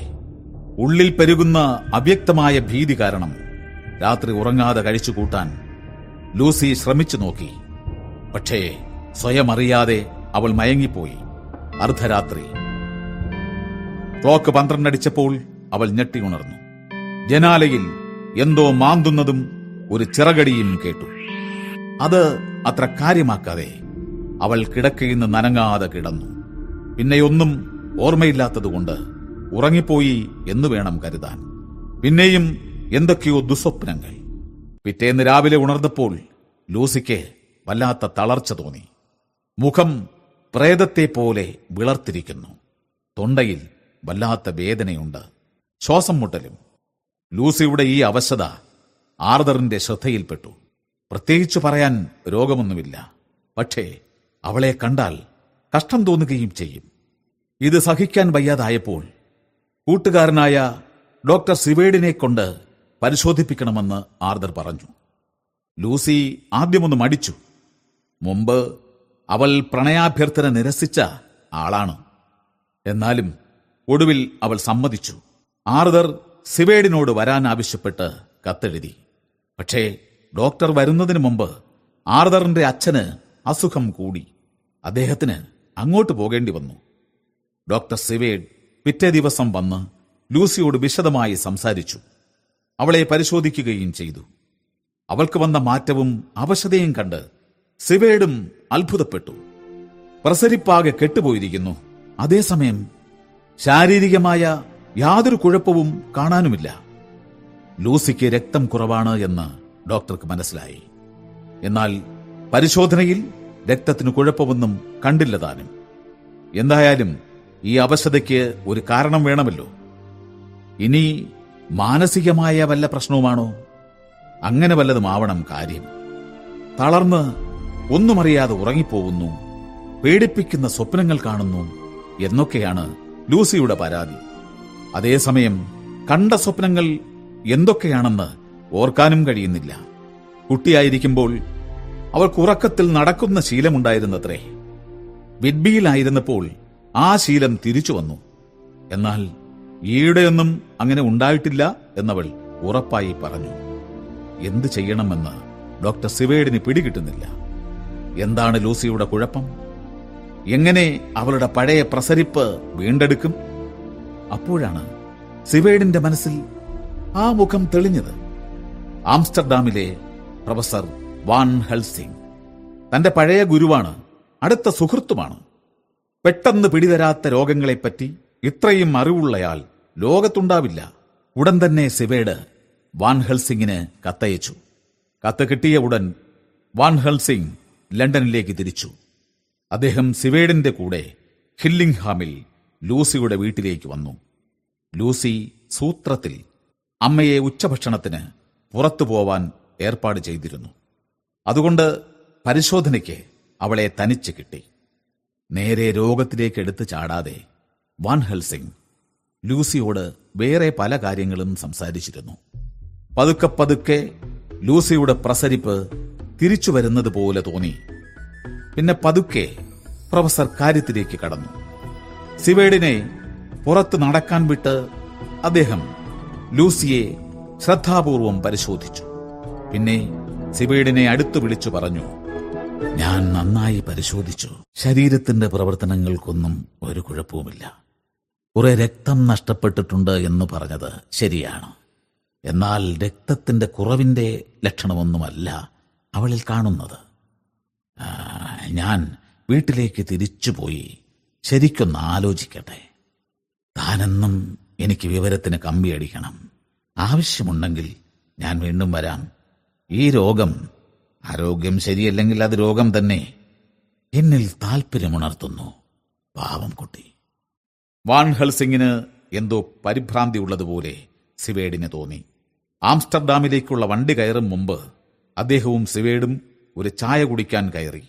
അപ്പോൾ അദ്ദേഹം സിവേഡിനോട് പറഞ്ഞു സിവേഡ് ഇത് തമാശ കാര്യമല്ല. ജീവൻ മരണ പ്രശ്നമാണ്. ചിലപ്പോൾ അതിനുമപ്പുറത്തെ പ്രശ്നവുമാകാം. ഡോക്ടർ സിവേഡ് അമ്പരന്നു. എന്താണ് ആ പറഞ്ഞതിനർത്ഥം? പക്ഷേ കൂടുതലൊന്നും പറയാൻ അപ്പോൾ വാൻ സിംഗ് കൂട്ടാക്കിയില്ല. എന്തായാലും സിവേഡിന് തന്റെ ഗുരുവിൽ പരിപൂർണ വിശ്വാസമുണ്ടായിരുന്നു. അദ്ദേഹം ലൂസിയുടെ നന്മയ്ക്ക് വേണ്ടത് ചെയ്യും. സിവേഡ് ഈ വിവരമൊക്കെ ആർദറിനെ എഴുതി അറിയിച്ചു. ഒപ്പം ഇതുകൂടി എഴുതി ധൈര്യമായി രോഗശയ്യയിലായ പിതാവിന് കൂട്ടിരുന്നോളൂ. ഇവിടെ ലൂസിയുടെ കാര്യം ഞാൻ നോക്കിക്കോളാം. എന്തെങ്കിലും അത്യാവശ്യമുണ്ടെങ്കിൽ ഞാൻ അറിയിക്കാം. സ്വന്തം ജോൺ സിവേഡ്. ലൂസിയുടെ രോഗാവസ്ഥ മാത്രമായിരുന്നില്ല ഡോക്ടർ സിവേഡിന്റെ മനസ്സിൽ ആശങ്ക നിറച്ചത്. റൺഫീൽഡ് എന്ന വിചിത്ര സ്വഭാവമുള്ള രോഗിയും അദ്ദേഹത്തിന്റെ മുന്നിൽ ഒരു കടങ്കഥയായി മാറുകയാണ്. ഇടയ്ക്കൊരു ദിവസം രാത്രി അയാൾക്ക് വല്ലാത്തൊരു ആവേശം കയറിയതുപോലെ തോന്നി. പട്ടിയെ പോലെ ചുറ്റും മണം പിടിക്കാൻ തുടങ്ങി. ആശുപത്രിയിലെ പരിചാരകൻ കാര്യം ചോദിച്ചപ്പോൾ അയാൾ പറഞ്ഞു "ഹ, തന്നെയൊക്കെ ഇനി ആർക്ക് വില? യജമാനൻ എത്തിക്കഴിഞ്ഞു. അന്ന് രാത്രി ഏറെ വൈകി. ഡോക്ടർ സിവേഡ് ഉറക്കം വരാതെ തിരിഞ്ഞും മറിഞ്ഞും കിടക്കുകയായിരുന്നു. ക്ലോക്കിൽ രണ്ടടിച്ചു. അപ്പോഴാണ് ആശുപത്രിയിൽ രാത്രി ഡ്യൂട്ടിയുള്ള കാവൽക്കാരൻ ഓടിക്കതച്ചെത്തിയത്. റൺഫീൽഡ് രക്ഷപ്പെട്ടു അത്രേ. ഡോക്ടർ ധൃതിയിൽ വസ്ത്രം മാറി ഓടിയിറങ്ങി. ഈ രോഗി അപകടകാരിയാണ്. അലഞ്ഞു നടക്കാൻ പാടില്ല. ജനാല പൊളിച്ചിറങ്ങി ഓടിയതാണ്. ഉറക്കവേഷം മാത്രമേ ധരിച്ചിട്ടുള്ളൂ. അധിക ദൂരമൊന്നും പോകാനിടയില്ല. ഇടത്തോട്ട് തിരിഞ്ഞ് നേരെ പോയി എന്നാണ് പരിചാരകൻ പറഞ്ഞത്. സിവേഡ് ആ വഴി കഴിയുന്നത്ര വേഗത്തിൽ ഓടി. മരങ്ങളുടെ നിര കടന്ന് തൊട്ടപ്പുറത്തെ കെട്ടിടത്തിനടുത്തെത്തി. കാർഫാക്സ് എന്ന ഒഴിഞ്ഞ ഭവനമാണത്. അതാ ഒരു വെളുത്ത രൂപം അവിടത്തെ മതിലിൽ പിടിച്ചു കയറുന്നു. സിവേഡ് അവിടെ കണ്ട ഒരു ഏണി വെച്ച് കയറി മതിലിനപ്പുറത്തേക്ക് ചാടിയെത്തി. ആ വലിയ ഭവനത്തിന്റെ മറ്റേ ഭാഗത്ത് പ്രാർത്ഥനാലയത്തിന്റെ ഇരുമ്പ് കെട്ടിയ കനത്ത വാതിലിൽ ചേർന്ന് നിൽക്കുകയാണ് റൺഫീൽഡ് ആരോടോ സംസാരിക്കുകയാണ്. വേറെ ഒന്നിലും ശ്രദ്ധയില്ലാത്ത മട്ടിൽ. ഡോക്ടർ കുറച്ചടുത്തേക്ക് നീങ്ങി. അപ്പോഴേക്കും ആശുപത്രിയിൽ നിന്നുള്ള ജോലിക്കാരും മതിൽ കടന്നെത്തി. അയാളെ വട്ടമിട്ടു. ഇപ്പോൾ അയാൾ പറയുന്നത് കേൾക്കാം. യജമാനനെ അവിടുത്തെ ആജ്ഞ അനുസരിക്കാൻ ഈ അടിമ എത്തി. ഞാൻ വിശ്വസ്തനായിരിക്കും. അങ്ങ് അതിനുള്ള സമ്മാനം തരും. എത്രയോ നാളായി ദൂരെ ഇരുന്ന് ഞാൻ അങ്ങയെ ആരാധിക്കുന്നു. ഇപ്പോഴെങ്കിലും അങ്ങടുത്തെത്തിയല്ലോ. ഞാൻ ഞാൻ കൽപ്പനകൾക്കായി കാത്തു നിൽക്കുകയാണ് യജമാനനെ. നല്ല സമ്മാനങ്ങൾ വിതരണം ചെയ്യുമ്പോൾ എന്നെ കൈവിടരുതേ. ഡോക്ടറും സഹായികളും ചേർന്ന് റൺഫീഡിനെ പിടികൂടി അയാൾ കടുവയെപ്പോലെ പൊരുതി വല്ലാത്ത ശക്തി തന്നെ. ഒരു വിധത്തിൽ അവർ അയാളെ പിടിച്ച് അനങ്ങാൻ സമ്മതിക്കാത്ത കടുങ്കുപ്പായത്തിലാക്കി ചങ്ങലയുമിട്ടു. അപ്പോഴും റൺഫീഡ് പറയുന്നുണ്ടായിരുന്നു യജമാനനെ ഞാൻ ക്ഷമയോടെ ഇരുന്നോളാം. പിന്നെ മൂന്ന് ദിവസത്തേക്ക് റൺഫീഡിന്റെ പെരുമാറ്റം തീർത്തും വിചിത്രമായിരുന്നു. പകൽ മുഴുവൻ അക്രമാസക്തനാവും. പിന്നെ ചന്ദ്രൻ ഉദിച്ചു കഴിഞ്ഞാൽ സൂര്യോദയം വരെ ശാന്തൻ. എന്തോ ഒന്നിന്റെ സ്വാധീനം വന്നും പോയും ഇരിക്കുന്നത് പോലെ അതനുസരിച്ച് അയാളെ കുറച്ചുനേരം ബന്ധനത്തിൽ നിന്ന് മുക്തനാക്കാൻ ഡോക്ടർ പറഞ്ഞു. ഉദയത്തിന് തൊട്ടു മുമ്പ് കുറച്ചുനേരം വെറുതെ മുറിയിൽ അടച്ചിട്ടാൽ മതി. ആ പാവത്തിന്റെ ശരീരത്തിന് ഇത്തിരി ആശ്വാസം കിട്ടട്ടെ. അപ്പോഴതാ റൺഫീൽഡ് ഒരിക്കൽ കൂടി ചാടിപ്പോയി. ഇത്തവണയും അയാൾ പോയത് ആ ഒഴിഞ്ഞ ഭവനത്തിന്റെ നേർക്ക് തന്നെ. പഴയ അതേ സ്ഥാനത്ത് തന്നെ ഡോക്ടറും സഹായികളും അയാളെ കണ്ടെത്തി. ഡോക്ടർ സിവേഡിനെ കണ്ടതും അയാൾക്ക് കലി കയറി. ഭാഗ്യത്തിന് സഹായികൾ അയാളെ കയറി പിടിച്ചു. അല്ലെങ്കിൽ ഡോക്ടറെ കൊന്നേനെ. പെട്ടെന്ന് വിചിത്രമായ മട്ടിൽ അയാളൊന്ന് കൂതറി. പെട്ടെന്ന് ശാന്തനാവുകയും ചെയ്തു. സിവയുടെ അമ്പരപ്പോടെ രോഗിയുടെ നോട്ടം പിന്തുടർന്ന് നോക്കി. ഒന്നും കാണാനില്ല. അല്ല ഒരു വലിയ കടവാതിൽ മാത്രം ചിറകടിച്ച് നീങ്ങുന്നുണ്ട് ഒരു പ്രേതരൂപിയെ പോലെ. അപ്പോൾ റൺഫീൽഡ് ശാന്തനായി. പിന്നെ ബുദ്ധിമുട്ടൊന്നും കൂടാതെ അയാളെ മുറിയിലേക്ക് തിരിച്ചു കൊണ്ടുവന്നു. എങ്കിലും ഡോക്ടറുടെ മനസ്സ് കലുഷമായിരുന്നു. അയാളുടെ ആ ശാന്തതയിൽ എന്തോ ദുസൂചനയുള്ളതുപോലെ കുറച്ചു നാളത്തേക്ക് പ്രശ്നമൊന്നും ഉണ്ടായില്ല. പിന്നെ ഒരു ദിവസം ഉച്ചയ്ക്ക് റൺഫീൽഡ് അക്രമാസക്തനായി. അടുത്തുണ്ടായിരുന്ന പരിചാരകൻ സഹായത്തിന് ജോലിക്കാരെ വിളിച്ചുകൂട്ടി. ഏറെ വിഷമിച്ചാണ് എല്ലാവരും കൂടി പിടിച്ച് റൺഫീഡിനെ അടക്കി നിർത്തിയത്. പിന്നെ അയാൾ മുറിയുടെ ഒരു മൂലയ്ക്ക് ആലോചനയിൽ മുഴുകി ഒറ്റയിരിപ്പ്. കുറച്ച് കഴിഞ്ഞ് ചെന്ന് നോക്കിയപ്പോൾ അയാൾ ഈച്ചകളെ പിടിച്ച് അകത്താക്കിക്കൊണ്ടിരിക്കുകയാണ്. അതിന്റെ കണക്ക് വാതിലിൽ നഖം കൊണ്ട് അടയാളപ്പെടുത്തുന്നുമുണ്ട്. കഴിഞ്ഞ ദിവസങ്ങളെക്കുറിച്ച് അയാളെ കൊണ്ട് സംസാരിപ്പിക്കാൻ ഡോക്ടർ ശ്രമിച്ചു. അയാളുടെ ചിന്തകളിലേക്കുള്ള എന്തെങ്കിലും ഒരു സൂചന കിട്ടിയാലോ? പക്ഷേ അയാളുടെ മുഖത്ത് സങ്കടഭാവം നിറഞ്ഞു. തന്നോട് തന്നെ എന്ന മട്ടിൽ അയാൾ പറഞ്ഞു എല്ലാം തീർന്നു. എല്ലാം തീർന്നു. അദ്ദേഹം എന്നെ വിട്ടിട്ടു പോയി. ഇനി എനിക്ക് ഒരു പ്രതീക്ഷയുമില്ല.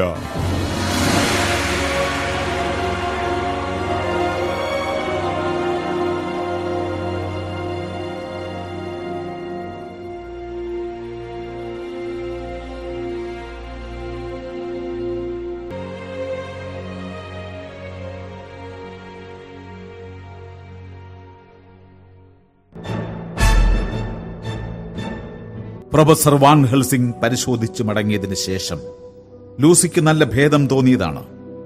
എന്നും ഡോക്ടർ സിവേഡ് ആംസ്റ്റർഡാമിലുള്ള പ്രൊഫസറെ കമ്പി വഴി വിവരം അറിയിച്ചുകൊണ്ടിരുന്നു എന്നാൽ മൂന്നാം ദിവസം ലൂസിയുടെ അവസ്ഥ പിന്നെയും മോശമായി. അത് കണ്ട് പേടിച്ച് അവളുടെ അമ്മ മിസ്സസ് വെസ്റ്റൻഡ ഡോക്ടർ സിവേഡിനെ വിളിച്ചു വരുത്തി. അതൊരു അവസരമായി കണ്ട് ഡോക്ടർ പറഞ്ഞു എന്റെ പ്രൊഫസറായിരുന്ന ഡോക്ടർ വാൻ ഹെൽസിംഗ് എന്നെ കാണാൻ വരുന്നുണ്ട്. അദ്ദേഹത്തെ കൊണ്ട് ലൂസിയെ പരിശോധിപ്പിക്കാം. വളരെ പ്രശസ്തനായ ഡോക്ടറാണ്. ലൂസിയുടെ അമ്മ സമ്മതിച്ചു. അതൊരു കണക്കിന് ഡോക്ടർക്ക് ആശ്വാസമായി തോന്നി. ഇനിയിപ്പോൾ അമ്മയുടെ അറിവോടെ തന്നെ വാൻ ഹെൽസിംഗിന് വന്ന് നോക്കാമല്ലോ. അങ്ങനെ പ്രൊഫസർ വാൻ ഹെൽസിംഗ് വീണ്ടും ലണ്ടനിലെത്തി. വീട്ടിലേക്ക് വരുന്ന വഴിയിൽ അദ്ദേഹം സിവേഡിനോട് പറഞ്ഞു ഈ പെൺകുട്ടിയുടെ രോഗം ഒരു നിസ്സാര കേസല്ല. എനിക്ക് ചില സംശയങ്ങൾ തോന്നുന്നുണ്ട്. പിന്നീട് പറയാം നമ്മുടെ പരിശോധനയുടെ വിവരങ്ങളെല്ലാം ശരിക്ക് രേഖപ്പെടുത്തി വെക്കണം. ഒന്നും നിസ്സാരമായി കാണണ്ട. തനിക്ക് തോന്നുന്ന ശങ്കകളും തോന്നലുകളും കൂടി രേഖപ്പെടുത്തി വെക്കണം. പ്രൊഫസർ വാൻ ഹെൽസിംഗിനെയും കൂട്ടി സിവേഡ് ലൂസിയുടെ വീട്ടിലേക്ക് കയറി ചെന്നു. അവരുടെ മുറിയിലെത്തിയപ്പോൾ അവർ ശരിക്കും നടുങ്ങിപ്പോയി. ലൂസി ആകെ വിളറി വെളുത്ത് പ്രേതം പോലെയായിരിക്കുന്നു ചുണ്ടിലും മോണയിലും പോലുമില്ല തുടുപ്പ്. കവിളല്ലുകൾ എടുത്ത് തെറിച്ചു നിൽക്കുന്നു. ശ്വാസത്തിനുള്ള ബുദ്ധിമുട്ട് കാണാനും കേൾക്കാനും വയ്യ. മിണ്ടാൻ പോലും ശക്തിയില്ലാത്തതുപോലെ. കുറച്ചു നേരത്തേക്ക് ആരും മിണ്ടിയില്ല. പിന്നെ വാൻ ഹെൽസിംഗ് സിവേഡിനെയും കൂട്ടി പതുക്കെ മുറിക്ക് പുറത്തിറങ്ങി. അടുത്ത മുറിയിൽ കയറി വാതിലടച്ച് അദ്ദേഹം പറഞ്ഞു ദൈവമേ ഭയങ്കരം. ഒട്ടും സമയം കളയാനില്ല. ഹൃദയം പ്രവർത്തിപ്പിക്കാൻ രക്തമില്ലാതെ അവൾ മരിച്ചു പോകും എത്രയും പെട്ടെന്ന് രക്തം കയറ്റണം. താൻ വേണോ? ഞാൻ വേണോ? പ്രൊഫസർ എനിക്കല്ലേ ചെറുപ്പം? ശക്തിയും കൂടും. ഞാൻ മതി. ആ എന്നാൽ പെട്ടെന്ന് തയ്യാറായിക്കോളൂ. ഞാൻ ബാഗ് എടുക്കട്ടെ. എല്ലാം തയ്യാറായിട്ടാണ് വന്നത്. ചികിത്സയ്ക്കുള്ള സാമഗ്രികൾ വെച്ച ബാഗ് എടുക്കാൻ അവർ താഴത്തെ നിലയിലേക്ക് ഇറങ്ങി. അപ്പോൾ മുന്നിലെ വാതിലിൽ ഒരു മുട്ട് കേട്ടു. ഒരു ജോലിക്കാരി വന്ന് വാതിൽ തുറന്നു. അത് ആർദർ ആയിരുന്നു. അയാൾ സിവേഡിന്റെ അടുത്തെത്തി പറഞ്ഞു "ഹ, എന്റെ ലൂസിക്ക് വയ്യെന്ന് കേട്ടപ്പോൾ അടങ്ങിയിരിക്കാൻ കഴിഞ്ഞില്ല. അച്ഛനാണെങ്കിൽ കുറച്ച് ഭേദമുണ്ട്. അതുകൊണ്ട് ഞാൻ നേരിട്ട് കാണാൻ വേണ്ടി വേഗമിങ്ങി പോന്നു. ഇതായിരിക്കും ഡോക്ടർ വാൻഹൽ സിംഗ് അല്ലേ? സാർ സാർ വന്നതിൽ വളരെ നന്ദിയുണ്ട്. ലൂസിയുടെ പ്രതിശ്രുത വരനാണ് വന്നിരിക്കുന്നതെന്ന് മനസ്സിലായപ്പോൾ വാൻഹൽ സിംഗിന് സന്തോഷമായി. അദ്ദേഹം പറഞ്ഞു "ആഹാ, സാർ കൃത്യസമയത്ത് തന്നെ വന്നു. ഈ പാവം പെൺകുട്ടിയുടെ അവസ്ഥ തീരെ മോശമാണ്. താങ്കൾ വേണം അവളെ സഹായിക്കാൻ. ജീവിച്ചിരിക്കുന്ന വേറെ ആരേക്കാളും അതിന് സാധിക്കുക താങ്കൾക്കാണ്. അതിന് വേണ്ടത് ധൈര്യമാണ്. ഞാൻ ഞാൻ എന്താണ് വേണ്ടത്? ആർദർ ചോദിച്ചു. പറയൂ ഞാൻ ചെയ്യാം. അവൾക്കുള്ളതാണ് എന്റെ ജീവിതം. പ്രൊഫസർ വിശദീകരിച്ചു. ഈ പെൺകുട്ടിയുടെ അവസ്ഥ വളരെ മോശമാണ്. അവൾക്ക് രക്തം വേണം. രക്തം കിട്ടിയില്ലെങ്കിൽ മരിച്ചു പോകും. ഞാനും ജോണും കൂടി ആലോചിച്ചു. ഞങ്ങൾ രക്തദാനം എന്ന് വിളിക്കുന്ന ചികിത്സാവിധി ചെയ്യാൻ പോവുകയായിരുന്നു. ജോൺ സ്വന്തം രക്തം കൊടുക്കാൻ തയ്യാറായതാണ്. ആ ഇനിയിപ്പോൾ താങ്കൾ എത്തിയല്ലോ. ആലോചിച്ച് തല പുകയ്ക്കുന്ന ഞങ്ങളെക്കാൾ നല്ലത് താങ്കൾ തന്നെ. ഞങ്ങളുടെ നാടികൾ ഇത്രയും ശാന്തമാവില്ല. രക്തത്തിന് ഇത്രയും തെളിമയും ഉണ്ടാവില്ല ആർദർ അദ്ദേഹത്തിന് നേരെ തിരിഞ്ഞു പറഞ്ഞു അവൾക്ക് വേണ്ടി മരിക്കാൻ പോലും ഞാൻ തയ്യാർ. അയാളുടെ തൊണ്ടയിടറി അവർ മുകളിൽ ലൂസിയുടെ മുറിയിലേക്ക് ചെന്നു. ആർദറിനോട് തൽക്കാലം പുറത്തു നിൽക്കാൻ പറഞ്ഞു. ലൂസി ഉണർന്നു കിടക്കുകയാണ്. പക്ഷേ ഒന്നും മിണ്ടാൻ പോലും വയ്യെന്ന് മാത്രം. കണ്ണുകൾ മാത്രം എന്തോ സംസാരിക്കാൻ ശ്രമിച്ചു. വാൻ ഹെൽസിംഗ് അവൾക്ക് മയങ്ങാനുള്ള മരുന്ന് കൊടുത്തു. സാവധാനം ലൂസി ഗാഠമായ നിദ്രയിൽ വീണു. വാൻ ഹെൽസിംഗ് ആർദറെ അകത്തേക്ക് പിടിച്ചു എന്നിട്ട് കോട്ടൂരാൻ പറഞ്ഞു. വാൻ ഹെൽസിംഗ് ആ ചികിത്സാവിധിയിലേക്ക് കടന്നു. വളരെ വേഗത്തിൽ അതേസമയം സൂക്ഷ്മതയോടെ ആർദറിൽ നിന്ന് ലൂസിയുടെ ശരീരത്തിലേക്ക് രക്തം പകർന്നു.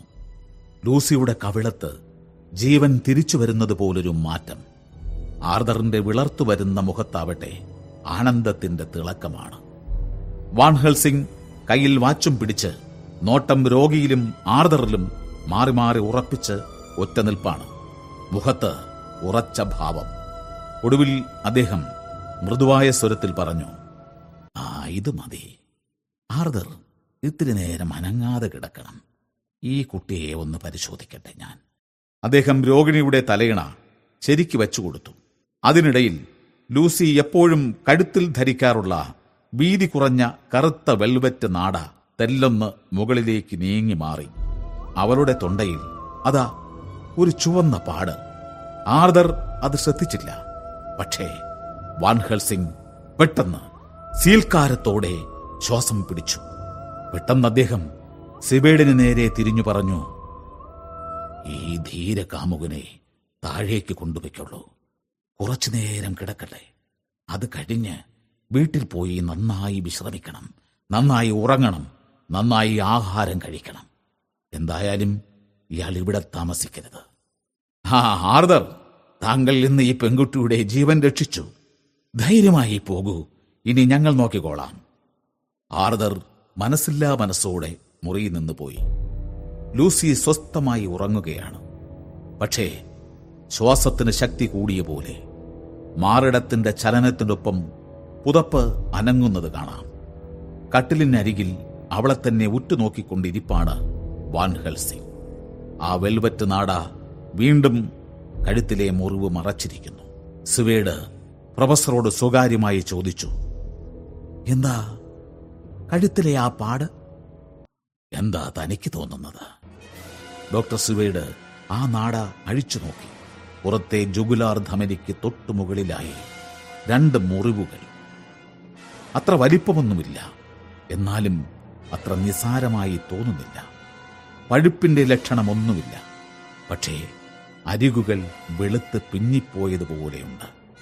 ആരോ കടിച്ച് ചവച്ചതുപോലെ. ഈ മുറിവായിരിക്കുമോ ഇത്രയും രക്തം നഷ്ടപ്പെടാൻ കാരണം? ഇല്ല. കാരണം അങ്ങനെ വരാനിടയില്ല. രക്തദാനം ചെയ്യുന്നതിന് മുമ്പ് കണ്ട പോലെ വിളർച്ച വരണമെങ്കിൽ ആ മുറിവിൽ നിന്നൊഴുകിയ രക്തത്തിൽ കുതിർന്ന് ഈ കിടക്കവിരി മുഴുവൻ ചുവന്നുപോയേനെ ഡോക്ടർ സുവേഡ് പറഞ്ഞു ഇല്ല ഒന്നും പിടികിട്ടുന്നില്ല. പ്രൊഫസർ എഴുന്നേറ്റ് നിന്നു. ആ അതിരിക്കട്ടെ.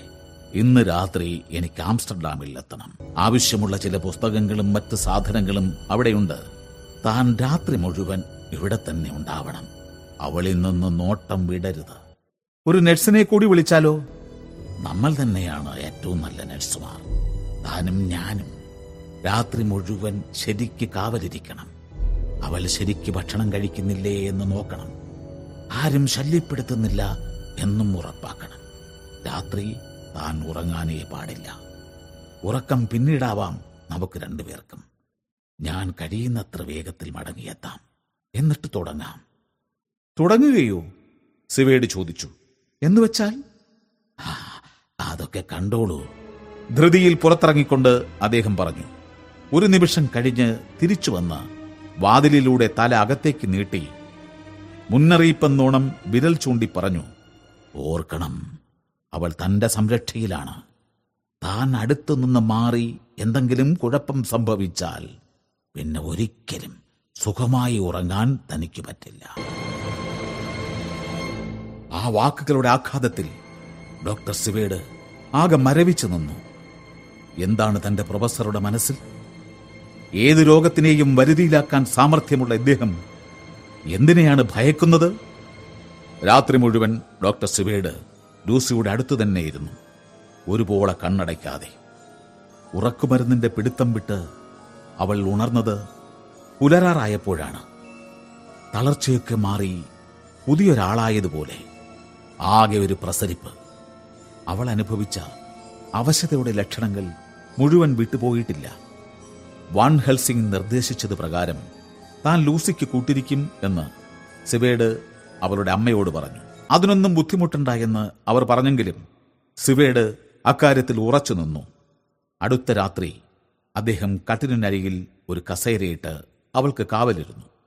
സിവേഡിന്റെ സാന്നിധ്യം ലൂസിക്ക് ധൈര്യം കൊടുക്കുന്നത് പോലെ തോന്നി. അവൾക്ക് ഉറക്കം വരുന്നുണ്ട്. പക്ഷേ ഏറെ പണിപ്പെട്ട് ഉറങ്ങാതിരിക്കാൻ ശ്രമിക്കുകയാണ്. അത് ശ്രദ്ധിച്ച് സിവേഡ് പറഞ്ഞു ലൂസി എന്താ നീ ഉറങ്ങാത്തത്? വേണ്ട. എനിക്ക് ഉറങ്ങണ്ട. എനിക്ക് പേടിയാണ്. എന്താണെന്നറിയാത്ത പേടി. ഉറങ്ങുമ്പോഴാണ് എനിക്ക് ഈ അസുഖമൊക്കെ വരുന്നത്. ഇപ്പോൾ ഉറങ്ങാൻ പേടിയാവുന്നു. സാരമില്ല കുട്ടി. ഇന്ന് രാത്രി ധൈര്യമായി ഉറങ്ങിക്കൊള്ളൂ. ഞാനിവിടെ ഇല്ലേ. ഒന്നും സംഭവിക്കില്ല. വല്ല പേടി സ്വപ്നവും കണ്ടാൽ ഞാൻ വിളിച്ചുണർത്താം.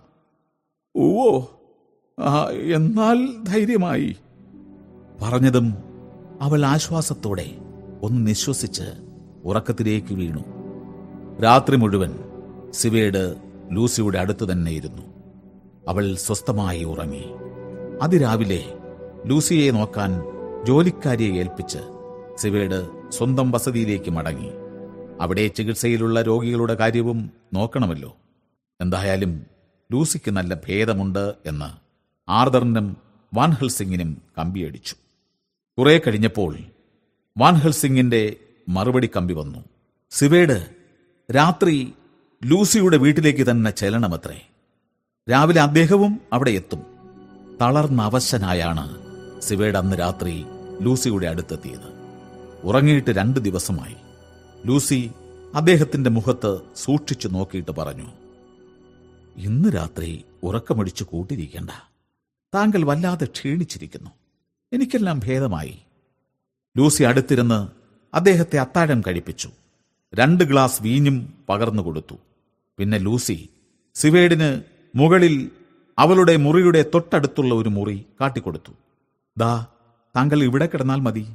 ഞാൻ ഈ വാതിലും എന്റെ വാതിലും തുറന്നിടാം. എന്തെങ്കിലും ആവശ്യം വന്നാൽ ഞാൻ ഉറക്ക വിളിക്കാം. താങ്കൾക്ക് ഓടിയെത്താമല്ലോ. ക്ഷീണിച്ചു പോയിരുന്ന സിവേഡ് സ്വയം അറിയാതെ അതനുസരിച്ചു പോയി. അദ്ദേഹം അവിടത്തെ സോഫയിൽ കിടന്നു. ഉടൻ ഉറക്കത്തിൽ വീഴുകയും ചെയ്തു. പിന്നെ പ്രൊഫസർ വാൻഹൽ സിംഗ് വന്ന് തട്ടി വിളിച്ചപ്പോഴാണ് സിവേഡ് ഉണർന്നത്. എങ്ങനെയുണ്ട് നമ്മുടെ രോഗി?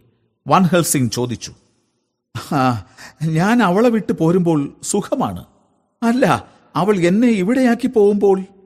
സിവേഡ് മറുപടി നൽകി. വരൂ പോയി നോക്കാം. രണ്ടുപേരും മുറിയിലേക്ക് ചെന്നു. വാൻഹൽ സിംഗ് പതുങ്ങിയ കാൽവയ്പ്പുകളോടെ കട്ടിലിനടുത്തേക്ക് ചെന്നു. സിവേഡ് ജാലകമറ ഉയർത്തി മുറിയിൽ പ്രഭാത വെളിച്ചം നിറഞ്ഞു. പെട്ടെന്നതാ പ്രൊഫസറുടെ പരിഭ്രാന്തി നിറഞ്ഞ പതിഞ്ഞ സീൽക്കാരം ഒപ്പം ഒരു നിലവിളിയും. കിടക്കയിൽ ബോധമറ്റ പോലെ കിടക്കുന്നു ലൂസി. മുമ്പൊന്നും കാണാത്തത്രയും വിളർച്ചയോടെ. ചുണ്ടുകൾ പോലും വെളുത്തുപോയിരിക്കുന്നു പല്ലുകളിൽ നിന്ന് വലിഞ്ഞു മാറിയ മോണകൾ ഏറെക്കാലം കിടപ്പിലായവരുടെ ശവങ്ങളിൽ ചിലപ്പോൾ കാണാറുള്ളത് പോലെ വേഗം വേഗം കുറച്ചു ബ്രാൻഡ് കൊണ്ടുവരൂ വാൻഹൽ സിംഗ് പറഞ്ഞു. സിവേഡ് ഭക്ഷണമുറിയിലേക്ക് ഓടി. പിന്നെ പാവം ലൂസിയുടെ ചുണ്ട് പതുക്കെ നനച്ചു കൊടുത്തു. വാൻഹൽ സിംഗ് അവരുടെ നെഞ്ചിടിപ്പ് പരിശോധിച്ചു. ആ വല്ലാതെ വൈകിയിട്ടില്ല. ഒട്ടും ശക്തിയില്ലാതെയാണെങ്കിലും മിടിപ്പ് ബാക്കിയുണ്ട്. നമ്മൾ ചെയ്തതെല്ലാം വെറുതെയായി. ഇനി രണ്ടാമതും തുടങ്ങണം. ആ പയ്യൻ ആർദറാണെങ്കിൽ സ്ഥലത്തില്ലല്ലോ. ജോൺ ഇത്തവണ താൻ തന്നെ തുണയ്ക്കണം. പറയുന്നതിനിടയിൽ തന്നെ അദ്ദേഹം ബാഗിൽ കൈയിട്ട് രക്തദാനം നടത്താനുള്ള ഉപകരണങ്ങൾ പുറത്തെടുത്തു. അപ്പോഴേക്കും സിവയുടെ കോട്ടഴിച്ച് ഷർട്ടിന്റെ കൈ ചുരുട്ടിക്കയറ്റി തയ്യാറായി കഴിഞ്ഞിരുന്നു. ഇപ്പോൾ മയക്കുമരുന്ന് കൊടുക്കാനൊന്നും പറ്റില്ല. അതിന്റെ ആവശ്യവുമില്ല. അതുകൊണ്ട് ഒരു നിമിഷം പോലും കളയാതെ രക്തദാനം തുടങ്ങി. പതുക്കെ ലൂസിയുടെ വിളർത്ത കവിളത്തും ചുണ്ടിലും നേർത്ത തുടുപ്പ് കയറി വന്നു. വാൻഹൽസിംഗ് പറഞ്ഞു ഇപ്പോൾ ഇത് മതി ജോൺ ജോൺ അപ്പുറത്തെ മുറിയിൽ പോയി കുറച്ചു നേരം കിടക്കും. എന്നിട്ട് പ്രാതൽ കഴിച്ച് എന്റെ അടുത്ത് വരണം. സിവയുടെ ഒരു മടിയും കൂടാതെ അതനുസരിച്ചു. ചെയ്യാനുള്ളത് താൻ ചെയ്തു കഴിഞ്ഞു. ഇനി വേണ്ടത് സ്വന്തം ശക്തി സൂക്ഷിക്കുകയാണ്. അപ്പോഴും സിവേഡിന്റെ മനസ്സിൽ അമ്പരപ്പായിരുന്നു. ലൂസിക്ക് വീണ്ടും ഇങ്ങനെ ഒരു മലക്കം മറിച്ചിൽ സംഭവിച്ചതെങ്ങനെ? പുറമേക്ക് യാതൊരു അടയാളവുമില്ലാതെ എങ്ങനെയാവാം അവളുടെ രക്തം ഇത്രയേറെ ചോർന്നു പോയത്? ഉറക്കത്തിലും പിന്നെ ഉണർന്നപ്പോഴും ഡോക്ടറുടെ ആലോചനകൾ തിരിച്ചെത്തിക്കൊണ്ടിരുന്നത് അവളുടെ കഴുത്തിൽ കണ്ട ആ കൊച്ചു മുറിവുകളിലേക്കാണ്. ചെറുതാണെങ്കിലും കീറിപ്പറിഞ്ഞ മട്ടിലുള്ള ആ മുറിവായകളിലേക്ക്.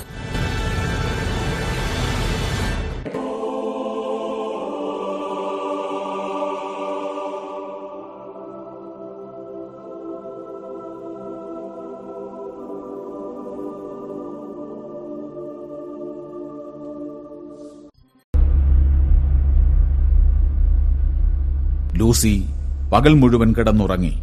ഉണരുമ്പോൾ അവൾക്ക് ഒരുവിധം ആരോഗ്യവും ശക്തിയും തോന്നി. നടന്നതൊന്നും അവൾ അറിഞ്ഞതായി തോന്നിയില്ല. പിന്നെ അവളുടെ അമ്മ കാണാൻ വന്നു. പ്രത്യേകിച്ച് മാറ്റമൊന്നും അവർ ശ്രദ്ധിക്കാത്തതുപോലെ തോന്നി. അവർ നന്ദിപൂർവം പറഞ്ഞു ഡോക്ടർ സിവേഡ് എന്റെ മോളുടെ രോഗം മാറിയല്ലോ. ഞങ്ങൾക്ക് വലിയ കടപ്പാടുണ്ട്. അയ്യോ താങ്കൾക്ക് എന്ത് പറ്റി?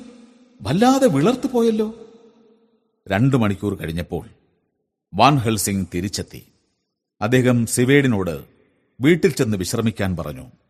എന്നിട്ട് തുടർന്നു നന്നായി ഭക്ഷണം കഴിക്കണം വെള്ളവും കുടിക്കണം നല്ല കെൽപ്പുണ്ടാക്കണം. ഇന്നു രാത്രി ഇവിടെ ഞാൻ നിൽക്കാം. താനും ഞാനും ചേർന്ന് വേണം ഈ രോഗിയെ ശ്രദ്ധിക്കാൻ. വേറെ ആരോടും പറയാനും പറ്റില്ല. അതിന് ഗൗരവമായ ചില കാരണങ്ങളുണ്ട്. വേണ്ട. എന്നോട് ചോദിക്കണ്ട. എന്തു വേണമെങ്കിലും ആലോചിച്ചോളൂ. ഏറ്റവും അസാധ്യമായ കാരണം പോലും ആലോചിച്ചുണ്ടാക്കാൻ പേടിക്കണ്ട. ഗുഡ് നൈറ്റ് പിറ്റേ ദിവസം ഡോക്ടർ സിവേഡ് വീണ്ടും ലൂസിയുടെ വീട്ടിലെത്തി. വാൻ ഹെൽസിംഗ് നല്ല ഉത്സാഹത്തിലാണ്. ലൂസിക്കും നല്ല ഭേദമുണ്ട്. സ്വല്പം കഴിഞ്ഞപ്പോൾ പ്രൊഫസർക്കായി വിദേശത്ത് നിന്ന് ഒരു പാഴ്സൽ വന്നെത്തി. വലിയൊരു കുല വെളുത്ത പൂക്കളായിരുന്നു അതിൽ. ലൂസി ഇത് നിനക്കുള്ളതാണ്. ഒരു പ്രത്യേകതരം ഔഷധം. ഞാനിത് ജനാലയിൽ വയ്ക്കാം. ഒരു മാലയുണ്ടാക്കി നിന്റെ കഴുത്തിലിടാം. അപ്പോൾ നല്ല ഉറക്കം കിട്ടും. താമരപ്പൂ പോലെ ഇവ നിന്റെ കഷ്ടത മനസ്സിൽ നിന്ന് മാറ്റും. അദ്ദേഹം സംസാരിക്കുന്നതിനിടയിൽ ലൂസി ആ പൂക്കൾ പരിശോധിച്ച് മണത്തു നോക്കുകയായിരുന്നു. അവൾ അവ നിലത്തെറിഞ്ഞ് പാതി തമാശയോടെയും പാതി അറപ്പോടെയും പറഞ്ഞു ഓ പ്രൊഫസർ. ഇതെന്നെ കളിപ്പിക്കാനല്ലേ? ഇത് വെറും സാധാരണ വെളുത്തുള്ളി പൂക്കളാണ് പെട്ടെന്ന് വാൺഹൽ സിംഗിന്റെ മുഖത്ത് ഗൗരവം നിറഞ്ഞു. "ആ, ഇത് കളിയല്ല. ഞാൻ തമാശ പറയാറില്ല. ഈ ചെയ്യുന്നതിൽ ഗൗരവമേറിയ ചില കാര്യങ്ങളുണ്ട്. നീ സൂക്ഷിക്കണം. സ്വന്തം നന്മയ്ക്കല്ലെങ്കിൽ മറ്റുള്ളവരെ കരുതിയെങ്കിലും ഈ പൂക്കൾ നിനക്ക് വളരെ ഗുണകരമാണ്. ദാ ഞാൻ തന്നെ അവൻ നിന്റെ മുറിയിൽ വയ്ക്കുകയാണ്. ഈ പൂക്കൾ കോർത്തെടുത്ത ഒരു മാലയും നിന്റെ കഴുത്തിലിടാം. ദൂരെ ഹാർലമിൽ നിന്ന് ഇത്രയും ദൂരം വന്നതാണ് ആ പൂക്കൾ. എന്റെ ഒരു ചങ്ങാതി അവിടെ ഈ ചെടി വളർത്തുന്നുണ്ട്. ഇന്നലെ കമ്പിയടിച്ചത് കൊണ്ടാണ് ഇന്ന് തന്നെ ഇവിടെ എത്തിക്കാൻ കഴിഞ്ഞത്. വരൂ ജോൺ ഒന്ന് സഹായിക്കൂ. ഡോക്ടർ സിവേഡ് അമ്പരന്ന് നിൽക്കുകയായിരുന്നു. ഇങ്ങനെ ഒരു ഔഷധത്തെക്കുറിച്ച് എവിടെയും വായിച്ചിട്ടില്ല.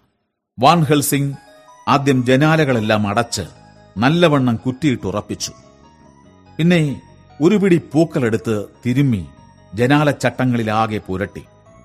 അകത്തേക്ക് വരുന്ന വായുവിലാകെ വെളുത്തുള്ളിയുടെ ഗന്ധമുണ്ടാവണം എന്നുറപ്പിക്കാനെന്ന മട്ടിൽ. പിന്നെ തിരുമ്മിയ പൂക്കൾ വാതിൽക്കട്ടിളയുടെ മുകളിലും താഴെയും വശങ്ങളിലും മുഴുവൻ വച്ചു തേച്ചു. നെരിപ്പോടിന് ചുറ്റും അങ്ങനെ തന്നെ. സിവേഡ് ചോദിച്ചു പ്രൊഫസർ അങ്ങ് ചെയ്യുന്നതിനൊക്കെ എപ്പോഴും ഒരു കാരണമുണ്ടാവും എന്നെനിക്കറിയാം. എന്നാലും ഇത് കണ്ടിട്ട് ഒരു പിടിയും കിട്ടുന്നില്ല. ഏതോ ദുർമൂർത്തിയെ ഉച്ചാടനം ചെയ്യുന്നത് പോലുണ്ടല്ലോ. ആ അത് തന്നെയാവാം. ലൂസിയുടെ കഴുത്തിൽ ഇടിവിക്കുവാനുള്ള പൂമാല കോർത്തുകൊണ്ട് അദ്ദേഹം പതിഞ്ഞ ശബ്ദത്തിൽ പറഞ്ഞു. പിന്നെ ലൂസി ഉറങ്ങാൻ കിടന്നപ്പോൾ അവളുടെ കഴുത്തിൽ വെളുത്തുള്ളി പൂമാല ധരിപ്പിച്ചു. അദ്ദേഹം അവളോട് അവസാനമായി പറഞ്ഞു ലൂസി ഇതിന് കേടൊന്നും വരുത്താതെ ശ്രദ്ധിക്കണം. മുറിയിൽ ഇത്തിരി വിങ്ങൽ തോന്നിയാലും ജനാലയോ വാതിലോ തുറക്കരുത്. ഇല്ല സത്യം. രാത്രിയായപ്പോൾ സിവയുടെ സ്വന്തം വസതിയിലേക്ക് പുറപ്പെട്ടു. വാൻ ഹെൽസിംഗ് പറഞ്ഞു ഞാനും എന്റെ ഹോട്ടൽ മുറിയിലേക്ക് പോട്ടെ. ഇന്ന് രാത്രി പേടിക്കാതെ ഉറങ്ങാം. ഇവിടെ രക്ഷയ്ക്ക് വേണ്ടത് ചെയ്തു കഴിഞ്ഞു. നാളെ രാവിലെ ഇങ്ങോട്ട് പോരാം. അദ്ദേഹത്തിന് നല്ല ആത്മവിശ്വാസമുള്ളതുപോലെ. പക്ഷേ സിവേഡിന് ഉള്ളിലെന്തോ പേടി തോന്നി. രണ്ട് രാവ് മുമ്പ് തനിക്കും ഇതേപോലെ ആത്മവിശ്വാസം തോന്നിയതാണ്. പക്ഷേ സംഭവിച്ചത് കണ്ടതല്ലേ? അപ്പോൾ ലൂസി ഉറങ്ങാൻ ഒരുങ്ങുകയായിരുന്നു. ആ വെളുത്തുള്ളി പൂക്കൾ എന്തോ ശാന്തത നൽകുന്നത് പോലെ അവൾക്ക് തോന്നി. എന്തു വന്നാലും ഇന്ന് രാത്രി ഉറങ്ങണം. ജനാലയ്ക്ക് പുറത്ത് വല്ല ചിറകടി ശബ്ദവും കേട്ടാലും കാര്യമാക്കില്ല. ഇതാ അവളുടെ കണ്ണടഞ്ഞു തുടങ്ങി.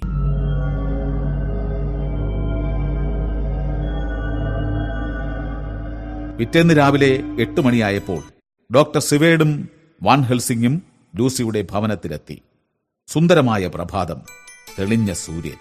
അവർ കയറി ചെന്നപ്പോൾ ലൂസിയുടെ അമ്മ സ്നേഹപൂർവം അഭിവാദ്യം ചെയ്തു. എന്നിട്ട് പറഞ്ഞു "ഹഹ, ലൂസിക്ക് നല്ല ഭേദമുണ്ട്. എന്റെ മോൾ ഇപ്പോഴും നല്ല ഉറക്കത്തിലാണ്. ഞാൻ ചെന്ന് നോക്കി.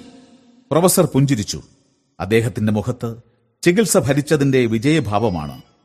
അപ്പോൾ ലൂസിയുടെ അമ്മ പറഞ്ഞു ഡോക്ടർ ഇത് താങ്കളുടെ മാത്രം എടുക്കല്ല ലൂസി സുഖമായി ഉറങ്ങാൻ ഞാനും വേണ്ടത് ചെയ്തിട്ടുണ്ട്. അതെന്താ മാഡം? എന്താ ചെയ്തത്? വാൻഹൽ സിംഗ് ചോദിച്ചു. രാത്രി എന്റെ മോളെക്കുറിച്ച് എനിക്ക് വേവലാതി തോന്നി. അവളുടെ മുറിയിൽ ചെന്ന് നോക്കി. അവൾ നല്ല ഉറക്കമായിരുന്നു. ഞാൻ കയറി ചെന്നത് പോലും അറിഞ്ഞില്ല. പക്ഷേ മുറിയിൽ വല്ലാത്തൊരു വിങ്ങലായിരുന്നു. നിറയെ വല്ലാത്ത മണമുള്ള ഒരുതരം പൂക്കൽ അവളുടെ കഴുത്തിലുമുണ്ട് കുറയണം പാവം അവളുടെ ഈ അവസ്ഥയിൽ ആ കടുത്ത മണം ബുദ്ധിമുട്ടാവും എന്നെനിക്ക് തോന്നി. ഞാൻ അതൊക്കെ എടുത്തു മാറ്റി കാറ്റു വരാൻ ജനാലയും കുറച്ച് തുറന്നിട്ടു. നിങ്ങൾക്ക് സന്തോഷമാവും തീർച്ച. അത് പറഞ്ഞ് ലൂസിയുടെ അമ്മ സ്വന്തം മുറിയിലേക്ക് നീങ്ങി. അവരുടെ വാക്കുകൾ കേട്ട് വാൻ ഹെൽസിംഗ് സ്തംഭിച്ചു നിൽക്കുകയാണ്. അദ്ദേഹത്തിന്റെ മുഖം ചാരനിറമായി. പിന്നെ അദ്ദേഹം സിവേഡിനെയും കൊണ്ട് ഭക്ഷണമുറിയിലേക്ക് കയറി വാതിലടച്ചു. സിവേഡ് അമ്പരപ്പോടെ തന്റെ പ്രൊഫസറെ നോക്കുകയാണ്. ഇങ്ങനെ ആകെ തകർന്ന മട്ടിൽ അദ്ദേഹത്തെ മുമ്പ് കണ്ടിട്ടേയില്ല. ഒരു കസേരയിൽ തളർന്നിരുന്ന് അദ്ദേഹം ഉറക്കെ തേങ്ങിക്കരയാൻ തുടങ്ങി. നെഞ്ചു തകർന്ന മട്ടിലുള്ള കരച്ചിൽ. ദൈവമേ എന്തേ ഇങ്ങനെ കഷ്ടത വരാൻ? ഈ പാവമമ്മ കാര്യമറിയാതെ നല്ലതിനാണെന്ന് കരുതി ചെയ്തതാണ്. മോളുടെ ദേഹവും ആത്മാവും നഷ്ടമാവുന്ന കാര്യമാണെന്ന് അവർക്കറിയില്ലല്ലോ. കഷ്ടം. പെട്ടെന്ന് അദ്ദേഹം ചാടി എഴുന്നേറ്റു. വരൂ ചെന്നു നോക്കാം. എന്നിട്ട് എന്തെങ്കിലും ചെയ്യണം. ഏത് ചെകുത്താനമാകട്ടെ. അല്ലെങ്കിൽ എല്ലാ ചെകുത്താമാരും കൂടിയാവട്ടെ. നമ്മൾ പൊരുതിയേ പറ്റൂ. രണ്ടുപേരും കൂടി മുകളിൽ ലൂസിയുടെ മുറിയിലേക്ക് ചെന്നു. അതാ ലൂസി കട്ടിലിൽ അനക്കമറ്റ് കിടക്കുന്നു. പേടി തോന്നിക്കുന്ന മട്ടിൽ രക്തം വാർന്നുപോയ മുഖം. ഇത്തവണ വാൻ ഹെൽസിംഗ് മുമ്പത്തെ പോലെ ഞെട്ടിയില്ല. ആ മുഖത്ത് കഠിനമായ ദുഃഖവും ദയനീയതയുമാണ്. പ്രതീക്ഷിച്ച പോലെ തന്നെ. അദ്ദേഹം പിറുപിറുത്തു. പിന്നെ ഒരു വാക്ക് പോലും മിണ്ടാതെ അദ്ദേഹം ചെന്ന് വാതിൽ അടച്ചുപൂട്ടി. എന്നിട്ടൊരിക്കൽ കൂടി രക്തദാനം ചെയ്യാൻ വേണ്ടി മേശപ്പുറത്ത് ഉപകരണങ്ങൾ ഒരുക്കി. അത് കാത്തുനിന്ന മട്ടിൽ സിവേഡ് കോട്ടഴിക്കാൻ തുടങ്ങി. പക്ഷേ വാൻ ഹെൽസിംഗ് തടഞ്ഞു. വേണ്ട ഇന്ന് രക്തം ഞാൻ തരാം. താൻ ഇപ്പോഴേ അവശനായി കഴിഞ്ഞു. ദാ ഈ ഉപകരണം പ്രവർത്തിപ്പിച്ചാൽ മതി.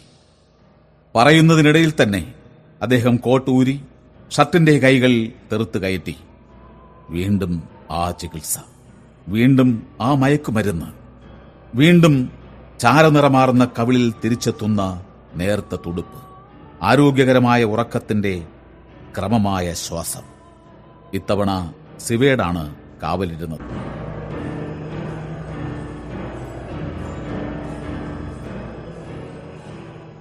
Van Helsing വിശ്രമിച്ചു. പിന്നെ ലൂസിയുടെ മുറിയിൽ നിന്ന് തന്നോട് പറയാതെ യാതൊന്നും മാറ്റരുതെന്ന് ലൂസിയുടെ അമ്മയോട് പറഞ്ഞു. ആ പൂക്കൾ ഔഷധഗുണമുള്ളതാണെന്നും അവയുടെ ഗന്ധം ശ്വസിക്കുന്നത് ചികിത്സയുടെ ഭാഗമാണെന്നും അവരെ പറഞ്ഞു മനസ്സിലാക്കി. അത് കഴിഞ്ഞ് അദ്ദേഹം രോഗിയുടെ മേൽനോട്ടം സ്വയം ഏറ്റെടുത്തു. പിന്നെ വന്ന നാല് നാളുകൾ ലൂസിക്ക് ശാന്തത നിറഞ്ഞതായിരുന്നു. ഡോക്ടർ വാൻ സിംഗ് എത്തിയത് മുതൽ ദുസ്വപ്നങ്ങൾ അകന്നതുപോലുണ്ട്. അവളെ ഭയപ്പെടുത്തിയിരുന്ന ശബ്ദങ്ങൾ ജനാലവാതിൽക്കലെ ചിറകടിയൊച്ചകൾ തൊട്ടടുത്തെന്ന് തോന്നിച്ച വിദൂര ശബ്ദങ്ങൾ. എവിടെ നിന്നോ വന്നെത്തി എന്തൊക്കെയോ ചെയ്യാൻ കൽപ്പിക്കുന്ന കർശന ശബ്ദങ്ങൾ എല്ലാം നിലച്ചിരിക്കുന്നു.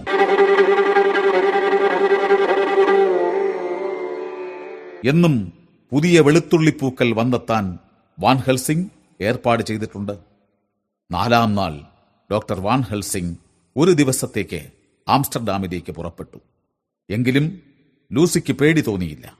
തനിച്ചാണെങ്കിലും ആ വെളുത്തുള്ളിപ്പൂക്കൾ അവക്ക് എന്തോ രക്ഷാബോധം നൽകുന്നുണ്ട്.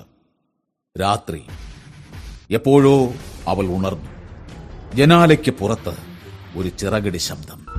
ഒപ്പം ഒരു നായ ഓരിയിടുന്നു. അല്ല നായയേക്കാൾ ശൗര്യവും കനവുമുള്ള ശബ്ദമാണ്. ലൂസിയുടെ ഉള്ളിൽ പേടി നിറഞ്ഞു. അപ്പോൾ വാതിൽ തുറന്ന് അവളുടെ അമ്മ അകത്തേക്ക് വന്നു. മോളെ എനിക്കെന്തോ നിന്നെക്കുറിച്ചൊരു ആധി തോന്നി. ഞാനും നിന്റെ കൂടെ കിടക്കാം. രണ്ടുപേരും പരസ്പരം ചേർത്ത് പിടിച്ച് കിടന്നു. അപ്പോഴതാ ജനാലയ്ക്കൽ വീണ്ടും ചിറകടി ശബ്ദം. അമ്മ പേടിയോടെ ചോദിച്ചു അയ്യോ എന്താണത്? സാരമില്ല. അമ്മ പേടിക്കാതെ കിടന്നോളൂ. ലൂസി സമാധാനിപ്പിച്ചു. പെട്ടെന്ന് ജനാലയിൽ എന്തോ വന്ന് ഇടിച്ചു. ചില്ല് കഷണങ്ങൾ നിലത്ത് ചിതറിത്തെറിച്ചു വീണു. അകത്തേക്ക് കുതിച്ചെത്തിയ കാറ്റിൽ ജനാലമറ പുറകോട്ട് പാറി. പൊട്ടിയ ജാലകച്ചില്ലിന്റെ വിടവിൽ അതാ ഒരു കൂറ്റൻ നരയൻ ചെന്നായയുടെ തല. ലൂസിയുടെ അമ്മ നിലവിളിയോടെ എഴുന്നേറ്റിരുന്നു. എന്നിട്ട് ചെന്നായയ്ക്ക് നേരെ വിരൽ ചൂണ്ടിക്കൊണ്ട് എന്തോ പറയാൻ ശ്രമിച്ചു. തൊണ്ടയിൽ നിന്ന് വിചിത്രമായ ഒരു ശബ്ദം മാത്രം. അടുത്ത നിമിഷം അമ്മ ഇടിമിന്നലേറ്റ പോലെ മറിഞ്ഞു വീണു. അവരുടെ തല ലൂസിയുടെ നെറ്റിയിൽ ചെന്ന് ഇടിച്ചു. അവൾക്ക് തല കറങ്ങി മുറിയാകെ വട്ടം ചുറ്റുന്നത് പോലെ. അവൾ ജനാലയിൽ തന്നെ നോട്ടമുറപ്പിച്ചു അപ്പോൾ ചെന്നായ തല പുറകോട്ട് വലിച്ചു. അതാ ജനാലയിലൂടെ അസംഖ്യം കൊച്ചു തരികൾ പാറി വരുന്നു. അവ വട്ടം കറങ്ങി ഒരു പൊടിത്തൂണ് പോലെ കൂടി നിൽക്കുകയാണ്. ലൂസിക്ക് അനങ്ങാൻ പറ്റുന്നില്ല. അമ്മയുടെ ഭാരം അവളെ ഞെരിച്ച് കിടത്തി. പാവം അമ്മയുടെ ഹൃദയമിടിപ്പ് നിലച്ചു കഴിഞ്ഞിരുന്നു. ദേഹം തണുത്തു തുടങ്ങി. അയൽപക്കത്തുള്ള പട്ടികളെല്ലാം ചേർന്ന് മോങ്ങുകയാണ്.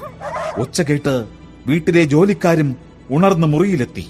അവിടത്തെ കാഴ്ച കണ്ട് അവർ ഉറക്ക നിലവിളിക്കാൻ തുടങ്ങി. പൊട്ടിയ ജനാലയിലൂടെ കാറ്റ് തള്ളിക്കയറി വന്നു. വാതിൽ വലിഞ്ഞടഞ്ഞു. എല്ലാവരും കൂടി അമ്മയുടെ ശരീരം എടുത്തു മാറ്റി. ജോലിക്കാർ ആകെ പേടിച്ചു വിരണ്ടിരുന്നു. ലൂസി പറഞ്ഞു എങ്ങനെയെങ്കിലും ധൈര്യം വിടാതിരിക്കണം. നിങ്ങൾ താഴെ പോയി കുറച്ച് വീഞ്ഞു കഴിച്ചോളൂ. മനസ്സ് സ്വസ്ഥമാവട്ടെ. ജോലിക്കാരികൾ താഴെ ഭക്ഷണമുറിയിലേക്ക് പോയി. ലൂസി കയ്യിലുണ്ടായിരുന്ന പൂക്കൾ മുഴുവൻ അമ്മയുടെ മാറത്തു വച്ചു. പെട്ടെന്ന് അവൾക്ക് വാൻഹൽ സിംഗ് പറഞ്ഞത് ഓർമ്മ വന്നു. പൂക്കൽ സ്വന്തം ദേഹത്ത് വേണം. സാരമില്ല. അക്കാലം പൂക്കൾ അമ്മയുടെ ദേഹത്ത് തന്നെ കിടക്കട്ടെ. താഴേക്ക് ചെന്ന ജോലിക്കാരും തിരിച്ചു വരുന്നില്ലല്ലോ. ലൂസിക്ക് അത്ഭുതം തോന്നി. അവൾ താഴെ ഭക്ഷണമുറിയിലേക്ക് ചെന്നു. അയ്യോ അതാ ആ നാലുപേരും വെറും നിലത്ത് അനക്കമറ്റ് കിടക്കുന്നു.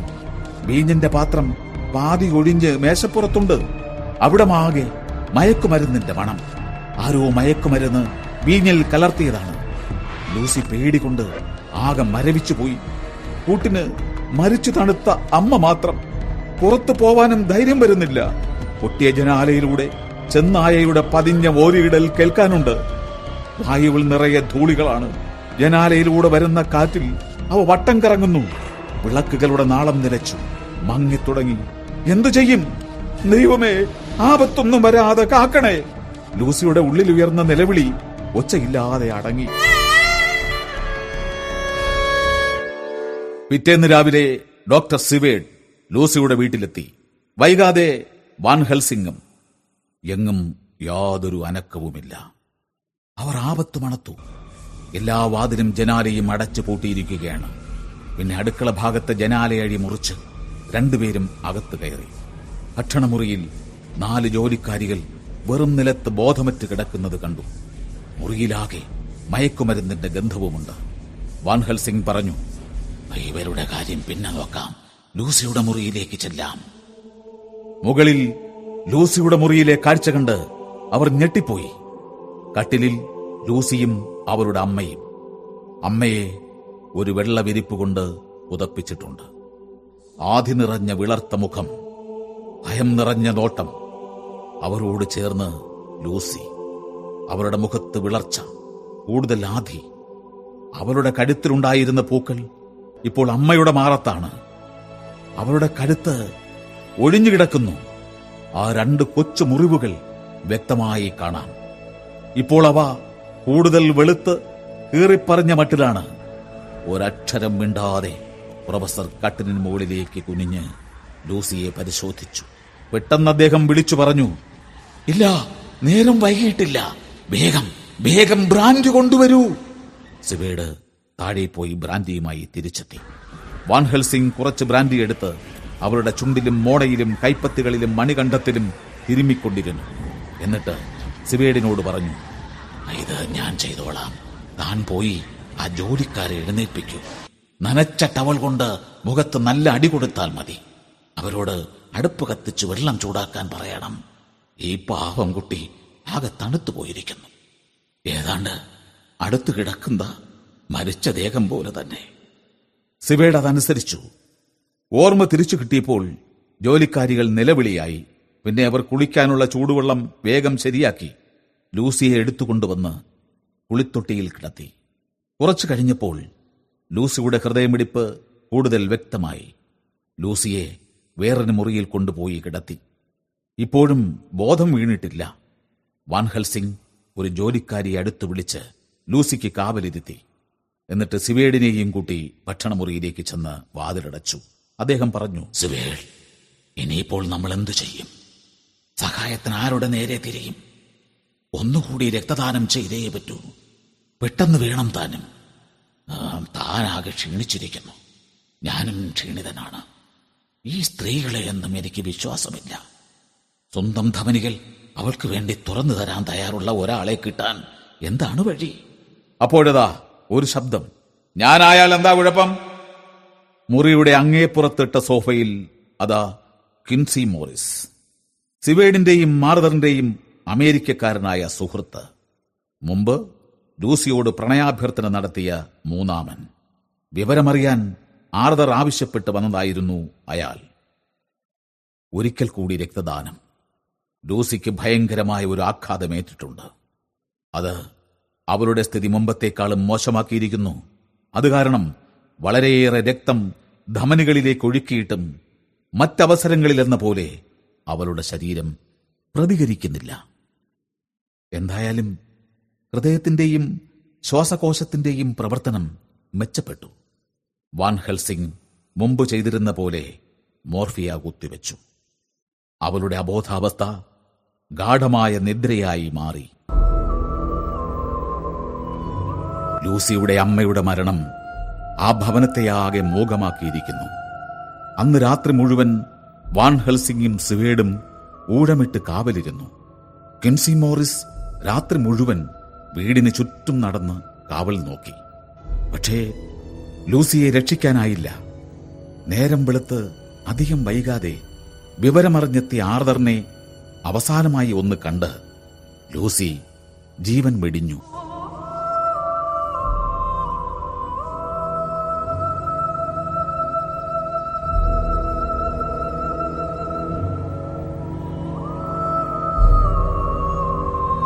ലണ്ടനിൽ നിന്ന് തെല്ലകലെ എക്സസ്റ്ററിൽ ലൂസിയുടെ ഉറ്റ കൂട്ടുകാരിയായ മീന ഹാർക്കർ പുതിയൊരു ജീവിതം ആരംഭിച്ചിരുന്നു.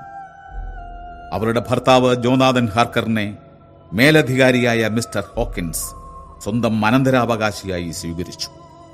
എന്തായാലും ആ സന്തോഷത്തിലും നിഴലിൽ വീണു. ജോനാഥനെ സ്വന്തം മകനെപ്പോലെ സ്നേഹിച്ച മിസ്റ്റർ ഹോക്കിൻസ് പെട്ടെന്ന് ജീവൻ വെടിഞ്ഞു.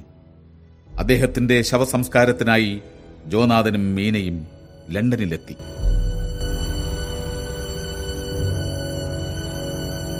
ചടങ്ങുകളെല്ലാം കഴിഞ്ഞപ്പോൾ ജോനാഥൻ മീനയെയും കൂട്ടി നഗരത്തിലൂടെ കാഴ്ചയും കണ്ട് നടക്കുകയായിരുന്നു. പെട്ടെന്ന് ജോനാഥൻ മീനയുടെ കയ്യിലെ പിടുത്തം മുറുക്കി എന്നിട്ട് മന്ത്രിച്ചു എന്റെ ദൈവമേ അത് അത് പ്രഭു തന്നെ. അയ്യോ. മീന അമ്പരപ്പോടെ ഭർത്താവിനെ നോക്കി. ജോനാഥൻ ആകെ പേടിച്ചു വിരണ്ട പോലുണ്ട്. നീണ്ടു മെലിഞ്ഞ ഒരാളെ തറച്ചു നോക്കുകയാണ് അയാൾ. കടുപ്പവും ക്രൗര്യവും ആസക്തിയും നിറഞ്ഞ മുഖം. ഒരു മൃഗത്തിന്റെതെന്ന പോലെ കൂർത്ത പല്ലുകൾ. അപ്പോൾ ആ അപരിചിതൻ ഒരു വണ്ടി വിളിച്ച് വേറൊരു കുടുംബത്തെ പിന്തുടർന്നു പോയി. കൂടുതൽ ചുഴിഞ്ഞു ചോദിക്കാൻ മീനയ്ക്ക് ധൈര്യം വന്നില്ല താനും.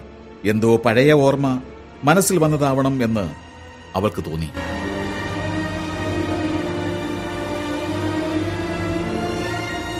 എക്സസ്റ്ററിലെ വീട്ടിൽ തിരിച്ചെത്തിയപ്പോൾ മീന ജോനാഥൻ എഴുതിയ ആ പഴയ ഡയറി കുറിപ്പുകൾ എടുത്തു വായിച്ചു. അതിൽ വിവരിച്ച ഭീകരാനുഭവങ്ങൾ അവളെ നടുക്കി. ആ ഭീകരൻ ഇവിടെ എത്തിയോ? അയ്യോ. എന്തായാലും ടൈപ്പ് റൈറ്ററിൽ ആ കുറിപ്പുകളുടെ പകർപ്പെടുത്തു വെക്കാൻ മീന തീരുമാനിച്ചു. ആവശ്യം വന്നാൽ ജോനാഥനെ വിഷമിപ്പിക്കാതെ തന്നെ വേണ്ടപ്പെട്ടവരോട് സംസാരിക്കാൻ പറ്റണം. അപ്പോഴാണ് ലൂസിയും അവളുടെ അമ്മയും മരിച്ച വാർത്ത മീന അറിഞ്ഞത്. ലൂസിയും മീനയും തമ്മിലുള്ള അടുപ്പം മനസ്സിലാക്കി പ്രൊഫസർ വാൻ ഹെൽസിംഗ് കമ്പി സന്ദേശം അയച്ചതാണ്. വൈകാതെ വാൻ ഹെൽസിംഗ് അവിടെ എത്തി. മീനയെയും ജോനാഥനെയും നേരിട്ട് പരിചയപ്പെട്ടു. ജോനാഥന്റെ വിചിത്രമായ ഡയറി കുറിപ്പുകൾ അദ്ദേഹം വായിച്ചു. വാൻ ഹെൽസിംഗ് ആവശ്യപ്പെട്ടതനുസരിച്ച് ഡ്രാക്കുള പ്രഭു നടത്തിയ സ്ഥലമിടപാടിന്റെ രേഖകൾ ജോനാഥൻ അദ്ദേഹത്തിന് കൈമാറി. ലണ്ടനിലേക്ക് മടങ്ങാനുള്ള വണ്ടിയിലിരുന്ന് വാൻ ഹെൽസിംഗ് പത്രങ്ങൾ മറിച്ചു നോക്കി. പെട്ടെന്നൊരു വാർത്തയിൽ അദ്ദേഹത്തിന്റെ കണ്ണുടക്കി. കഴിഞ്ഞ രണ്ട് മൂന്ന് ദിവസമായി പല വീടുകളിൽ നിന്നും കൊച്ചുകുട്ടികൾ വീട്ടിൽ നിന്ന് ഇറങ്ങിപ്പോകുന്നു. അവരിൽ ചിലർ തിരിച്ചു വരുന്നുമില്ല. ഒരു സുന്ദരി ചേച്ചിയുടെ കൂടെ ആയിരുന്നു എന്നാണ് തിരിച്ചു വരുന്ന കുട്ടികൾ പറയുന്നത്. രാത്രി കാണാതായ എല്ലാ കുട്ടികളുടെയും തൊണ്ടയുടെ ഭാഗത്തായി ചെറിയൊരു മുറിവുണ്ട്. അത് വായിച്ച് വാൻ ഹെൽസിംഗ് ആകെ വിളർത്ത് തളർന്നിരുന്നു. പിറ്റേന്ന് ലണ്ടനിലെത്തിയപ്പോൾ അദ്ദേഹം ഡോക്ടർ സിവേഡിന്റെ അടുത്ത് കുതിച്ചു കയറി ചെന്നു. എന്നിട്ട് ആ വാർത്ത കാണിച്ചു. ഇതെന്താണെന്ന ആ വിചാരം? സിവേഡ് വാർത്ത വായിച്ചു. കുട്ടികളുടെ കഴുത്തിലെ കൊച്ചു മുറിവുകളെക്കുറിച്ച് വിവരിക്കുന്ന ഭാഗം കണ്ടപ്പോൾ പെട്ടെന്ന് സിവേഡ് പറഞ്ഞു ഇത് ഇത് ലൂസിയുടെ മുറിവ് പോലുണ്ടല്ലോ. അവളെ മുറിവേൽപ്പിച്ച ജീവി തന്നെയാവും. ഈ കുട്ടികളെയും വാൻഹൽസിംഗ് ഗൗരവത്തോട് പറഞ്ഞു കഷ്ടം. കാര്യം അതല്ല. സത്യം അതിലും എത്രയോ ഭയങ്കരമാണ്. ആ മുറിവുകൾ ആ മുറിവുകൾ ഉണ്ടാക്കിയത് ലൂസിയാണ്. ഒരു നിമിഷം സിവേഡ് ഇടിവെട്ടേറ്റതുപോലെ മിഴിച്ചിരുന്നു. പിന്നെ ചാടി എഴുന്നേറ്റു. ഡോക്ടർ വാൻഹൽ സിംഗ് എന്താ ഭ്രാന്ത് പിടിച്ചോ താങ്കൾക്ക്? അല്ല. വാൻഹൽ സിംഗ് പറഞ്ഞത് വെറും ഭ്രാന്തായിരുന്നില്ല. അന്ന് രാത്രി അദ്ദേഹം സിവേഡിനെയും കൂട്ടി സെമിത്തേരിയിലെത്തി. ലൂസിയുടെ കുടുംബത്തിന്റെ കല്ലറയിൽ കയറി അവരുടെ ശവപ്പെട്ടി തുറന്നു. അത് ശൂന്യമായിരുന്നു. കുറെ നേരം കാത്തുനിന്നപ്പോൾ ലൂസിയുടെ പ്രേതരൂപം ഒരു കുഞ്ഞിനെയും കൊണ്ടുവരുന്നതും അവർ കണ്ടു.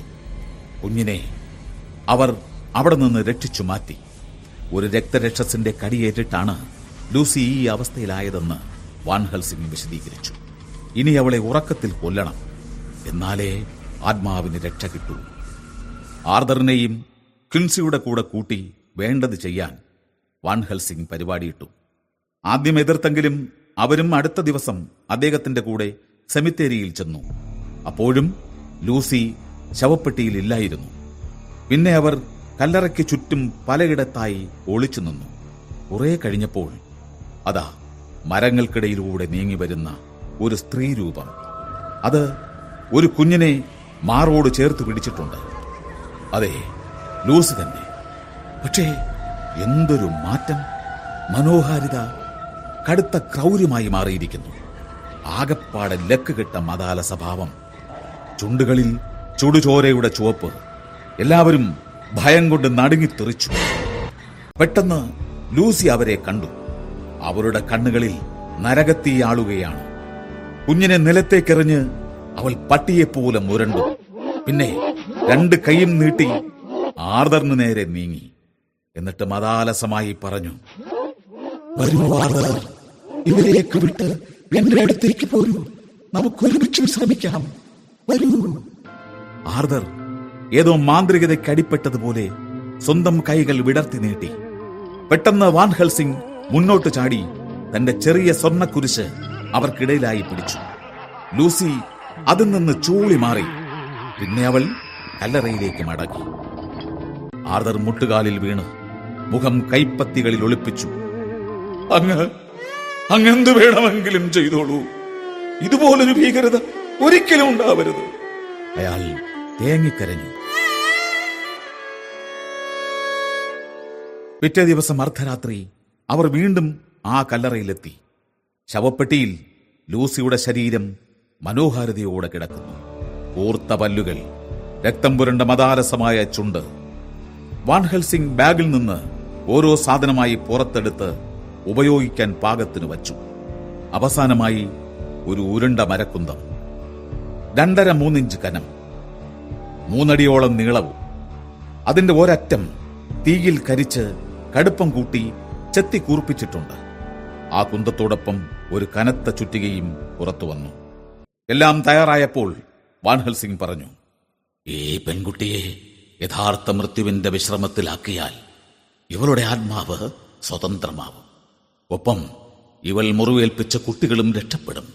അതുകൊണ്ട് ഇവളെ സ്വതന്ത്രമാക്കുന്ന ആകൃത്യം ചെയ്യുന്ന കൈ അനുഗ്രഹീതമായിരിക്കും. അതിനേറ്റവും അർഹതയുള്ളയാൾ ആർദറാണ്. ആർദർ മുന്നോട്ട് ചുവടുവെച്ച് ധീരതയോടെ പറഞ്ഞു എന്തു ചെയ്യണം? എന്തു ചെയ്യണം? പറഞ്ഞാൽ മതി. ഞാൻ പതറില്ല. വാൻഹൽ സിംഗ് പറഞ്ഞതനുസരിച്ച് ആർദർ കുന്തവും ചുറ്റികയും കയ്യിലെടുത്തു. വാൻഹൽ സിംഗ് പ്രാർത്ഥനാ പുസ്തകമെടുത്ത് വായന തുടങ്ങി. ആർദർ കുന്തമുന ലൂസിയുടെ ഹൃദയത്തിന് മുകളിലായി വെച്ചു. എന്നിട്ട് സർവശക്തിയും ഉപയോഗിച്ച് ചുറ്റിക കൊണ്ട് ആഞ്ഞടിച്ചു. ആ ശരീരം ഇടഞ്ഞു. ചുവന്ന ചുണ്ടുകളിൽ നിന്ന് രക്തമുറയ്ക്കുന്ന ഒരു നിലവിളി ഉയർന്നു. കൂർത്ത പല്ലുകൾ പരസ്പരം ചേർന്നരഞ്ഞ് ചുണ്ടുകൾ മുറിഞ്ഞു. വായിൽ കടും ചുവപ്പ് നിറമുള്ള നുര പതഞ്ഞു. പക്ഷേ ആദർ പതറിയതേയില്ല. കുന്തം കൂടുതൽ കൂടുതൽ ആഴത്തിലേക്ക് അടിച്ചിറക്കിക്കൊണ്ടിരുന്നു. പിന്നെ പിടച്ചിലിന്റെയും കുതറലിന്റെയും ശക്തി കുറഞ്ഞു കുറഞ്ഞു വന്നു. കടിച്ചുപിടിച്ച പല്ലുകൾ അയഞ്ഞു. അവസാനം ആ ശരീരം അനക്കമറ്റ് കിടന്നു. ശവപ്പെട്ടിയുടെ നേരെ നോട്ടം തിരിഞ്ഞപ്പോൾ എല്ലാവരും ആശ്ചര്യപ്പെട്ടുപോയി അതാ കിടക്കുന്നു. പകരം ജീവിച്ചിരുന്നപ്പോൾ അറിഞ്ഞിരുന്ന അതേ ലൂസി. അതെ വിശുദ്ധിയും മാധുര്യവുമുള്ള ആ മുഖം. ലൂസിയെ രക്ഷിക്കാനായി. പക്ഷേ ഇനിയാണ് യഥാർത്ഥ പോരാട്ടം. മരണത്തിന്റെ അതിരുകൾ ഭേദിച്ച് കോമ്പല്ലുകളിൽ രക്തദാഹവുമായെത്തിയ ഡ്രാക്കുള എന്ന ഭീകരനെ നേരിടാനുള്ള പോരാട്ടം. Professor Van Helsing doctor Seward Arthur Quincey Morris. ഈ ചെറു സംഘം എന്ത് ത്യാഗവും സഹിക്കാൻ ഒരുങ്ങിക്കഴിഞ്ഞു. താമസിയാതെ അവർക്കൊപ്പം രണ്ടുപേർ കൂടി ചേർന്നു. ലൂസിയുടെ ഉറ്റ കൂട്ടുകാരിയായിരുന്ന മീനയും ഡ്രാക്കുളയുടെ ഭീകരത നേരിട്ട് കണ്ടറിഞ്ഞ അവളുടെ ഭർത്താവ് ജോനാഥൻ ഹാർക്കറും. സിവേഡിന്റെ വീട്ടിലാണ് എല്ലാവരും. ജോനാഥൻ ഹാർക്കർ എഴുതിയ ഡയറി കുറിപ്പുകളുടെ പകർപ്പ് സിവേഡ് വായിച്ചു. ഡ്രാക്കുള പ്രഭു ലണ്ടനിൽ നടത്തിയ സ്ഥലമിടപാടിന്റെ രേഖകളും ആ കുറിപ്പുകൾക്കിടയിൽ കണ്ടു. പെട്ടെന്ന് സിവയുടെ ഞെട്ടിപ്പോയി. ആ ഭീകരം വാങ്ങിയ വീട് തന്റെ വീടിന് തൊട്ടുള്ള ആ ഒഴിഞ്ഞ ഭവനമാണ്.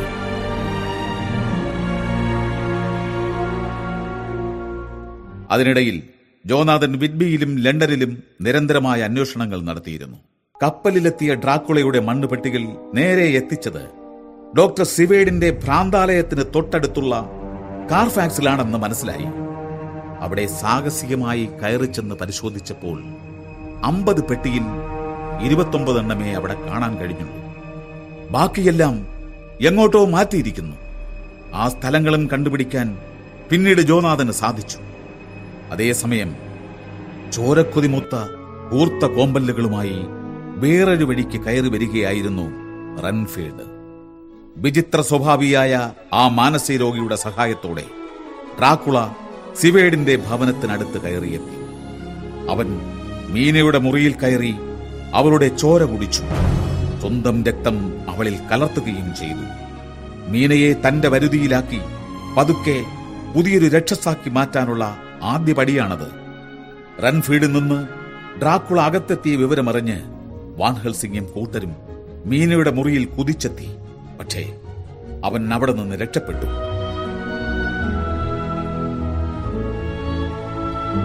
അടുത്ത ദിവസം ആ കാണാതായ പെട്ടികളെപ്പറ്റി ജോനാഥിന് ചില വിവരങ്ങൾ കിട്ടി.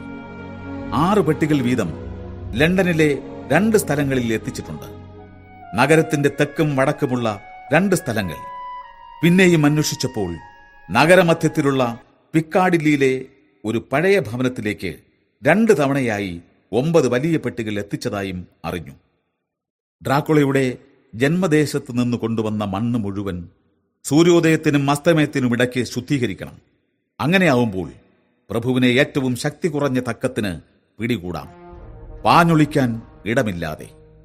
അവർ എന്തൊക്കെ ചെയ്യണമെന്ന് തീരുമാനിച്ചുറച്ചു. ആദ്യം തൊട്ടടുത്തുള്ള കാർഫാക്സ് ഭവനത്തിലെ പ്രഭുവിന്റെ അഭയസ്ഥാനം നശിപ്പിക്കണം. പിന്നെ എല്ലാവരും കൂടി പിക്കാഡില്ലിയിലെ വീട്ടിൽ ചെന്നു കയറണം. അവിടെ നിന്ന് ആർദറും കിൻസിയും കൂടി പെട്ടികൾ ഒളിപ്പിച്ചതായി കണ്ടെത്തിയ മറ്റ് രണ്ട് സ്ഥലങ്ങളിൽ ചെന്ന് അവയിൽ പ്രഭുവിന് കയറാൻ പറ്റാതാക്കണം. എല്ലാവരും പുറപ്പെടുമ്പോൾ വാൻഹൽ സിംഗ് പറഞ്ഞു മീന സൂര്യാസ്തമയത്തിന് മുമ്പ് ഞങ്ങൾ മടങ്ങിയെത്തും. അതുവരെ നീ സുരക്ഷിതയാണ്. നിന്റെ മുറിയിൽ അവനെ തടയാനുള്ള സാധനങ്ങൾ ഞാൻ വച്ചിട്ടുണ്ട്. ഇനി നിന്നെ നേരിട്ട് സുരക്ഷിതയാക്കട്ടെ. പിതാവിന്റെയും പുത്രന്റെയും പരിശുദ്ധാത്മാവിന്റെയും നാമത്തിൽ. നിന്റെ നെറ്റിയിൽ ഈ വിശുദ്ധ അപ്പം പെട്ടെന്ന് നെഞ്ചുറഞ്ഞു പോകുന്ന ഒരു നിലവിളി മുഴങ്ങി. അദ്ദേഹം വിശുദ്ധയപ്പം മീനയുടെ നെറ്റിയിൽ വച്ചപ്പോൾ അത് അവിടെ പൊള്ളലേൽപ്പിച്ചു. ചുട്ടുപഴുത്ത ലോഹത്തുണ്ടെന്ന പോലെ അത് മാംസം കരിച്ചിറങ്ങി. മീന നിലത്ത് കുഴഞ്ഞു വീണു. അവൾ തലമുടി മുഖത്തേക്ക് വലിച്ചിട്ട് ഉറക്ക കരഞ്ഞു. അയ്യോ. ഞാൻ മലിനയായി പോയി. ദൈവം പോലും എന്നെ തട്ടി മാറ്റുന്നു വിധിയുടെ നാൾ വരെയും ഈ നാണം കെട്ട അടയാളം ഞാൻ നെറ്റിയിൽ പേരണമല്ലോ. അയ്യോ അയ്യോ. അപ്പോൾ വാൻ ഹെൽസിംഗ് ഗൗരവത്തിൽ പറഞ്ഞു മീന പതറരുത്. ഈ മുറിപ്പാട് മാഞ്ഞു പോകാൻ ദൈവം നമ്മെ തുണയ്ക്കും. ഉറപ്പ്. ദൈവേച്ഛ നടത്താൻ തെരഞ്ഞെടുത്ത ഉപകരണങ്ങളാവണം നമ്മൾ. വൈകാതെ അവർ കാർഫാക്സ് ഭവനത്തിലെ പെട്ടികളിലുള്ള മണ്ണ് വിശുദ്ധയപ്പം വെച്ച് ശുദ്ധീകരിച്ചു. പിന്നെ നഗരമധ്യത്തിലുള്ള വിക്കാടില്ലി. അവിടത്തെ ആ പഴഞ്ചം വീട്ടിലുള്ള പെട്ടികൾ അവർ ശുദ്ധീകരിച്ചു. വൈകാതെ മറ്റ് രണ്ട് വീടുകളിലുമുള്ള പെട്ടികളും വിക്കാടിലിയിലെ വീട്ടിൽ വെച്ച് അവർ ഡ്രാക്കുള പ്രഭുവുമായി നേരിട്ട് ഏറ്റുമുട്ടി. എന്നാൽ പ്രഭു അവിടെ നിന്ന് രക്ഷപ്പെട്ടു. എണ്ണം നോക്കിയപ്പോൾ ഇനി ഒരു പെട്ടി ബാക്കിയുണ്ട്. അതെവിടെയാണെന്ന് പ്രഭുവിന് മാത്രമേ അറിയാവൂ. അതുകൂടി ഉടൻ കണ്ടെത്തിയേ പറ്റൂ. എവിടെയാവും ഇപ്പോൾ ഡ്രാക്കുള? അതറിയാൻ മീന ഒരു വഴി കണ്ടെത്തി. ഡ്രാക്കുളയുടെ മനസ്സുമായി ബന്ധപ്പെട്ടു പോയ തന്നെ ഹിപ്നോട്ടിക് നിദ്രയിലാക്കാൻ അവൾ വാൻ ഹെൽസിങ്ങിനോട് ആവശ്യപ്പെട്ടു. അദ്ദേഹം അതനുസരിച്ചു. അപ്പോൾ മീന പറഞ്ഞ വാക്കുകളിൽ നിന്ന് ഡ്രാക്കുള ഏതോ കപ്പലിലാണ് എന്നവർക്ക് മനസ്സിലായി. ബാക്കി വന്ന ആ മണ്ണുപെട്ടിയിൽ ഒളിച്ചിരുന്ന് ജന്മനാട്ടിലേക്ക് പലായനം ചെയ്യുകയാണ് ആ ഭീകരനെന്ന് വാൻ ഹെൽസിംഗ് ഊഹിച്ചെടുത്തു. പലയിടത്തും അന്വേഷിച്ച് അവർ ആ കപ്പലിനെക്കുറിച്ചുള്ള വിവരങ്ങൾ കണ്ടുപിടിച്ചു. അവർ അതിനെ പിന്തുടർന്ന് യാത്രയായി. എന്നും ഉദയത്തിന്റെയും അസ്തമയത്തിന്റെയും വേളകളിൽ വാൻ ഹെൽസിംഗ് മീനയെ ഹിപ്നോട്ടൈസ് ചെയ്ത് വിവരങ്ങൾ തേടും. ഡ്രാക്കുളയുടെ കൗശലം കാരണം കുറച്ചുനാൾ അവർക്ക് വാർണ എന്ന തുറമുഖത്ത് വെറുതെ കാത്തിരിക്കേണ്ടി വന്നു. എന്നാലും ഒടുവിൽ അവർ ഗലാച്ച് എന്ന ശരിയായ തുറമുഖത്ത് എത്തിച്ചേർന്നു. പക്ഷേ അവർ അവിടെ എത്തുമ്പോഴേക്കും ഡ്രാക്കുള കപ്പലിൽ നിന്ന് പുറത്തു കടന്നിരുന്നു. അപ്പോഴും ആ പെട്ടി ജലമാർഗത്തിലൂടെ സഞ്ചരിക്കുകയാണെന്ന് മീന ഹിപ്നോട്ടിക് നിദ്രയിൽ പറഞ്ഞതിൽ നിന്ന് മനസ്സിലായി. എങ്ങോട്ടാണ് ഏതു വഴിക്കാണ് അതിന്റെ പോക്കെന്ന് എങ്ങനെ കണ്ടുപിടിക്കും? എന്നാൽ നിശിതബുദ്ധിയായ മീന അതുവരെ നടന്ന കാര്യങ്ങളും ഭൂപടങ്ങളുമെല്ലാം പരിശോധിച്ച് അതിന് ഉത്തരം കണ്ടെത്തി. സ്ലോവാക്കുകളുടെ സഹായത്തോടെ നദിയിലൂടെ സ്വന്തം നാട്ടിലേക്ക് മടങ്ങാനാവണം ഡ്രാക്കുളയുടെ ശ്രമം. അതിന് സാധ്യതയുള്ളത് സിരത്ത് എന്ന നദിയാണ്. കുറെ ചെല്ലുമ്പോൾ അതിൽ ബിസ്റ്റിസ്റ്റ നദി കൂടി ചേരും. അത് ബോർഗോ ചുരം വഴി ചുറ്റിയാണ് ഒഴുകുന്നത്.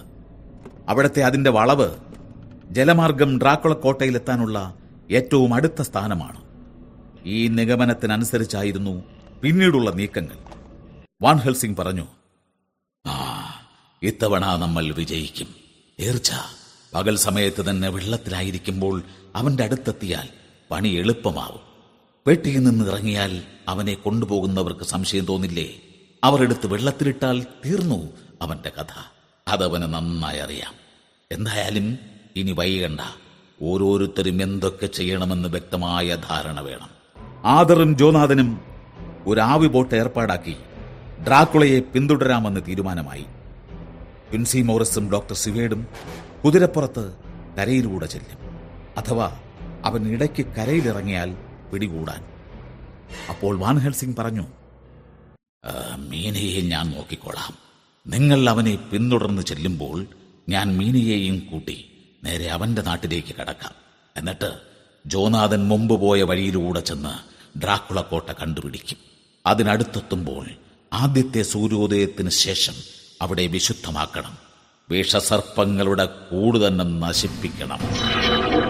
ഭീകരമായ ആ സ്ഥലത്തേക്ക് മീനയെ കൊണ്ടുപോകുന്ന കാര്യം കേട്ടപ്പോൾ ജോനാഥൻ ഞെട്ടിപ്പോയി. എന്നാൽ വാൻ ഹെൽസിംഗ് ജോനാഥിനെ ആശ്വസിപ്പിച്ചു. വൈകാതെ എല്ലാ ഏർപ്പാടുകളും ശരിയായി. സമ്പന്നരായ ആർദറിനും ക്വിൻസി മോറിസിനും അതിന് യാതൊരു വിഷമവും ഉണ്ടായില്ല. ഭൂപടങ്ങളും മറ്റ് സാമഗ്രികളുമെല്ലാം തയ്യാറായി. നല്ലൊരു ആവി ബോട്ട് ഏർപ്പാടാക്കി ആർദറും ജോനാഥനും അതിൽ പുറപ്പെട്ടു. ഡോക്ടർ സിവേഡും ക്വിൻസിയും അരഡസൻ കുതിരകളുമായി കരയിലൂടെ കുതിച്ചു. പ്രൊഫസർ മാൻഹൽ സിംഗ് മീനയെയും കൂട്ടി അർദ്ധരാത്രിയിലെ വണ്ടിയിൽ വെറസ്റ്റി എന്ന സ്ഥലത്തേക്ക് തിരിച്ചു. അവിടെ എത്തിയപ്പോൾ അദ്ദേഹം നല്ലൊരു വണ്ടി വിലയ്ക്ക് വാങ്ങി. ഒപ്പം കുതിരകളെയും. എന്നിട്ട് മീനയോടൊപ്പം സാഹസം നിറഞ്ഞ ആ യാത്ര ആരംഭിച്ചു. ഭീകരത പതിയിരിക്കുന്ന മലമടക്കുകളിലേക്ക് ബോർഗോ ചുരത്തിലേക്ക് ഡ്രാക്കുള പ്രഭുവിന്റെ ആസ്ഥാനമായ കോട്ടയിലേക്ക്.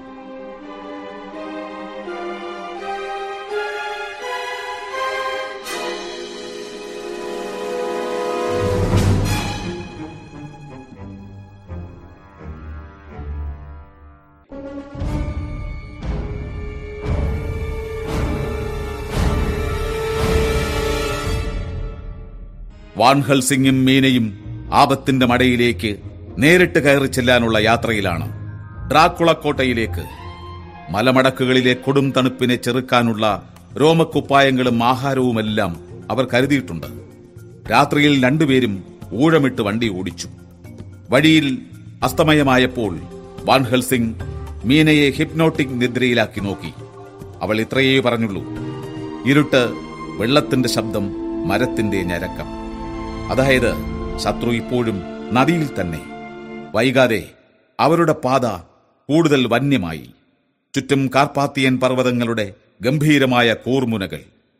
രാവിലെ ആവുമ്പോഴേക്കും ബോർഗോ ചുരത്തിലെത്താമെന്നാണ് വാൻഹൽ സിംഗിന്റെ പ്രതീക്ഷ.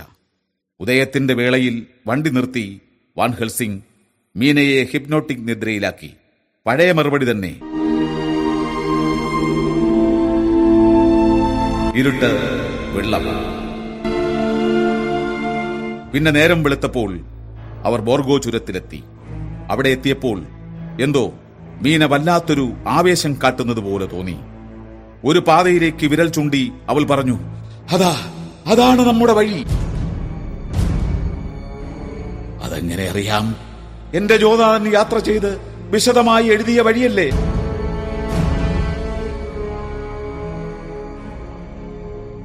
അതെ അതുപോലുള്ള പാത വേറെയില്ല. അവർ ആ പാതയിലേക്ക് കയറി. ജോനാഥന്റെ വിചിത്രമായ ഡയറി കുറിപ്പിൽ വിവരിച്ചതുപോലെ തന്നെ പിന്നെയും മണിക്കൂറുകൾ നീണ്ട യാത്ര. മീന വടിയിൽ ഗാഠമായ നിദ്രയിൽ വീണു. ഇടയ്ക്ക് വാൻഹൽ സിംഗും ഒന്ന് മയങ്ങിപ്പോയി. കുതിരകൾ നിർത്താതെ പാഞ്ഞുകൊണ്ടിരുന്നു. പെട്ടെന്ന് അദ്ദേഹം ഞെട്ടിയുണർന്നു. മഞ്ഞിനു മുകളിൽ അന്തിവെളിച്ചം മഞ്ഞ പ്രളയമായി പരക്കുന്നു. പാറക്കെട്ടുകൾ നിറഞ്ഞ വന്യമായ പ്രദേശം. അവർ മുകളിലേക്ക് കയറി കയറി പോവുകയാണ്. സൂര്യൻ അസ്തമിക്കാറായിരിക്കുന്നു. വാൻ ഹെൽസിംഗ് മീനയെ വിളിച്ചുണർത്തി ഹിപ്നോട്ടിക് നിദ്രയിലാക്കാൻ ശ്രമിച്ചു. പക്ഷേ അവൾ മയങ്ങിയതേയില്ല. പെട്ടെന്നാകെ ഇരുട്ടായി. സൂര്യൻ താണുകഴിഞ്ഞു വാൻ ഹെൽസിംഗ് കൂടെ കരുതിയിരുന്ന വിറകെടുത്ത് തീ കൂട്ടി. അവർ രാത്രി മുഴുവൻ വിശ്രമിച്ചു. പിറ്റേന്ന് സൂര്യൻ ഉയർന്നപ്പോൾ മീന ഗാഠമായ ഉറക്കത്തിൽ വീണു. വാൻഹൽസിംഗിന് അവളെ എടുത്തു പൊക്കി വണ്ടിയിൽ കിടത്തേണ്ടി വന്നു. പിന്നെയും യാത്ര. മലകൾ അടുത്തടുത്തു വന്നു. കൂടുതൽ വന്യമായ പാഴ്പ്രദേശങ്ങൾ. കിടുക്കാൻ തൂക്കായി നിന്ന് പേടിപ്പിക്കുന്ന ഗിരിപാർശ്വങ്ങൾ. മീന അപ്പോഴും നല്ല ഉറക്കമാണ്. ഇടയ്ക്ക് വാൻഹൽ സിംഗും തലകുനിച്ചിരുന്ന് മയങ്ങിപ്പോയി. ദുർഘടം പിടിച്ച പാതയിലൂടെ കുതിരകൾ പാച്ചിൽ തുടർന്നു. പെട്ടെന്ന് അദ്ദേഹം കുറ്റബോധത്തോടെ കണ്ണു തുറന്നു. കുറച്ചു സമയം കടന്നുപോയിരിക്കുന്നു. മീന ഉറക്കത്തിൽ തന്നെ സൂര്യൻ ഏറെ താണിരിക്കുന്നു. എന്നാൽ ചുറ്റുപാടും ആകെ മാറിയ പോലെ. അവരിപ്പോൾ കുത്തനെയുള്ള ഒരു കുന്നിനു മുകളിൽ കയറിയെത്താറായി അതിന്റെ നെറുകയിൽ അതാ ജോനാഥൻ വിവരിച്ച ആ കോട്ട. വാൻഹൽ സിംഗിന് വല്ലാത്തൊരു ആവേശം തോന്നി. ഒപ്പം പേടിയും. നല്ലതിനായാലും ദോഷത്തിനായാലും ഇതാ തങ്ങളുടെ പരിശ്രമത്തിന്റെ പരിസമാപ്തി അടുക്കാറായി. അദ്ദേഹം മീനയെ ഉണർത്തി എന്നിട്ട് കുതിരകളെ അഴിച്ചു നിർത്തി അവയ്ക്ക് തീറ്റ കൊടുത്തു. പ്രൊഫസർ വാൻഹൽ സിംഗ് തീ കൂട്ടി മീനയെ അതിനടുത്ത് പിടിച്ചിരുത്തി. ഇപ്പോൾ അവൾ നല്ല ഉത്സാഹത്തിലാണ്. വാൻഹൽ സിംഗ് മീന ഇരിക്കുന്നതിന് ചുറ്റുമായി വലിയ ഒരു വൃത്തം വരച്ചു. ആ രേഖയ്ക്ക് മുകളിൽ വിശുദ്ധയപ്പം പൊടിച്ച് നന്നായി വിതറി. അത്രയും നേരം മീന ജീവനറ്റതുപോലെ അനങ്ങാതിരുന്നു. ഒപ്പം അവൾ വിളർത്തു വിളർത്തു വന്ന് ചുറ്റുമുള്ള മഞ്ഞുപോലെ തന്നെ വെളുത്തു. ഒരക്ഷരം മിണ്ടുന്നില്ല. ആ പാവം അടിമുടി വിറയ്ക്കുകയാണ്. പ്രൊഫസർ ചോദിച്ചു മീന തീയിന്റെ അടുത്തേക്ക് വന്നുകൂടെ? അവൾക്കത് പറ്റുമോ എന്ന് പരീക്ഷിക്കുകയായിരുന്നു ഉദ്ദേശ്യം. മീന അനുസരണയോടെ എഴുന്നേറ്റു. പക്ഷേ ഒരടി വച്ചപ്പോഴേക്കും അവൾ അടി കൊണ്ടതുപോലെ നിന്നു. എന്നിട്ട് ഉറക്കം വിട്ടുണർന്നതുപോലെ പറഞ്ഞു എനിക്ക് പറ്റുന്നില്ല. അത് കേട്ടപ്പോൾ പ്രൊഫസർക്ക് സന്തോഷം തോന്നി. ഇവർക്ക് സാധിക്കാത്തത് തങ്ങൾ പേടിക്കുന്ന സത്വങ്ങൾക്കും സാധിക്കില്ല. ഈ രേഖ മീനയെ കാക്കും. ശരീരത്തിന് ആപത്ത് സംഭവിക്കാമെങ്കിലും അവളുടെ ആത്മാവ് സുരക്ഷിതമാണ്. രാത്രി പലതവണ കുതിരകൾ ഉറക്ക കരഞ്ഞുകൊണ്ട് എടുത്തു ചാടി. പിന്നെ കൊടും ശൈത്യം ഏറ്റവും ശക്തമാവുന്ന സമയമെത്തി. പ്രകൃതിയാകെ പതുങ്ങുന്ന സമയം. മഞ്ഞ് പാറിയെത്തുകയാണ്. തീ അണയാൻ തുടങ്ങി. ഏതിരുട്ടിലും മഞ്ഞിൻ പരപ്പിൽ ചെറിയൊരു വെട്ടമുണ്ടാവും. മഞ്ഞിൻ തരികളും മൂടൽ മഞ്ഞിന്റെ ചുരുളുകളും കൂടിച്ചേർന്ന് നീളൻ കുപ്പായം ധരിച്ച സ്ത്രീരൂപങ്ങൾ ഉരുക്കൊള്ളുന്നത് പോലെ ഒരു തോന്നൽ എങ്ങും നിശബ്ദത. പേടിച്ചു ചൂളുന്ന കുതിരകളുടെ ചിനക്കൽ മാത്രം കേൾക്കാം. മഞ്ഞുപാളികളും മൂടൽ മഞ്ഞും വട്ടം ചുറ്റാൻ തുടങ്ങി.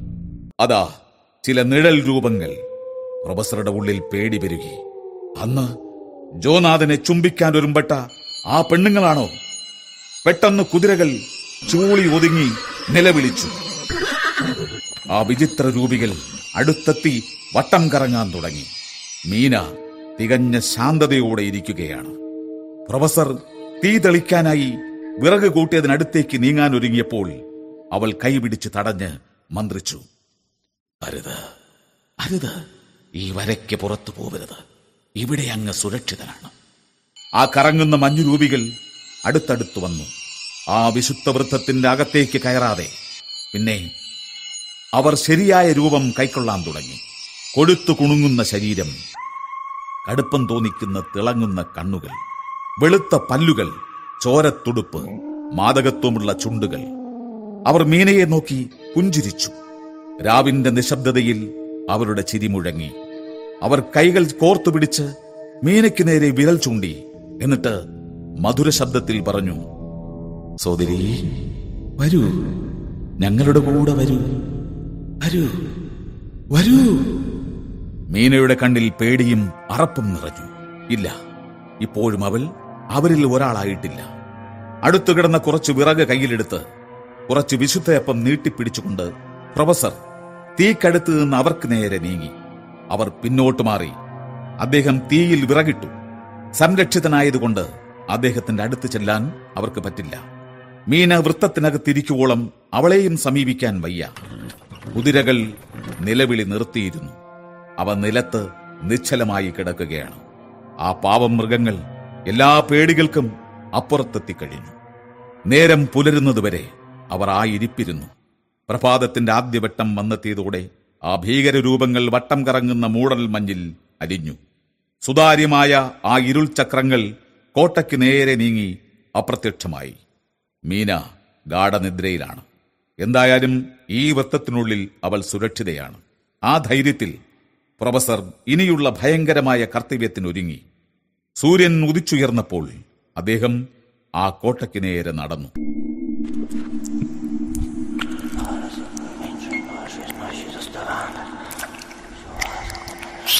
അതിനിടയിൽ ഡ്രാക്കുളയെ നദിയിലൂടെ പിന്തുടർന്ന ബോട്ടിന് ചെറിയൊരു അപകടം കാരണം യാത്ര മുടക്കേണ്ടി വന്നു. ആർദറും സിവേഡും കരയിലിറങ്ങി ഒപ്പം കരുതിയിരുന്ന കുതിരകളുടെ പുറത്ത് കയറി കരയിലൂടെ യാത്ര തുടർന്നു. പിറ്റേന്ന് നേരം വെളുത്തപ്പോൾ മറ്റൊരിടത്ത് കുറച്ച് സിഗാനി വംശക്കാർ അവരുടെ നാടൻ വണ്ടിയുമായി നദിക്കരയിൽ നിന്ന് പാഞ്ഞകന്നു. ആ വണ്ടിയിൽ അവരെ ഏൽപ്പിച്ചിട്ടുള്ള വിചിത്രമായ ചരക്കുണ്ട്.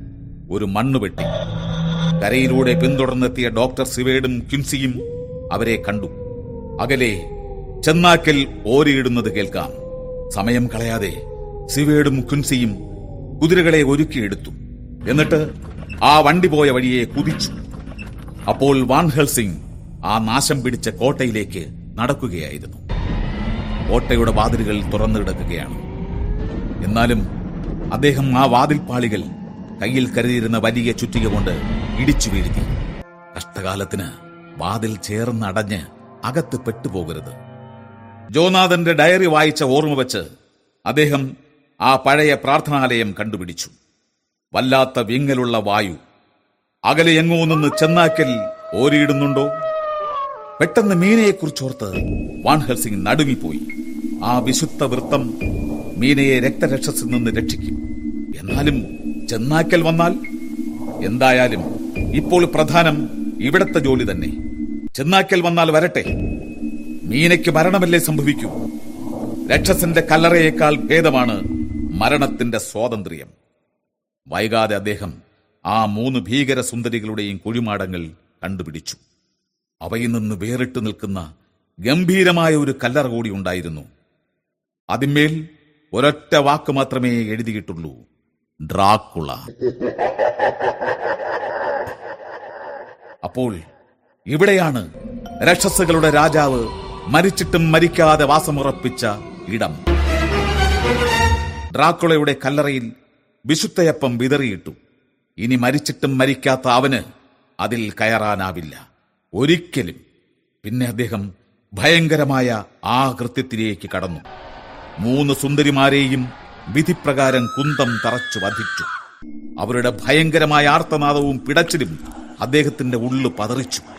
എങ്കിലും അവസാനം ആ മുഖങ്ങളിൽ കണ്ട നിത്യനിദ്രയുടെ ശാന്തത അദ്ദേഹത്തിന് സാന്ത്വനമരുളി.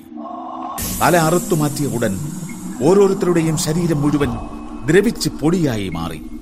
നൂറ്റാണ്ടുകൾക്ക് മുമ്പേ വന്നെത്തേണ്ടിയിരുന്ന മൃത്യു പാഞ്ഞെത്തി അധികാരം സ്ഥാപിച്ചതുപോലെ. കോട്ടയിൽ നിന്ന് വിട്ടുപോരുന്നതിന് മുമ്പ് എല്ലാ വാതിലുകളും അദ്ദേഹം വിശുദ്ധ വസ്തുക്കൾ കൊണ്ട് ബന്ധിച്ചു.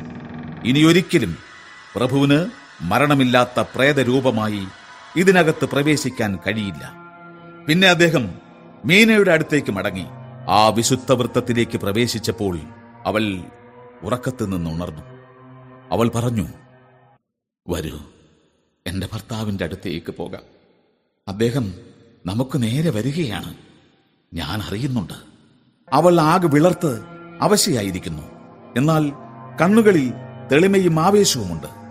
മീനയുടെ ഉൾവിളി പിന്തുടർന്ന് അവർ കിഴക്ക് ഭാഗത്തേക്ക് നീങ്ങി. കുത്തനെയുള്ള ഇറക്കം. കാഴ്ചയെത്തുന്നിടത്തോളം ജനവാസത്തിന്റെ ലക്ഷണമൊന്നുമില്ല.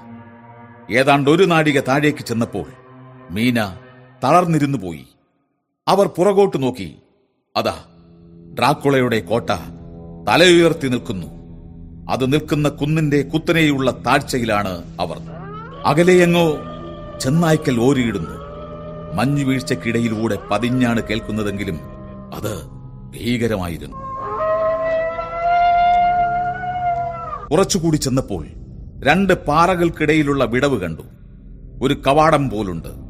വാൻഹൽ സിംഗ് മീനയെ കൈപിടിച്ച് അതിനകത്തേക്ക് കയറ്റി. എന്നിട്ട് പറഞ്ഞു ആ ഇവിടെ ഇരുന്നോളൂ.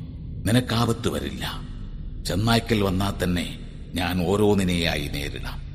പിന്നെ വാൻഹൽ സിംഗ് പെട്ടിയിൽ നിന്ന് ദൂരദർശിനി എടുത്ത് പാറപ്പുറത്ത് കയറി നിന്ന് അകലേക്ക് നോക്കി.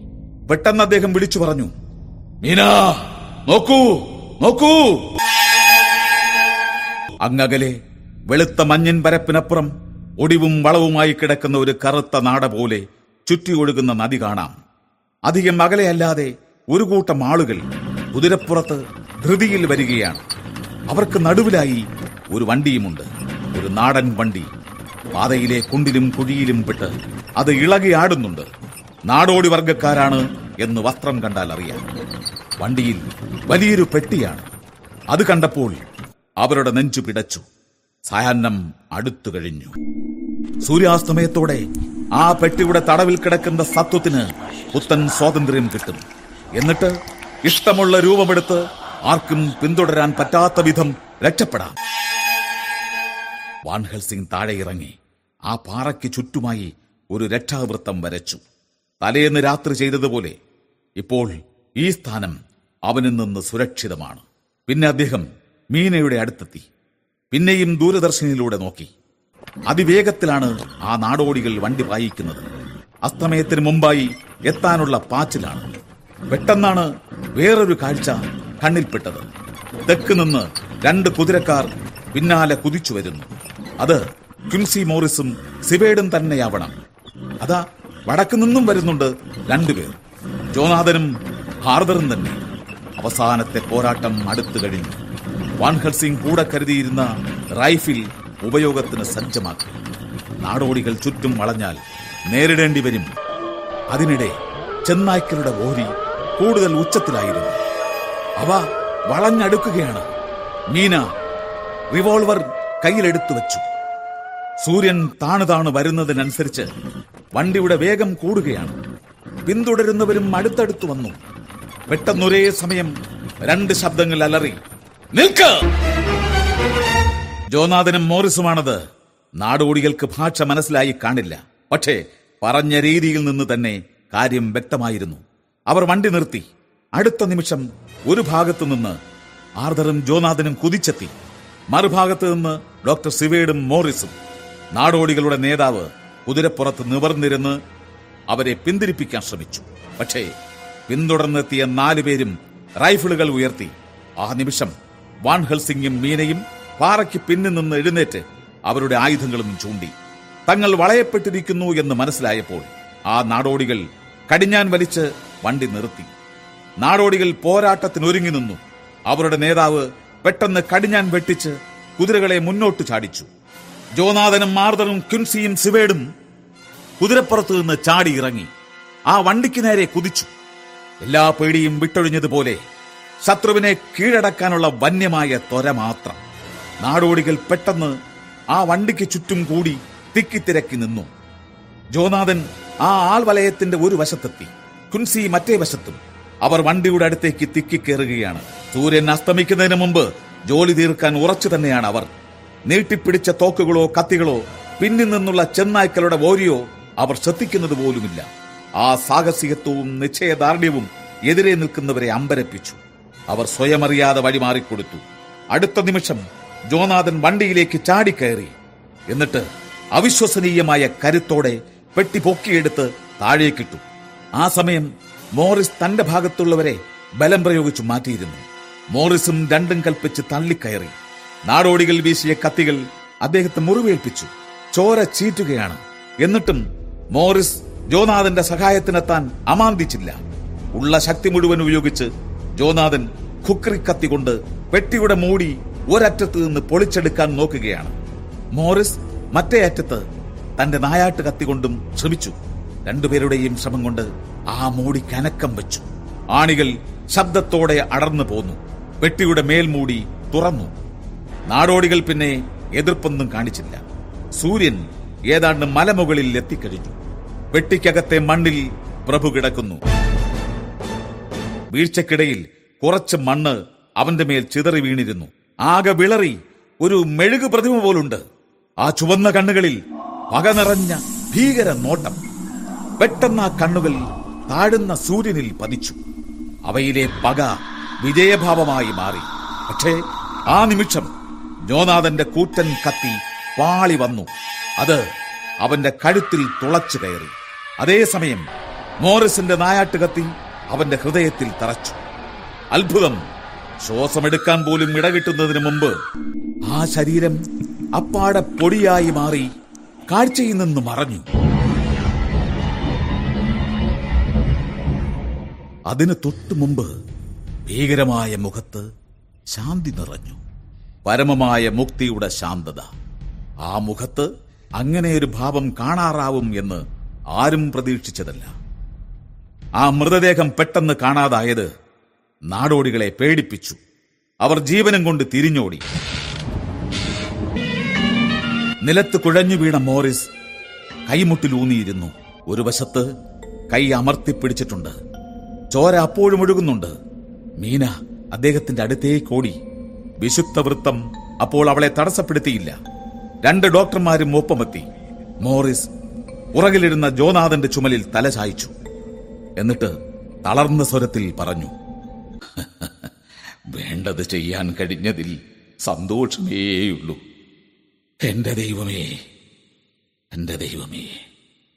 പെട്ടെന്ന് അദ്ദേഹം മീനയുടെ മുഖത്തേക്ക് വിരൽ ചൂണ്ടി വിളിച്ചു പറഞ്ഞു ഇനി ഞാൻ മരിച്ചാലെന്താ?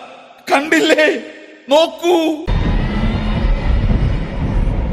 മീനയുടെ മുഖത്തെ അവിശുദ്ധമായ ആ പാട് മാഞ്ഞു കഴിഞ്ഞിരുന്നു. അവൾക്കേറ്റ ശാപം ഇല്ലാതായി കഴിഞ്ഞു. ആ കാഴ്ചയിൽ മനസ്സ് നിറഞ്ഞ് പൂർണ തൃപ്തിയോടെ ക്വിൻസി മോറിസ് ജീവൻ വെടിഞ്ഞു.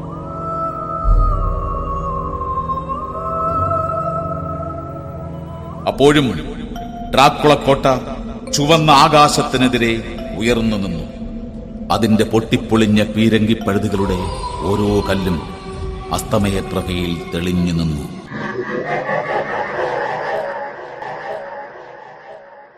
നോവൽ അവസാനിച്ചു.